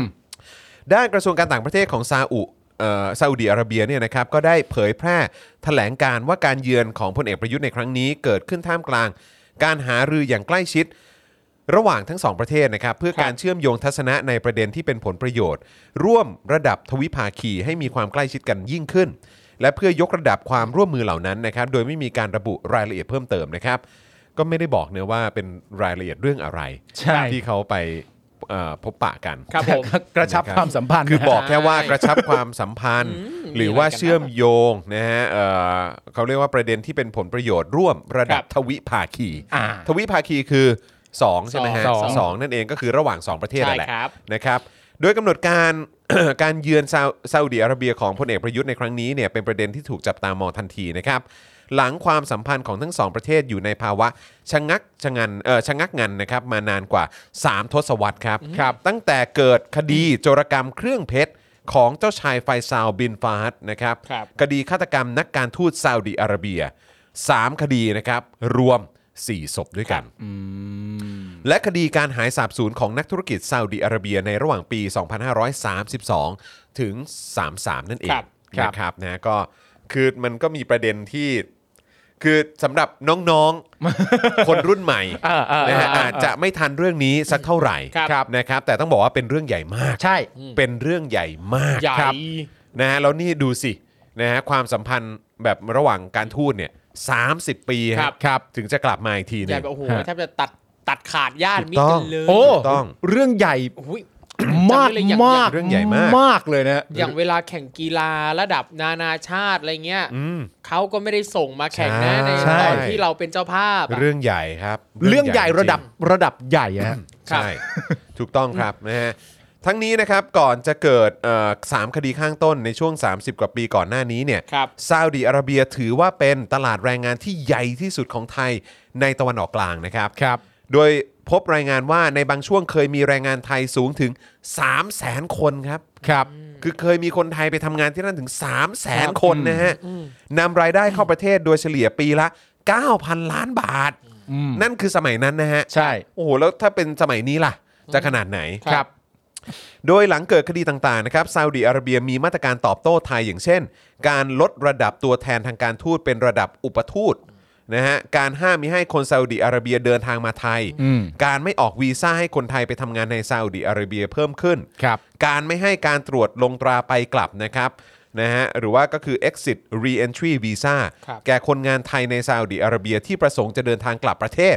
ซึ่งส่งผลกระทบต่อการไปมาหาสู่ระหว่างกัน และความร่วมมือที่ 2 ประเทศมีอยู่เดิมครับ โดยเฉพาะในด้านแรงงานและการค้าและการลงทุน ครับ ทั้งนี้นะครับ ดรสราวุธอารีนะครับ จากสถาบันเอเชียศึกษาจุฬาลงกรณ์มหาวิทยาลัย ได้เขียนวิเคราะห์ถึงประเด็นนี้นะครับ โดยช่วงหนึ่ง ระบุถึงปัจจัยอันนำไปสู่การฟื้นความสัมพันธ์ของ 2 ประเทศว่า ในช่วงกลางปี 2000 2015 นะครับ มีการเคลื่อนไหวทางการเมืองครั้งสำคัญ ในซาอุดิอาระเบีย คือการปรับคณะรัฐมนตรี และการจัดลำดับการสืบสันติวงศ์ใหม่ของราชวงศ์ซาอุดิอาระเบีย ครับ ซึ่งเอ่อการเปลี่ยนแปลงที่สำคัญในครั้งนั้นก็คือการเปลี่ยนแปลงรัฐบาลไปสู่คนรุ่นใหม่ ซึ่งแตกต่างจากในอดีตที่รัฐบาลของซาอุดีอาระเบียมักจะมีแต่ผู้อาวุโสระดับสูงครับ ครับ นะฮะนอกจากจะแต่งตั้งคนรุ่นใหม่อย่างเจ้าชายมูฮัมหมัดบินซาลมานอัลซาอุดนะครับเอ่อพระราชโอรสของกษัตริย์เป็นรองมกุฎราชกุมารแล้วนะครับยังได้มีการแต่งตั้งคนนอกที่ไม่ใช่เชื้อพระวงศ์นะครับแต่เป็นคนที่มีความสามารถอย่างนายอาดิลอัลจูเบอีนะครับเอกอัครราชทูตซาอุดิอาระเบีย ประจำกรุงวอชิงตันของสหรัฐนะครับมาดำรงตำแหน่งรัฐมนตรีต่างประเทศ แทนเจ้าชายซาอุดอัลไฟซอลนะครับที่ดำรงตำแหน่งนี้มายาวนานกว่า 40 ปีด้วยครับ ครับผม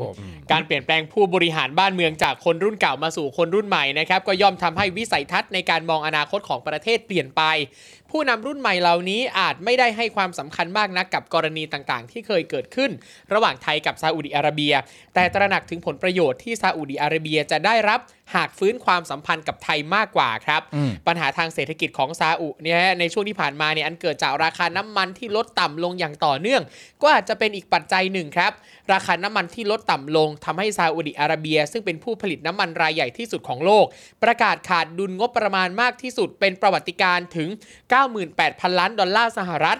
จนเป็นเหตุให้รัฐบาลต้องคิดโครงการวิสัยทัศน์ซาอุดิอาระเบีย 2030 นะครับ ขึ้นมาเพื่อลดการพึ่งพารายได้จากการขายน้ำมันอย่างเดียว ขณะเดียวกันก็จะเปิดช่วงเอ่อขณะเดียวกันก็จะเปิดช่องทางการหารายได้ทางเศรษฐกิจที่หลากหลายมากขึ้นด้วย นโยบายนี้นะครับย่อมต้องบีบให้ซาอุดิอาระเบียเนี่ยเปิดประเทศมากขึ้น และแสวงหาโอกาสในการลงทุนต่างประเทศ โดยเฉพาะในกลุ่มประเทศที่มีศักยภาพ แต่จะหันไปร่วมมือกับกลุ่มประเทศในตะวันออกกลางด้วยกันเนี่ยก็คงช่วยอะไรไม่ได้มากนัก เพราะแต่ละประเทศก็ล้วนมีปัญหาของตัวเอง หลายประเทศเนี่ยเผชิญภัยสงคราม บางประเทศเนี่ยเกิดภาวะรัฐล้มเหลว แล้วก็หลายประเทศนะครับก็เป็นประเทศยากจน ขณะที่มองไปยังกลุ่มประเทศในยุโรปและสหรัฐ ซึ่งเป็นพันธมิตรเก่าก็เกิดปัญหาขึ้นมากมาย โดยเฉพาะประเด็นเรื่องการก่อการร้ายที่ระยะหลังสหรัฐเองเนี่ยนะฮะถือเป็นพันธมิตรที่แนบแน่นที่สุดของซาอุดิอาระเบีย กลับออกกฎหมายเล่นงานซาอุในกรณีการก่อการร้ายนายวันวัน อืม อืม ดรสราวุธอารีครับ ระบุว่าในสภาพอย่างนี้ซาอุดิอาระเบียไม่มีทางเลือกมากนัก นอกจากจะต้องสร้างพันธมิตรใหม่ และผูกมิตรกับประเทศต่างๆ มากยิ่งขึ้น ไม่ใช่หวังพึ่งสหรัฐประเทศเดียวเหมือนในอดีต ประเทศไทยก็อาจจะเป็นหนึ่งในเป้าหมายที่ซาอุมองว่าเป็นประเทศที่มีศักยภาพ เหรอ ถ้าอืมใช่ ในด้านไหน โอ ล่ะ เค ในด้านไหนล่ะ ไม่รู้เลยอ่ะ ใช่แล้วก็ไม่รู้ว่าในด้านไหน ในด้านไหน หรือ ล่ะ ไม่ก็อาจจะคิดว่าอืม เอาไว้หน่อย เอาไว้ก่อน อ่ะพูดนะมันโง่น่าจะหลอกง่ายคุยคุยกับมันก่อนก็ได้เอออะไรเงี้ย เออว่ะ อันนี้เป็น เออ ความคิดเห็น เออเป็นความเป็นความเห็นเฉยๆ ความเห็น นะฮะ เฉ ใช่ ยๆไม่ไม่ได้ไม่ได้แปลว่า ไม่ได้ จง ระบุประเทศไหนด้วย เออครับผม นะครับ ทั้งนี้นะครับการอ่าการที่นายกไทยไปเยือนซาอุเนี่ยนะครับไม่ใช่แค่ถูกจับตาเฉพาะคนในประเทศเท่านั้นนะครับ แต่สื่อต่างประเทศเนี่ยก็ได้รายงานประเด็นนี้เหมือนกัน เช่น เว็บไซต์ Channel News Asia นะครับสื่อในสิงคโปร์เองนะครับก็ได้รายงานข่าวเรื่องนี้ พร้อมกับแสดงความเห็นนะครับว่าประเทศไทยมีความกระตือรือร้นที่จะฟื้นความสัมพันธ์ กับราชอาณาจักรซาอุดิอาระเบียให้กลับคืนสู่ปกติ หลังจากประเทศไทยต้องสูญเสียผลประโยชน์ทางการค้า และการท่องเที่ยวไปหลายพันล้านดอลลาร์ รวมทั้งการสูญเสียงานของแรงงานไทยนับหมื่นหมื่นๆคนด้วยนะครับ ก็รอดูแล้วก็ติดตาม ผมอยากรู้ครับ หนึ่งคืนใช่ไหมหนึ่งคืนที่เขาจะไป ใช่ 2 วันหนึ่ง เออ คืสนองวันเกือหบนึ่ง เก คื ร น บ หลังจากที่เราอธิบายข้อมูลทั้งหมด ทั้งที่มาที่ไปถึงความขัดแย้ง ครับ ที่มีมาตั้งแต่ 30 ปี อ่า ก่อน 30 ปีเนี่ยนี่เป็นประเทศที่สร้างรายได้ให้กับประเทศเรา เยอะ ครับ ม มาก หาศาล อืม ๆหลังจากเรารายงานข้อมูลทั้งหมดเสร็จเรียบร้อยเนี่ยผมอยากถามคุณจรกับครูทอมนะครับ ค ว่า รับ เออตกลงตู่ไปทำไมฮะ คือมันก็ไม่เคลียร์ไง ใช่เขายังไม่บอกไง เขาไปคุยและตกลงกันในระดับแบบทวิภาคี ก็ระหว่างสองประเทศ คือสองประเทศก็จะไปคุยกัน แต่ ว่าเรา เรื่อง จะ อะไรไม่ได้มีการเปิดเผย อ๋อ ครับ ซึ่ง แต่ ก็น่าสนใจว่าแล้วจะให้เราคิดไปถึงเรื่องอะไรเนาะ ครับ เออ เพราะว่าครั้งสุดท้ายที่มีแบบการเขาเรียกว่าอะไรที่เหมือนอารมณ์เกี่ยวพันกัน ครับ กันช่วงท้ายๆเนี่ย ใช่ ก่อนที่จะห่างเหินกันไป 30 ปีเนี่ย อืม สามทศวรรษเนี่ย เออ ก็คือคดีฆาตกรรมใช่ไหมฮะ ใช่ครับ ก็คือคดีโจรกรรมเครื่องเพชรของเจ้าชายไฟซาวบินฟาหัดนะครั ใช่ครับ คดีฆาตกรรม อืม นักการทูตซาอุดีอาระเบียนะครับสามคดีรวม ครับ 4 ศพ ครับ แล้วก็ยังมีคดีการหายสาบสูญของนักธุรกิจซาอุดีอาระเบียในระหว่างปี 2532 ถึงปี 2533 ด้วย ครับผม เพราะฉะนั้นคือเมื่อคุณไม่ได้บอกว่าเออเขาไปกันเรื่องอะไรเนี่ยนะครับเราก็เราก็ยังนึกไม่ออก ใช่ นะครับแต่ไอ้เรื่องสุดท้ายที่ดูจะเกี่ยวโยงกันเนี่ยเกี่ยวพันกันเนี่ย อืม ก็คือคดีฆาตกรรมและ ใช่ครับ คดีเนี่ยนะฮะการโจรกรรมอะไร เพศ ที่เกิดขึ้น ครับ นะครับก็ก็ต้องก็ต้องเดากันไปเอง ใช่ อะ ก็ ครั ก็ บ ก็ต้องเดากันไป ก็ต้องเดากันไปครับ เพราะว่า เขาไม่ได้บอกเราไงว่าเขาจะไปคุยเรื่องอะไร คือความสัมพันธ์ระหว่าง 2 ประเทศนี้เนี่ย ครับ เอ่อมันร้าวนะครับ ครับ ร้าวมาถึง 3 ทศวรรษเลยทีเดีย คว รับ ก็คือ ผม ประมาณ 30 ปีเลยทีเดียว ใช่ ก่อนหน้านั้นเป็นความสัมพันธ์ที่สร้างรายได้กับประเทศในแง่ของคนงา ครั น บผม เยอะมาก ใช่ครับ แต่ก็ไม่รู้ว่ารอบนี้ไปคุยเรื่อง แต่คุณผู้ชมดูเหมือนจะเดาๆมาแต่ว่าก็ ครับ ไม่ ก็เดี๋ รู้ ยว ฮะ เราก็รอดูกันครับว่าเดี๋ยวจะมีความเคลื่อนไหวอะไรจะมีโปรเจกต์อะไรนะครับ แต่ว่าอย่างล่าสุดเองอย่างผมเองเนี่ยในฐานะที่แบบชอบเดินทางท่องเที่ยว ล่าสุด อ่า แอบเห็นข่าวหลุดมาว่า เดี๋ยวอาจจะมีสายการ บินจากซาอุดิที่มาเปิดแบบโปรไทยยุโรปที่มันเวียซาอุดิอาระเบีย อ๋อเหร ที่ อ แบบราราคาโปรสุดพิเศษด้วยนะ เออฮะ อ่าฮะ เออที่ไปสต็อปโอเวอร์ที่ซาอุอะไร แต่ เงี้ย คือก็อย่างที่เราเห็นกันหรือ ครับ ข่าวที่เล่าให้ฟังกันไปก็คือในประเด็นของเรื่องของพลังงานเรื่องของ ครับ อะไรต่าง ผม ๆคือมันก็ทิศทางอะนะ ครับ อืม ทิศทางมันเริ่มไปในด้านแบบว่าพลังงานแสงอาทิตย์ พลังงานเอ่อพวก reuse เอ่อ re- renewable อะไร ครับ ต่างๆด้วยใช่ไหมฮะพลังงานลมอะไรต่างๆเหล่านี้คือเทรนด์มันเริ่มไป ครับผม ตรงพาร์ทนั้นแล้วอ่ะ ใช่ รถไฟฟ้า ครับ อะไรต่างๆที่เกิดขึ้นด้วยก็ก็ เขาเขาเขาก็คงจะต้องขยับเหมือนกันนะครับ หรือไปดิวเรื่องน้ำมันปะ ไม่รู้ เพราะน้ำมันบ้านเราก็แพงขึ้นทุกวัน แพงขึ้นใช่ไหม จริง แล้วประเทศนั้นก็เออแต่ประเทศนั้นราคาน้ำมันก็ตกนี่หว่า อืมนั่นน่ะสิ ก็เขาก็ไปฮะ ครับ แต่ผมเชื่อว่าเขากลับมาเขาคงบอกแหละ เขาคงบอกแหละว่าเออดิไปรอบนี้นี่มาทำอะไรบ้างแล้วมันจะก่อเกิดอะไรที่ดีกับประเทศบ้าง ครับ เดี๋ยวเขาคงบอกแหละฮะ แต่มันไวมากเลยนะ ใช่ มันไวมากเลยนะฮะ คือมัน 25 กับ 26 นี่ก็คือแบบ ครับ เหมือน คือวันเดียวอ่ะ อุ้ยกูว่าจริง ๆ ก็ไปเช้าเย็นกลับยังถือว่านานเลย เออ อันนี้ถือว่าไปเยอะแล้ว เออ ซึ่งเดี๋ยวพอกลับมาเขาจะบอกจริง บอ ๆ ก ใช่ไหมว่าทำ บอกเดี๋ยวเขาจะประกาศเลย ครับ แล้ แล้ว วอ ต้ ย่า อง งดูว่าเขาจะเขาจะบอกไหม แล้วก็ อ่า สื่อเนี่ยจะถามไหม ใช่ ครับอย่างตอนที่ทูตไทยไปพม่านี่เขาได้กลับมาบอกว่า เออว่ะ ทำอะไรบ้าง เออ อ๋อ ก็ เขาบอกเขาเอาของไปให้ อ๋อโอเค บอกไงแต่บอกหลังจากสื่อไปถามไง ครับ แต่ก็เรียกว่าบอกถูกไหมล่ะ อ่ะ เออเพราะถ้าไม่บอกก็คือไม่บอกไง อืมอ๋อโอเค รู้เรื่อง ครับ ตามนั้นฮะ อ้าวคราวนี้เอ่อในประเด็นของเอ่อคุณวิโรธลงชิง ผม ผู้ว่ากทม เออ ผม จริงเหรอ ให้ วะ คุณ เนี่ย ปาล์มผมให้คุณปาล์มเพราะว่า ก้าว คุณคุณ ไกล คุณชื่นชมคุณวิโรธอยู่แล้ว อุ้ยผมชอบคนนี้ ใช่ไหมฮะ เพราะเขามีสไตล์การแซะคล้ายผม เขาเขาดูเดือดมากนะ เวลาอยู่ในสภาซึ่งสำหรับผมเองผมรู้สึกเสียดายมาก ใช่ เออแต่ว่าเมื่อเช้านี้ก็มีโอกาสได้คุยกับคุณผู้ชมหลาย ๆ ท่านก็มีมุมมองที่น่าสนใจหลาย ๆ อย่าง เออ กับประเด็นที่เอ่อสสวิโรจน์เนี่ยไปลงผู้ว่า เดี๋ยวคุณก็ ครับผม ต้องมาเล่าให้ผมฟังด้วย ได้ได้ เพราะผมก็ เพราะตัวผมเองผมก็เสียดายบทบาท เนาะ ครับ ความเข้มข้น ใช่ และความเขาเรียกว่าอะไรความความที่ทำให้สภามันได้ได้เนื้อได้น้ำข้อมูล และยังได้ความสนุกสนานด้วย ได้ได้ได้หมัดเด็ดหลาย ๆ ได้หมัดเด็ดหลายๆอย่าง ที่ที่ประชาชนเองก็สามารถเอาข้อมูลนี้นะฮะมาตั้งคำถามกับรัฐบาลได้ด้วยเหมือนกัน ใช่ และสิ่งที่คุณวิโรธทำต้องย้อนกลับไปเลย คุณผู้ชมอย่าไปดูเอ่ออย่าอย่าลืมไปดูเรื่องคลิปมีมนะฮะของ ครับ คลิปความรู้นะครับ เพราะคุณวิโรธเนี่ยก็เป็นอีกหนึ่งคนในสภา ครับ ที่ทำมีมได้เยอะ เกิดขึ้นบ่อย ๆ เกิดขึ้นบ่อยๆ เกิดขึ้นบ่อยๆ นะครับผม ก้าวไกลนะครับ เปิดตัววิโรธลงชิงผู้ว่ากทม ภายใต้สโลแกน พร้อมชนเพื่อคนกรุงเทพนะครับ เมื่อวานนี้มีรายงานว่าพักก้าวไกลเปิดตัวแคนดิเดตศึกชิงเก้าอี้ผู้ว่ากทมแล้วนะครับ หลังจากที่สังคมจับตามองและคาดเดากันมาพักใหญ่ โดยนายวิโรธลักษณะอดีศรสสบัญชีรายชื่อพักก้าวไกลนะครับคือผู้ที่ถูกส่งลงเป็นหนึ่งในแคนดิเดต ผู้ว่ากทมในครั้งนี้ ภายใต้สโลแกน พร้อมชนเพื่อคนกรุงเทพ และหมดเวลาซุกปัญหาไว้ใต้พรม ก็เป็น 2 สโลแกนนะครับผม โดยที่คุณพิธาลิมเจริญรัตน์นะครับหัวหน้าพักก้าวไกลให้เหตุผลในการส่งนายวิโรธชิงตำแหน่งผู้ว่ากทมว่า ตลอดเวลาที่หาคนที่เหมาะสมกับผู้ว่า และไม่มีคนไหนที่ DNA ก้าวไกลชัดที่สุด ที่เชื่อมั่นว่าเอาประโยชน์คนกรุงเทพเป็นที่ตั้ง จึงตัดสินใจเอาสอสอเสาหลักของก้าวไกล ที่ทำงานเคียงบ่าเคียงไหล เอาเสาหลักของก้าวไกลที่มาปักลงกลางกทม ให้เป็นคุณวิโรจน์นั่นเองนะครับ ทั้งนี้การลงสมัครผู้ว่ากทม ส่งผลให้คุณวิโรจน์เนี่ยต้องลาออกจากตำแหน่งสสซึ่งก็นี่คือประเด็นที่หลายๆคนน่าจะเสียดาย ใช่ นะครับผม ใช่ และจะทำให้ก้าวไกลเนี่ยขาดสสไปอีกหนึ่งเสียงนะครับ โดยไม่สามารถเลื่อนบัญชีขึ้นได้ เนื่องจากอนาคตใหม่ถูกยุบไปแล้ว นะครับสำหรับการเปิดตัวครั้งนี้เป็นไปตามที่หลายคนคาดการไว้แล้วนะครับ ว่าคุณวิโรธเป็นแคนดิเดตผู้สมัครเลือกตั้งผู้ว่าราชการกรุงเทพมหานครของพรรคก้าวไกล หลังจากพรรคก้าวไกลเก็บเงียบมาพักใหญ่ ในขณะที่คู่แข่งนะครับอย่างคุณชัดชาตินะครับลงในนามอิสระ แล้วก็คุณเอเนี่ยนะครับสุชาติชวีเนี่ยจากพรรคประชาธิปัตย์เปิดตัวไปแล้วก่อนหน้านี้ ครับ นะฮะ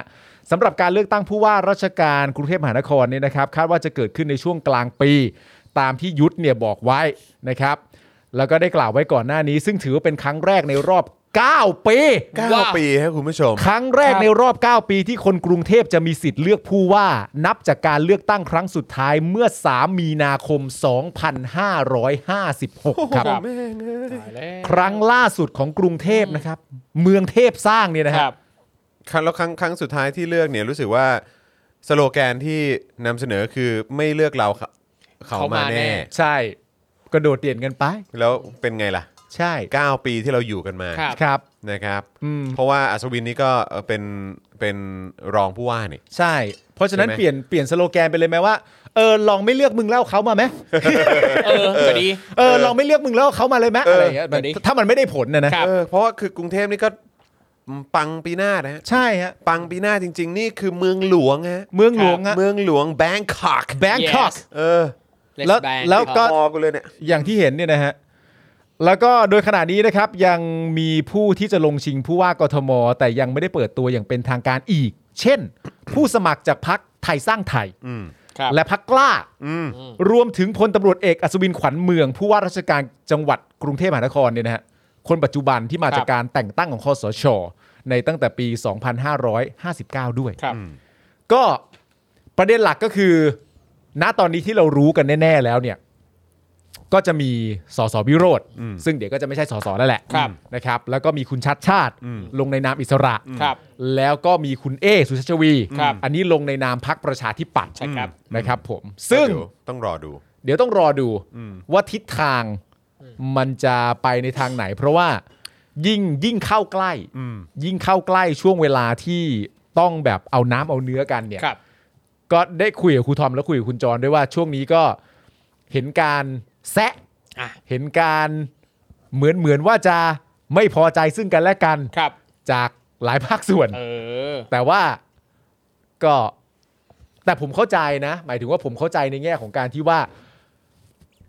ไม่ว่าการจะเลือกตั้งใด ๆ นะตอนนี้เนี่ย ไม่ว่าจะเป็นขนาดเล็กขนาดใหญ่หรือว่าแม้กระทั่งผู้ว่ากทมเนี่ย ครับ ผมว่าสิ่งหนึ่งที่ประชาชนคิดอยู่ในหัวส่วนมากก็คือว่า วิธีการอะไรก็ตามแต่ที่สามารถขจัดอำนาจคอสช และขจัดอำนาจของเผด็จการออกไปได้ อย่างเด็ดขาด อืม ทีละจุด อืม ทีละส่วน ครับ ทีละมุม ทีละมิติ อืม จนกระทั่งไปถึงการ เลือกตั้งครั้งใหญ่ อืม คือไม่ต้องเปิดพื้นที่ให้มันครองอำนาจใด ๆ อีกแล้ว อืม เพราะระหว่างที่มันครองอำนาจมันอาจจะทำอะไรเพิ่มเติมได้มากมาย อืมอืม ที่ก่อเกิดผลเสียกับประเทศ และก่อเกิดอำนาจและการยึดโยงของตัวเองที่มากขึ้นก็ได้ อืม ก็เลยอาจจะมีหลายฝ่าย ทั้งๆทที่คุณอาจจะเป็นพักที่รักและชื่นชอบในพักประชาธิปไตย ครับ เหมือนกันแฟนคลับ ก็อาจจะไม่พอใจซึ่งกันและกันถึง ครับ วิธีการ อืม ถึงการร่วมมือซึ่งกันและกันว่าทำไมไม่เอาแบบนั้นก่อนทำไมไม่เอาแบบนี้ก่อน แต่ว่า ผมก็มีความรู้สึกว่าในแง่ของพรรคการเมืองเนี่ย อืม เขาก็ต้องลงชิงชัยกันนะ อืม ครับ ผมว่ามันก็เป็นสิ่งที่หลีกเลี่ยงไม่ได้ ใช่ คือประชาธิปไตยอ่ะมัน ครับ คือการแข่งขันไง ใช่ฮะ ใช่ไหมครับ แล้วก็ ใช่ครับ คือเป็นการนำเสนอตัวเลือก ครับ เออ นะฮะต่างๆ แล้วก็ตัวเลือกที่ดีที่สุด ใช่ ให้ประชาชนได้เลือก ใช่ นะฮะด้วยด้วยด้วยตัวเขาเอง เออ ใช่ไหมฮะ เพราะฉะนั้นคืออย่างไรก็ตามคือ ผมก็เมื่อเมื่อเช้านี้ก็มีโอกาสได้ได้ได้เห็นหลาย ๆ คอมเมนต์ อืม แต่คือคือคือคือที่น่าสนใจคือตอนตอนที่ผมโยนประเด็นนี้ออกไปอ่ะ อืม ผมเห็นในลักษณะที่ว่า คอมเมนต์ของคนส่วนใหญ่อ่ะในเอ่อสำหรับคุณคุณผู้ชมรายการเรานะฮะ ครับ คือเมื่อวานเอ่อเมื่อเช้านี้เนี่ยผมผมไลฟ์แค่เฉพาะในเอ่อช่อง The Topics แล้วก็ Daily Topics อืม ทั้งใน YouTube แล้วก็ Facebook แล้วก็ Twitter ด้วยมั้ง อืม แต่ว่าอย่างไรก็ตามก็คือ โอเคผมคุยเฉพาะในกลุ่มชาว Daily Topics แล้วก็ The ครับ Topics ใช่ไหมฮะ คือช่วงแรกที่ที่คุยกันเนี่ย ไม่มีประเด็นของการบอกว่าไม่น่าลงเลย เพราะว่า อืม แบบนี้จะมาตัดคะแนนกัน อืมอืม คือไม่มีเลยนะ ครับ ไม่มีเลย แต่โดยส่วนใหญ่จะเป็นว่าเสียดายสสวิโรธมากกว่า ในแง่ของการทำงานในสภา การทำงานในสภาคือทุกคนมองว่าสสวิโรธทำงานได้ยอดเยี่ยมมาก ใช่ ๆ ดีมาก ครับ ๆเออก็เลยจะเสียดายว่า โอ้โหแบบ อืมแบบไม่ไม่น่าเลยอะไรเงี้ยอยาก ครับ ให้อยากให้แบบไฟในสภาต่ออ ใช่ เพราะว่าเพราะว่าแบบสสวิโรธทำผลงานได้ดีมาตลอดแล้วก็ค่อนข้างเชื่อมั่นว่า เดี๋ยวต่อไปก็น่าจะทำผลงานได้ดียิ่งขึ้นไปอีกอะไรเงี้ย ใช่ แต่ว่าก็อย่างที่บอกนะครับก็คือว่าคือถ้าปลายทางอ่ะพวกเราอะนะฮะ อืม มีความต้องการจะเห็นประชาธิปไตยที่มันยั่งยืน อืม และแข็งแรงเนี่ย อืม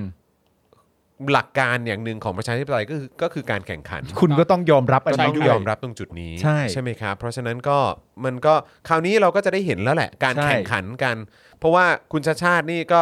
ไร้ซึ่งคู่แข่งที่สำหรับผมก็คิดว่าคู่ควรเนี่ย ครับ เออ ผม นะฮะ อ่าใช่ มามานานแล้ว อืม โอ้โห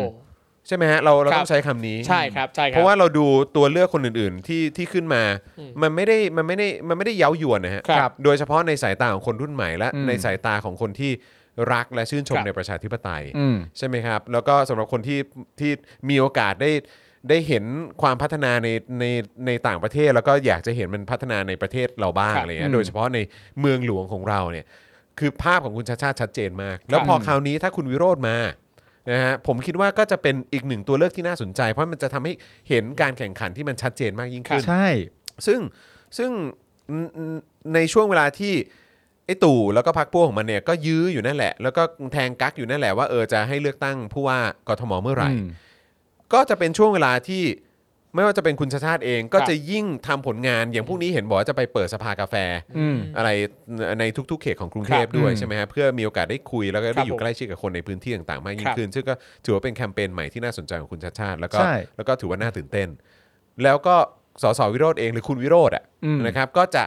ผมเชื่อว่าเขาก็มีความสามารถ ครับ ในเรื่องของการหาข้อมูลแล้วก็สิ่งต่างๆ ที่เขาหยิบยกขึ้นมาว่าเขาจะไปท้าชน อืม ใช่ไหมในเรื่องของผมว่าก็คงแน่นอนก็เรื่องการคอร์รัปชัน อืม เรื่องของการเอื้ออประโยชน์ให้กับในทุนกลุ่มทุน ครับ อะไรต่างๆ เรื่องของความไม่โปร่งใส ครั ต่าง บ ๆที่มันมีอยู่ในกรุงเทพมหานครเนี่ย อืม ผมคิดว่ามันเป็นเรื่องที่ดีมาก ครับ ใช่ ๆ ที่เราจะได้เห็นเขาหยิบยกเรื่องเหล่านี้ขึ้นมานำเสนอให้กับประชาชน และโดยเฉพาะ อืม คนในกรุงเทพว่าให้เห็นว่าเนี่ยดูสิ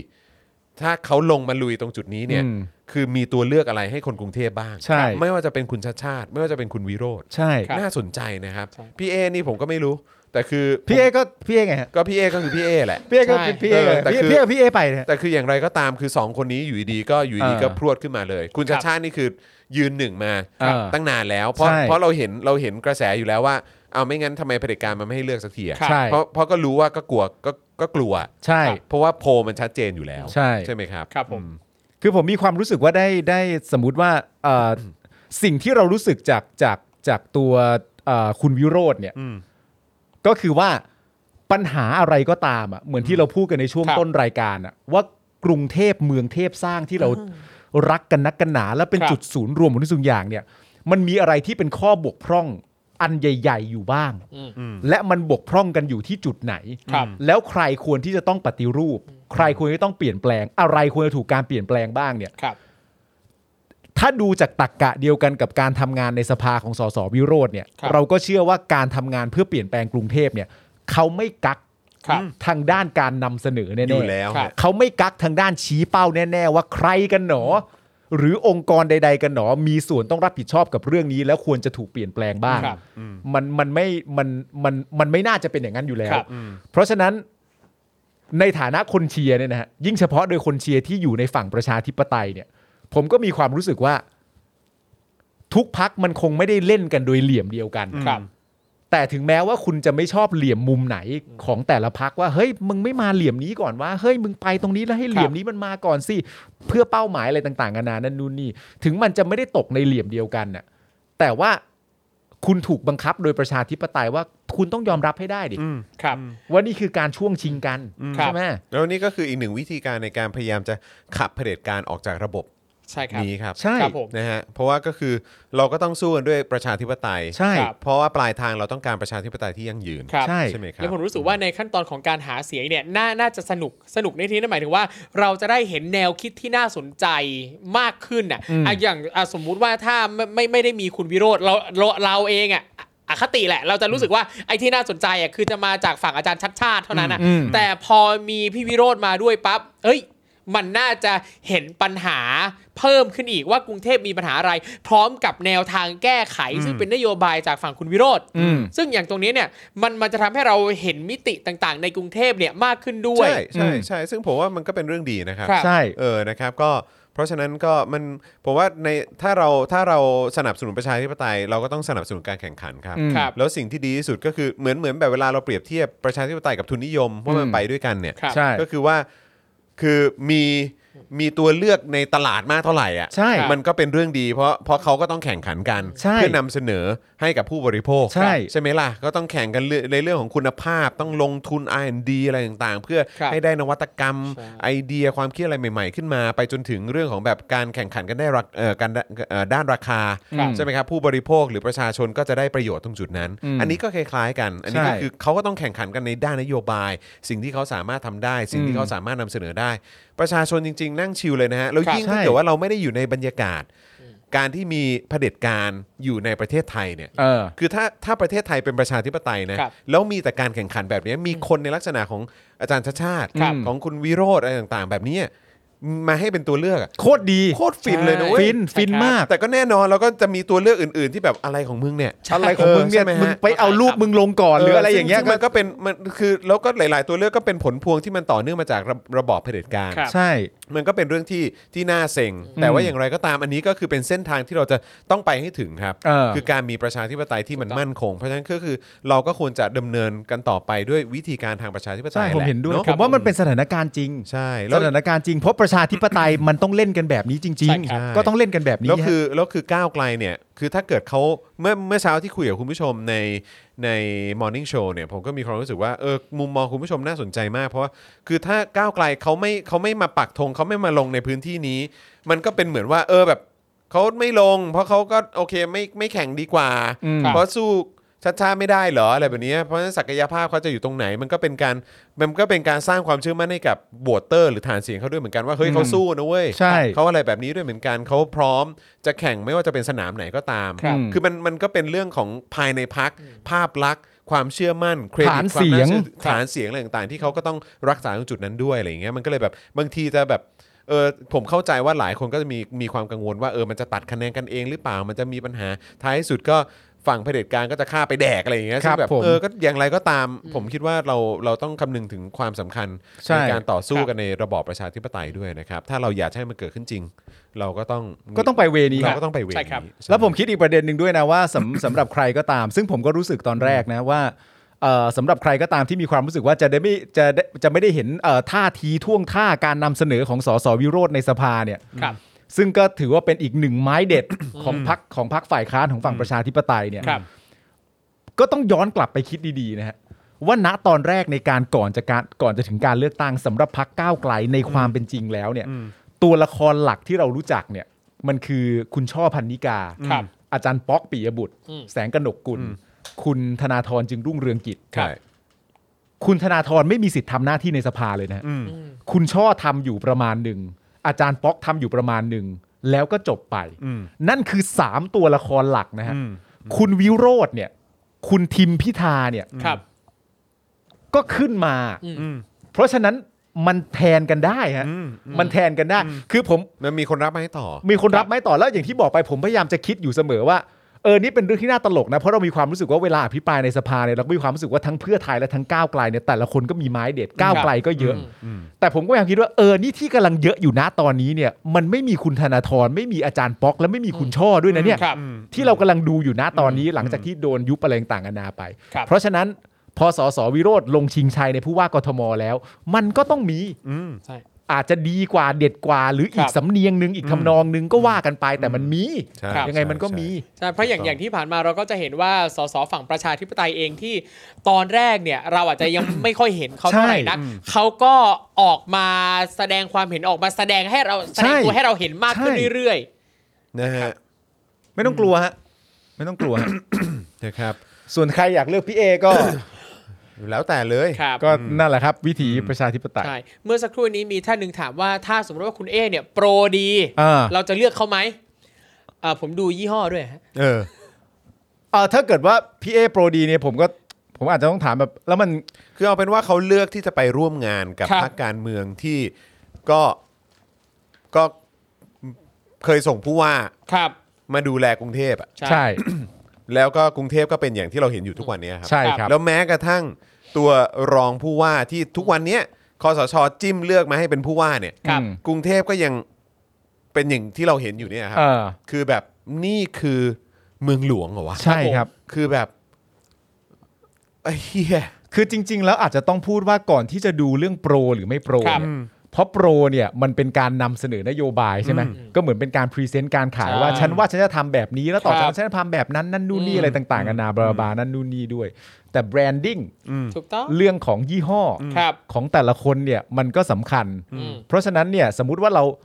เราเป็นคนที่มักจะชอบเลือกยี่ห้อประชาธิปไตยนำไว้ก่อน ครับ เราก็ไม่สามารถจะเปลี่ยนแปลงไปเลือกยี่ห้ออ ม ที่อาจจะมีสิทธิ์สนับสนุนเผด็จการได้ ครับ มันก็ดูไม่ใช่ตัวเลือกในการซื้อขายช้อปปิ้งที่ดี ใช่ งามเท่าไหร่ ใช่ นะมันก็ปกติอยู่แล้ว ไม่แล้วอีกอย่างอันนี้คือไม่ต้องพูดในแง่แค่เฉพาะเรื่องว่าแบบแบรนด์หรือยี่ห้อนั้น มีแนวโน้มจะไปสนับสนุนเผด็จการ ครับ เขาแม่งก็โอเคแม่งก็สนับสนุนไปแล้ว ใช่ แต่นี่คือพูดถึงแค่ในแง่ผลงานก็ได้ ครับ เออ คือดูแค่ผลงานว่าคนที่มาจากพักเนี้ยแล้วก็ทำงานมาตลอดระยะเวลาที่ผ่านมา มันมีผลงานที่ที่น่าชื่นชมขนาดไหน ใช่ ก็เห็นกันอยู่ ก็เห็นกันอยู่ ครับ แล้วถ้าคนที่ยังจะไปแบบ ยังไงฉันก็ต้องเลือก ใช่ เพราะว่าไม่งั้นเดี๋ยวมันมาแน่ ก็เออโอเค ใช่ใช่ แล้วถ้า ใช่ มึงจะอยู่กับสภาพคุณภาพชีวิตแบบนี้ในกรุงเทพเนี่ย ก็เออ ใช่ ก็ผมบอกแล้วคุณเปลี่ยนโปรใหม่ได้ คุณใช้โปร แต่ นี้ ผมหวัง ก็ จ ได้ ริงๆนะ เพราะว่าคือเขาก็มีการดูตัวเลขกันก็คือ มันยังมีกลุ่มคนที่เหมือนอายุ ครับ แบบเหมือนแก่แล้วอะเอางี้ละกัน ครับ ที่ก็มีเสียงค่อนข้างค่อนข้างเยอะอยู่ในกรุง อ่า เทพเพราะฉะนั้นก็ก็ไม่รู้ว่าเขายังมีแนวโน้มที่จะยังไปเชียร์ไอ้พักเก่าแก่นี้อยู่ คหรับ รือเปล่า อืม หรือว่ายังจะดันทุรังก็จะเอาแบบเดิมอะทั้งทั้งๆที่ ครับ มันก็ไม่มีอะไรดีขึ้นอะ ใช่ครับ จะเอาอย่างนั้นเหรอ ครับ เอาไป หรืว่า สิ คนจะเลือก ใช่ เปลี่ยนแปลงก็แล้วแต่แต่ผมหวังเป็นอย่างยิ่งเลย ผมหวังมากว่าเขาจะเรียนรู้ได้สักทีนะครับ ใช่ครับ หวังจริง ๆ ว่าผู้หลักผู้ใหญ่หลาย ๆ คนนะครับ ช่วยมองด้วยว่า คนที่จะต้องอยู่ในประเทศนี้ต่อไปยาวๆ คือคนรุ่นใหม่ ใช่ ใช่ครับ นะครับ ใช่ครับ จะเลือกอะไรก็ แบบเดิมด้แบบเดิมนะครับ คิดถึงอนาคตลูกหลานด้วย ใช่ครับ นะฮะอ่ะคุณผู้ชมครับ มาเติมพลังให้กับพวกเราหน่อยครับ ผ่านทางบัญชีกสิกรไทยนะครับ0698 975 539 หรือสแกน QR Code นะครับ ยังมีอีกหนึ่งข่าวนะครับ แต่ว่าตอนนี้อยากจะรบกวนคุณผู้ชม เติมพลังให้กับพวกเราหน่อย มาเติมกันเยอะๆเลยครับนะครับฮะมา ผม เติมให้ให้กับพวกเราให้ถึงสักแบบ 20%ได้ไหม ใช่หรอ สามสิบเปอร์เซ็นต์ก็จะยอดเยี่ยมมากนะครับ แต่ตอนนี้ขอสัก 20%ก่อนละกัน ระหว่างนี้มาเติมพลังให้กับพวกเราก่อนนะครับ เดี๋ยวเดี๋ยวขอขอเบรกนะฮะประชาสัมพันธ์ก่อนสักครู่หนึ่ง ผม ได้ครับ นะครับนะฮะก็เมื่อสักครู่นี้ก็ได้เอ่อประชาสัมพันธ์กันไปนะครับสำหรับเอ่อคลิปความรู้ของเรานะครับ แต่ว่าตอนนี้อยากจะฝาก เอ่อสำหรับโค้ชแขกด้วยนะครับนะฮะเพราะว่าจะพาไปชิมอาหารไทยที่ร้านกาลิกนั่นเอง ครับ นะครับวันพรุ่งนี้บ่ายโมงนะครับแฟนๆโค้ชแขกรอติดตามได้เลยนะครับเพราะว่าโค้ชแขกเนี่ยนะครับจะพาทุกท่านออกไปชิลแล้วก็ไปชิมอาหารอร่อยกันอีกแล้วนะครับครั้งนี้โค้ชแขกนะครับจะพาไปรับประทานอาหารไทยเจ้าเด็ดกันนะครับกับร้านที่มีชื่อว่าร้านกาลิกนั่นเองนะครับร้านนี้เนี่ยนะครับได้ข่าวว่าเต็มไปด้วยเมนูเผ็ดร้อนเข้มข้นสมชื่อเลยนะครับแนะนำว่าใครไปก็ไม่มีผิดหวังนะครับส่วนโค้ชแขกของเราเนี่ยจะแนะนำเมนูไหนนะครับจะมีอะไรเป็นทีเด็ดของร้านนี้นะครับแล้วก็โดนใจพี่แขกของเราเนี่ยนะครับรอชมพร้อมกันพรุ่งนี้นะครับนะฮะอ่าสำหรับวันอังคารที่ 25 ของเรานั่นเองช่วงบ่ายโมง กับโค้ชแขกนั่นเองก็ไปติดตามกันได้ทั้งทางช anel นะฮะใน YouTube ของโค้ชแขกแล้วก็ทาง Facebook ของโค้ชแขกด้วยนะครับ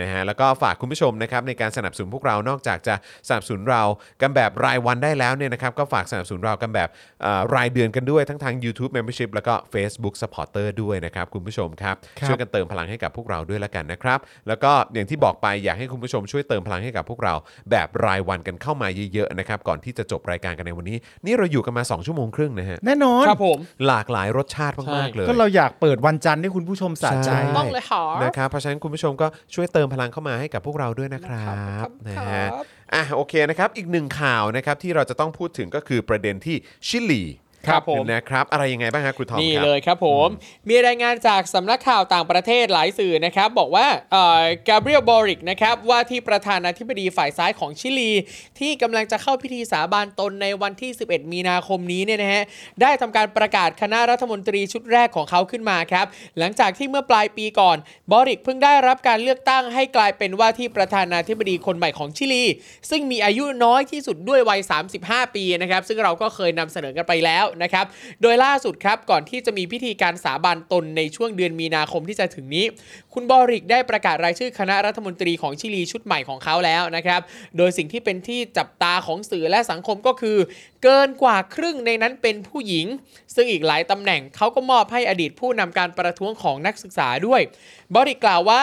เราได้จัดตั้งทีมจากผู้คนที่มีความพร้อมไปด้วยความรู้ ประกอบกับประสบการณ์และความตั้งใจจะผลักดันความคิดของการเปลี่ยนแปลงที่ประเทศนี้ต้องการ Wow บอริกระบุบนเวทีการเปิดตัวคณะรัฐมนตรีชุดใหม่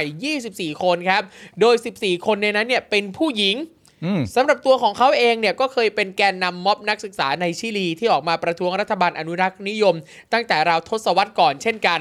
สื่อยังระบุอีกนะครับว่าสิ่งที่น่าสนใจยิ่งกว่านั้นก็คือว่า รัฐมนตรีว่าการกระทรวงกลาโหมคนใหม่ของชิลี ก็ยังได้รับมอบหมายให้กับมายาเฟอร์นันเดส หลานสาวของอดีตประธานาธิบดีพรรคสังคมนิยม อย่างซาบาดอร์อาเยนเด ซึ่งอาเยนเดเนี่ยก็เคยถูกกองทัพชิลีทำรัฐประหารในปี 2516 เออเออ ให้มันได้อย่างนี้ เดี๋ยวก่อนนะคือเอ่อรัฐมนตรีว่าการกระทรวงกลาโหมคนใหม่ของชิลีเนี่ยนะครับที่ อ่า เขาที่ที่เขากำลังจะมอบตำแหน่งนี้ให้เนี่ย ครับ อืม ก็คือคุณมายาเฟอร์นันเดส ใช่ ครับผม ซึ่งเป็นหลานสาวของอดีตประธานาธิบดี ซึ่งเคยถูกกองทัพชิลีทำรัฐประหารในปี ใช่ มา 2516 คุณ นี่ คุณ แหละ มายาเฟอร์นันเดสเนี่ยเป็นหลานสาวของท่านนั้น เอาละโว้ย คือ เอา ไม่ช้า แล้ว ก็เร็ว คือมึงก็ต้องโดนเช็คบินน่ะ ใช่ ใช่กลับมาทวงทุกอย่างของฉันคืน โอ้ แล้วเคยถูกกองทัพชิลี ตั้งแต่ปี 2516 ใช่ครับ แล้วตอนนี้หลานสาวเนี่ยได้มาอยู่ในตำแหน่งรัฐมนตรีว่าการกระทรวงกลาโหมแล้วนะ เดี๋ยวเดี๋ยวจะเข้ารับตำแหน่ง เดี๋ยวจะเข้ารับตำแหน่ง ใช่ คือโดนกองทัพทำรัฐประหารคือ ครับผม ปู่ใช่ไหมปู่สิ ไม่แน่น่าจะ เออก็เขาเขาเป็นหลาน น่าจะ นะ ต่างครับ เออ แต่ว่าอย่างไรก็ตามก็คือ ในยุคนั้นคือกองทัพทำรัฐประหาร ครับ ว่างั้น ใช่ ดีกว่า แล้วตอนนี้หลานสาวก็จะมาคุมกลาโหม ใช่ ห้าสิบปีผ่านไปห้าสิบปีผ่านไป มายาจะมาทวงคืน เออ เอา สุด เว้ย เอาแล้ว เอาเว้ย เอาแล้ว เอาแล้วเว้ยเอาแล้วเว้ยเอาแล้วเว้ยเอาแล้วเว้ย กระทรกลาโหมเนี่ย เห็นแล้วมันว่ะ หนาวหนาวๆร้อนๆแล้วนะ ไม่แล้วแล้วประเด็นคือกลาโหมด้วยไง เออ เอาเลยเว้ยเอาเลยเว้ยเอา อ เลย ายกเห็นประเทเว้ยศไทยมีอะไรแบบนี้บ้างจังเลย เขาบอกว่านอกจากกิจการทางกองทัพของชิลีที่จะมีผู้หญิงเข้าควบคุมแล้วนะครับ ชิลียังได้รัฐมนตรีว่าการกระทรวงมหาดไทยคนใหม่ เป็นอิสเกียซิเซส ซึ่งจะเป็นรัฐมนตรีว่าการกระทรวงมหาดไทยหญิง ที่จะเข้ามาดูแลกิจการความมั่นคงภายในประเทศด้วยเช่นกัน สรุปแล้วนะครับ คณะรัฐมนตรีทั้งหมด 24ตำแหน่ง มีผู้หญิงเนี่ย 14 คน ทั้งหมดนี้จะเข้าดูแลกิจการกระทรวงต่างๆ ของประเทศชิลีในวันที่ 11 มีนาคม 65 ที่จะถึงนี้ ซึ่งจะเป็นวันเข้าสาบานตนเข้ารับตำแหน่งของบอริกนะครับ คุณบอริกยังระบุอีกว่า ภารกิจของคณะรัฐมนตรีชุดนี้ วางอยู่บนพื้นฐานของการปฏิรูปครั้งใหญ่ที่เราได้วางโครงการเอาไว้ หลังจากเปิดรายชื่อคณะรัฐมนตรีชุดใหม่ โดยเขามุ่งหวังว่ารัฐบาลชุดใหม่ของตนจะขับเคลื่อนการเจริญเติบโตทางเศรษฐกิจของประเทศ ผ่านการจัดการกับโครงสร้างที่ไม่เท่าเทียมของชิลี ซึ่งซึ่งพอ ฟัดฟาด พอเราได้ยินคนอย่างบอริก Boric พูดนะฮะ ครับ ว่าเขาจะนำพาประเทศไปสู่การปฏิรูปอะ ครับ อันเนี้ยน่าเชื่อ ใช่ อันเนี้ย อันเนี้ย น่าเชื่อ ใช่ อันเนี้ยมีความรู้สึกว่าถูกตัวแล้ว กูว่า ใช่ กูว่าอันเนี้ยมีโอกาสเกิดขึ้นได้มากกว่า เออ มากกว่าพวกไดโนเสาร์อะ ใช่ ใช่ คือสาเหตุที่มันน่าเชื่อ เพราะว่าเราเห็นอยู่แล้วว่าคุณบอริกเนี่ยต่อสู้เรียกร้องเรื่องนี้ เพื่อ มา อะไร โดยตลอด ใช่ และพอเขาพูดเนี่ยเราเลยเชื่อ ใช่ ลองนึกดูครับ สมมุติว่าถ้ามีตู่พูดแบบเนี้ยมันจะน่าเชื่อไหมล่ะ คือเอาแค่ว่าสุเทพ เออ พูดอะ ใช่ ครับ สุเทพพูดอะ น่าเชื่อไหมล่ะ แล้วคนที่คือเนี่ยเรายังตั้งคำถามมันน่าเชื่อไหมล่ะ ครับ แล้วคนที่เชื่อเนี่ย เดินไปส่องกระจกนิดนึง ใช่ โอเค ว่ามึงเชื่อว่าคนอย่างสุเทพจะนำพาการปฏิรูปมาสู่ประเทศเนี้ย ครับ ใช่ แล้วหนำซ้ำก็ยังมาบอกว่า คนอย่างตู่แม่งจะปฏิรูปได้อะ ใช่ จนวินาทีเนี้ยเห็นอะไรปฏิรูปบ้าง ใช่ ครับ และไอการเชื่อหรือไม่เชื่อเนี่ย มันไม่ได้เป็นตั้งเอาประเด็นเริ่มต้นเนี่ย มันไม่ใช่การเชื่อว่าทำได้หรือทำไม่ได้ ครับ ด้วยนะ คือไม่เชื่อว่ามึงจะทำ ใช่ ตั้งแต่แรก ใช่ ไม่อันนี้ยังไม่เกี่ยวกับ ไม่ เรื่อง ใช่ว่าทำได้ไม่ได้ ใช่ แต่ไม่เชื่อว่ามึงจะทำ ใช่ ไม่ เลยแหละ ไม่ลงมือทำเลยนะ เออ แต่อย่างเงี้ยพอคุณบอริกเป็นคนพูดเนี่ย ดูจากประวัติดูจากการต่อสู้ ครับ เขาทำแน่ ใช่ และคือเขาเขาเขาไม่ใช่ว่าจะทำได้ เราเห็นชัดเจนว่าเขาเริ่มคิดเริ่ม ใช่ ทำมาตั้งแต่ไหนแต่ไรแล้วด้วย แล้วพอพอ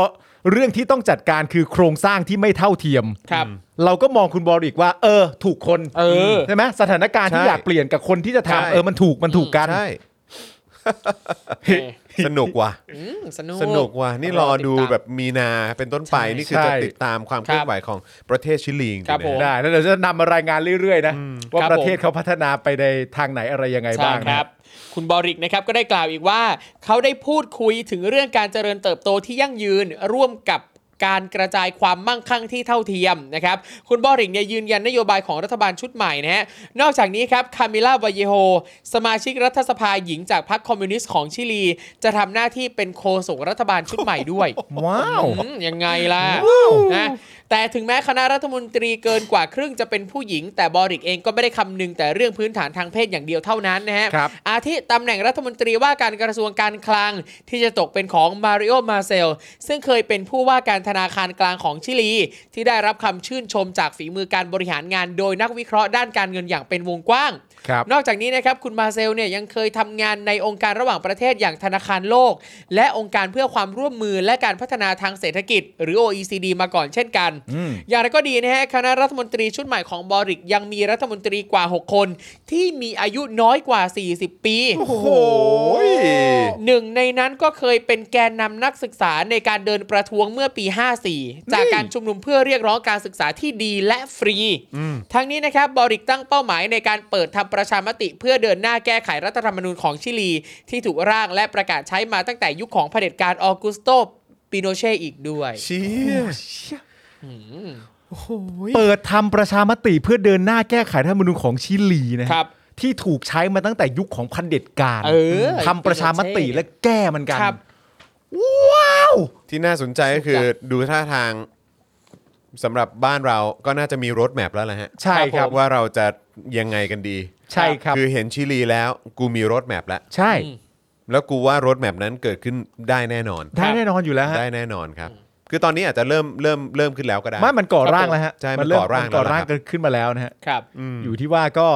อย่างที่บอกฮะต่อสู้กันต่อไป อืม แต่ถามว่าสำเร็จได้ไหมเนี่ย ก็ชิลีไงฮะ ใช่ครับ ครับผม ก็ชิลีไงฮะ ใช่ ก็เขาก็ทำกันจนสำเร็จนี่ไง ครับ ถูกต้องครับ มันต้องใช้เวลาครับ ใช่ครับ หลังจากนี้ไปลูกหลานของประเทศเขาก็จะ ก็จะอยู่ในประชาธิปไตยอะ ใช่ครับผม นะฮะ น่าสนใจมากฮะน่าสนใจและน่าตื่นเต้นแทนชาวชิลีมากๆ ครับ นะ ผ ฮะ ม ดีใจแทนฮะ ดีใจแทนครับ ดีใจแทนที่มาถึงจุดนี้ ครับอยากรู้ว่ามีแฟนๆ รายการอยู่ชิลีบ้างไหมฮะสถานการณ์ที่นั่นเป็นยังไงบ้าง เออ ความเห็นของประชาชนอะไรเงี้ยนะครับ อยากให้แชร์มาด้วยเหมือนกันนะครั ใช่ครับนะฮะหรือว่าใครที่หรือว่าใครที่อยู่แบบเอ่ออเมริกาใต้ ครับ อะไร ใช่ แบบนี้นะครับแล้วก็อาจจะอยู่ใกล้ชิดกับเอ่อเหมือนสถานการณ์การเมืองในประเทศใกล้เคียงอะไรแบบนี้อย่างชิลีเนี่ยก็แชร์มาได้นะค ครั รั บบ ผม แล้วถ้ามีคนพิมพ์มาแบบว่า ไม่ชอบเลยค่ะ พวกเด็กพวกเนี้ยเพอเจอร์ เออ คงจะทำอะไรไม่สำเร็จหรอกเออย้ำอีกครั้งนะคะดิฉันไม่ใช่สลิม เออครับผม ก็ ออกตัวก่อน เออ เพราะว่าไม่ใช่สลิม กูว่าเป็นนะ เออคุณหมีรีวิวบอกว่าชิลีไม่มีตั๋วช้าง ก็คงเคยมีแหละ อะไรแนวแนวๆแบบเนี้ย ก็มัน แน เค วย แนวๆแบบนี้ออ มันเคยเป็คนรับ ยุคเผด็จการมาก่อน ใช่ ครับ เออนะครับ แต่มันเปลี่ยนแปลงไปแล้วครับ ใช่ครับ สหาฟ อืม เด็ก ะฮะ รุ่นใหม่เขาก็จะมาสร้างอนาคตของเขากัน เอ นะครับ อ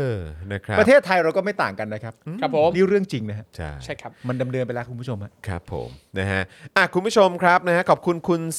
สเปอร์สเปอร์ฮอลิกด้วยนะฮะ Superholic นะฮะที่มาเป็นเมมเบอร์ใหม่ของเรานะครับ คุณผู้ชมใครที่เอออยู่ในไลฟ์ของเราตอนนี้ช่วยพิมพ์คอมเมนต์กันเข้ามาหน่อยนะครับนะฮะอาจจะเรื่องอะไรก็ได้จะคอมเมนต์เกี่ยวกับความเห็นเอ่อเกี่ยวกับข่าวเมื่อสักครู่นี้นะครับหรือว่าเอ่อจะทักทายหรือว่าแสดงตัวเข้ามานิดนึง เพื่อเป็นการเช็คสถานะนะครับในการเป็นเมมเบอร์และและซัพพอร์เตอร์นะครับว่ายังคงอยู่หรือเปล่า ครับ นะครับถ้าเกิดว่าอยู่เนี่ยก็โอ้โหยอดเยี่ยมเลย แต่ถ้าเกิดหลุดไปเนี่ยนะครับก็อย่าลืมสมัครกลับเข้ามาด้วยนะครับ เพราะว่าอย่างที่เอ่อคุยกับพ่อหมอนะครับไปเนี่ยพ่อหมอก็อัปเดตมาว่าเออจริง ๆ แล้วเนี่ยที่มีหลายท่านหลุดไปนะครับก็อาจจะหลุดไปแบบไม่รู้ตัวจริง ๆ เพราะ ครับ เกี่ยวกับเรื่องของบัตรเครดิตบัตรเดบิตนี่แหละที่บางทีทางธนาคารอาจจะคิดว่าเออไอการหักบัญชีรายเดือนเดือนละ150 บาทเนี่ยเอออันนี้โดนสแปมหรือเปล่า ครับ นะครับ ครับผม เขาก็เลยโฮไว้ก่อนเพื่อความปลอดภัยนะครับนะฮะเพราะฉะนั้นก็อาจจะลองสมัครกลับเข้ามาอีกครั้งนะครับ หรือว่าลองติดต่อกับทางธนาคารก็จะดีมากเลยนะครับนะฮะ ครับ ยังไงฝาก ผม ด้วยนะครับนะฮะแล้วก็เอ่ออย่าลืมนะครับสนับสนุนพวกเรากันแบบรายวันได้นะครับ วันนี้วันจันทร์ก็อยากให้คุณผู้ชมช่วยกันเติมพลังเข้ามาให้กับพวกเราหน่อยนะครับนะฮะผ่านทางบัญชีกสิกรไทย 0698 975 539 หรือสแกน QR Code ด้วยนะครับ คุณผู้ชมฮะนี่เราซัดให้คุณผู้ชมจะ 3 ชั่วโมงกันแล้วนะครับ ใช่ครับผม เปิดสัปดาห์ใหม่มานี่ก็ซัดจะสามชั่วโมงเลยนะครับ ใช่ครับผมนะฮะเพราะฉะนั้นก็เติมพลังให้กับเราด้วยละกันนะครับ ครับ แล้วก็พรุ่งนี้เนี่ยก็จะมีเอ่อเป็นเอ่อคุณไทนี่มาใช่ไหม ใช่แล้ว เออนะครับพรุ่งนี้เป็นคิวของคุณไทนี่นั่นเองนะครับ คุณเทนนี่จะมาเล่าเรื่องแล้วแหละ อ๋ออ๋อจะมาแล้วใช่ไหม ใช่ป่ะต้องใช่แล้วดิก็มัก็ต้อนงใช่ มัน แล้ว สะสมเปอร์เซ็นต์ ครับ ถึงแล้ว ผม ใช่นะครับ เออ นะฮะก็เอ่อเดี๋ยวพรุ่งนี้ติดตามกันได้นะครับ คุณไทนี่ก็จะสีแหละเออนะฮะ สี สีก็จะมาอยู่ใกล้ชิดกับคุณผู้ชมในรายการของเราด้วย ครับ นะครับส่วนครูทอมก็จะกลับมาในวันพุธ ใช่ครับวันพุธครับ นะครับซึ่งวันพุธเนี่ยผมต้องหยอดไว้ก่อน ว่า วันพุธเนี่ยผมอาจผมผมไม่อยู่นะครับแต่ว่าเดี๋ยวจะมีไม่พี่โรซี่ก็จะเป็นพ่อหมอ ครับผม นะครับจะมาเอ่ออยู่ร่วมในรายการแทน ครับ เราต้องพยายามสร้างให้เป็นเรื่องใหญ่ ได้แล้วก็ ห้าสี่สามสองมึงไปไหน ฮะ มึงไปไหน มีงานเออแต่ว่าแต่ก็จะบอกว่าพอดีอาทิตย์เนี้ยเรา ค ค่ รั อน บ ข้างค่อนข้างเอ่อวุ่นกันพอสมควร ครับผม เพราะว่าต้องขึ้นโรงขึ้นศาลกัน เอาเลย โค เออนะครับอย่างวันพรุ่งนี้ผมก็ต้องไปเอ่อเกี่ยวกับคดีกับประยุทธ์ไง ครับผม เไปพบ พรุ่งนี้เหรอ ไปพบกับอายการ ได้เจอประยุทธ์แม็กเซลเซลฟี่มาให้ดูหน่อย โอ้ยอย่างกับมันจะมา เออนะครับ ก็อย่างเดียวที่มันมอบให้เราก็คือการทำให้เราเสียเวลาเนี่ยแหละครับ ครับ เออนะครับก็ยังไงเอ่อพรุ่งนี้เดี๋ยวก็จะไปแล้วก็เดี๋ยวจะมาอัปเดต ครั ให้ บ ให้ฟังเพิ่มเติมแล้วกันว่ามีอะไรคืบหน้าไหมนะค ค รั รั บบ ผม หรือว่าทุกอย่างก็คือลากให้เราแบบเสียเวลาเหมือนเดิม มึงไปตั้งแต่กี่โมง พรุ่งนี้เหรอพรุ่งนี้ต้องไปถึง9ก้าโมงมั้ง โอเค แต่ก็ไม่รู้เขาจะมาตามเวลาหรือเปล่านะห ครับ รืออะไรยังไงผม เออ ก็ไม่ชัวร์เหมือนกัน เฮ้ยแล้วก็ นะครับ แสดงความยินดีกับคุณมุกด้วยนะฮะ ใช่แล้ว เอ้ยใช่คุณมุกได้ได้รางวัล ใช่แล้ว ใช่แล้วรางวัลชนะเลิศด้วยนะ ใช่ไหม อ่าเธอที่หนึ่งเลย เออ จริง นะครับนะฮะก็ยินดีด้วยนะครับ แล้วก็ ครับ เห็นคุณมุกบอกว่าเอ่อเมื่อวันเอ่อเมื่อวันเมื่อวานแหละใช่ไหมฮะเออเมื่อวานก็มีแฟนๆของ Daily Topics ก็ไปทักทายคุณมุกด้วยเหมือน คุ กั ย น น่ารักมากเลย ก็ คุณ แบบ ผู้ชม ดีใจมากเลยเพราะว่าคือ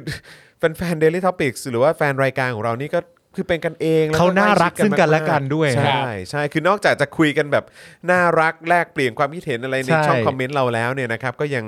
ก็ยังแบบเวลาไปเจอทักทายข้างนอกรู้ว่าเป็นแฟนรายการ ครับ นี้เนี่ยก็ก็แบบโอ้โหแบบกันเองกันมากๆอ่ะ ครับผม เอออบ นะครั อุ่ บ นมากด้วย คุณผู้ชมก็ให้กำลังใจคุณมุกเข้ามาได้นะครับ ครับ ยอดเยี่ยมมากนะซ้อมกันหนักมาก ครับผม นะ ใช่ ซ้อมกันหนักมาก ใช่ และในระหว่างซ้อมก็ยังเปิด Daily Topic ใช่ ดูไปด้วยด้วย ถูกต้อง มีสมาธิมาก ใช่ เออนะครับ ซ้อมหนักมากนะครับ ส่วน นะฮะ คุณผู้ชมเอ่อท่านใดหลังจากให้กำลังใจคุณมุกเสร็จเรียบร้อยก็แวะกลับมาให้กำลังใจคุณจรด้วย ถูกต้อง นะครับ ใช่ พรุ่งนี้คุณ ผม จรก็ต้องเข้าไป เออ คือคนมีปัญหากับเผด็จการก็อย่างเงี้ยฮะ เออ โอเค มันลำบากหน่อยฮะ ครับ ค ผ รับ ม โอ้ย นะฮะก็นะเติมพลังเข้ามาให้เป็นกำลังใจหน่อยละกัน เออ เป็นกำลังใจ เออเป็นกำลังใจนะครับเพราะว่าค่าทนายก็ไม่ถูกฮะ ใช่ฮะ คือเราเราไม่ได้ไปรบกวนกองทุนไง ค่ะ ใช่ เราดูแลเอง คือค่า ครับผม ค่าทนายก็ไม่ได้ถูก รวม ครับผทั้งม จรก็ไม่หยุดด้วย ครับผมเออก็ไม่หยุดด่านะฮะ จอนก็ยังคงจะวิพากษ์วิจารณ์ไอ้รัฐบาลเฮี้ยนี่ต่อไป ครับผม เออ นะฮะ คุณปราณีบอกว่าสมัครแล้วค่ะสองทางเลยนะฮะ จากญี่ปุ่น โอ้โห ขอบคุณมากเลยนะครับ ขอบพระคุณครับ ขอบพระคุณมาก ๆ ครับ นะฮะ อ่าเอิ่มคุณธีระบอกว่าไปไขว่ห้างที่โรงพักกันไหมเออ นะครับ เออ แล้วก็เมื่อสักครู่นี้เอ่อผมคุยกับเอ่อ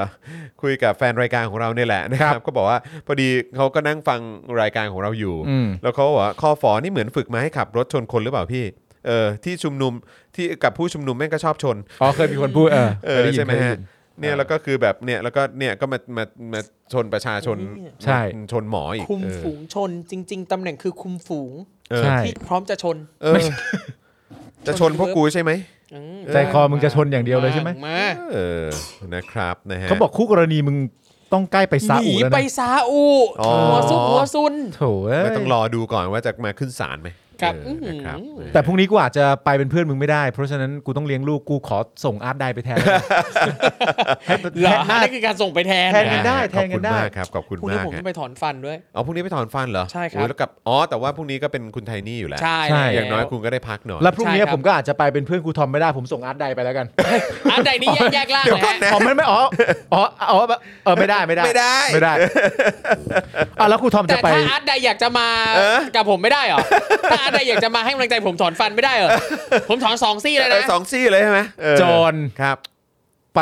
ให้คำชี้แจงเพิ่มเติมกับ เออ ทางศาล ครับ เรื่องคดีกับประ ไป ยุท ไป ธ์ พบอายการ ไปพบอายการ เออ ครูทอมไปถอนฟันสองซี่ ครับ อาร์ตใดควรจะไปให้กำลังใจใคร เออ เชี่ยแม่งคิดยาก จริง เชี่ยแม่งยังไงดีวะเนี่ย ยังยากอีกเหรอ ผมถอนฟัน ครูทอมถอนฟัน ผมเลือดตกยาง เขา ออก เออเขาเสียเลือดนะ แล้ว เออ ความสัมพันธ์ระหว่างจอนกับอาร์ตใดก็คือ ก็คือ นั่นเป็นประเด็นรอง ลองทำเฮี้ยอะไรครับ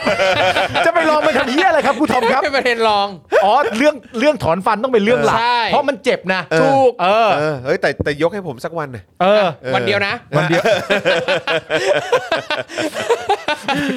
อันนี้คุณทอมเอ่อมึงเอาอะไรไปต่อรองเขาเนี่ย ผมถอนฟัน อ๋อเรื่องใหญ่ ใช่ อันนี้เรื่องใหญ่ เข้าใจเข้าใจ นะฮะ เฮ้ย นี่ใกล้จะจบรายการแล้วก่อนจบรายการ กับ ย้ำเรื่องชาอีกทีหนึ่งร้านไหน เอออ อะไรยังไงฮะ ร้านเปเปทีเฮา Pei Pei ส์นะครับ B E I B E I T House นะครับ เออนะครับนะฮะ สั่งซื้อได้ไปพูดคุยที่หน้าร้านก็ได้ ส่งทั่วไทยนะ ส่งทั่วไทยครับ ส่ ส่งทั่วไทย อยู่จังหวัดไหนเขาก็ส่ง ใช่ครับ นะครับ ลองทัก นะฮะ ไปหา ยังไงก็ ทางเพจ สั่งกัน ทาง ดู อินบ็อกซ์ นะครับ ไดเรกเมสเซจ เมื่อ ต่าง กี้ ๆได้เลย เมื่อกี้ผมชิมหอมหอมหมื่นลี้ไปแล้วอร่อยมา ครั ก บ แล้วก็หอมจริงๆ อ่าครับผม นะครับเอ่อเมื่อเมื่อกี้ครูทอมดื่มรสอะ ผ ไร มเป็นเอ่อ ลาต้ ชา ปะ นมชานม อ่าเป็นชานมใช่ไหม ใช่ครับ เออนะครับก็หมดหมดขวดแล้วด้วย ใช่หมดแล้ว หมดขวดแล้วด้วย นี่ก็เอ่อถ้าอย่างอันเนี้ยเป็นแบบความหวานแบบออร์แกนิกนะแต่ถ้า อ่า ใครรู้สึกว่าหวานเกินก็ใส่น้ำแข็ง อ่ะ โอเค ก็เติมเข้าไป โอเคได้เผินๆ ออนะครับนะฮะอ่าโอเคครับคุณผู้ชมครับ เดี๋ยวเราคงจะต้องลากันแล้วนะครับ2ชั่วโมง 50 นาทีที่อยู่ด้วยกันมานะครับอย่าลืมเติมพลังทิ้งท้ายกับพวกเราผ่านทางบัญชีกสิกรไทย 0698975539 หรือสแกนเคอร์โค้ดนะครับแล้วก็อยากจะเอ่อให้พวกเรามีกำลังในการผลิตคอนเทนต์กันอย่างต่อเนื่องอย่างปลอดภัยอย่างมั่นคงนะฮะก็อย่าลืมสนับสนุนพวกเราแบบรายเดือน ผ่านทาง YouTube Membership แล้วก็ Facebook Supporter นะครับนะฮะส่วนวันนี้นะครับหมดเวลาแล้วนะครับผมจอห์นคิปินทัชนะครับนะฮะคุณปาล์มบิมมาโดนต่อยนะ นะครั ครับ บผม ครูทอมมิสเตอร์ไฟเซอร์นะครับนะฮะแล้วก็อาจารย์แบงค์มองบนถอนในใจไปพลางๆนะครับอาร์ตไดของเราด้วย อ่า ใช่ ครับนะฮะวันนี้พวกเราคงต้องลาไปก่อนนะครับ สวัสดีครับ สวัสดีครั บ๊าย บ บาย Daily Topics กับจอห์นวินยู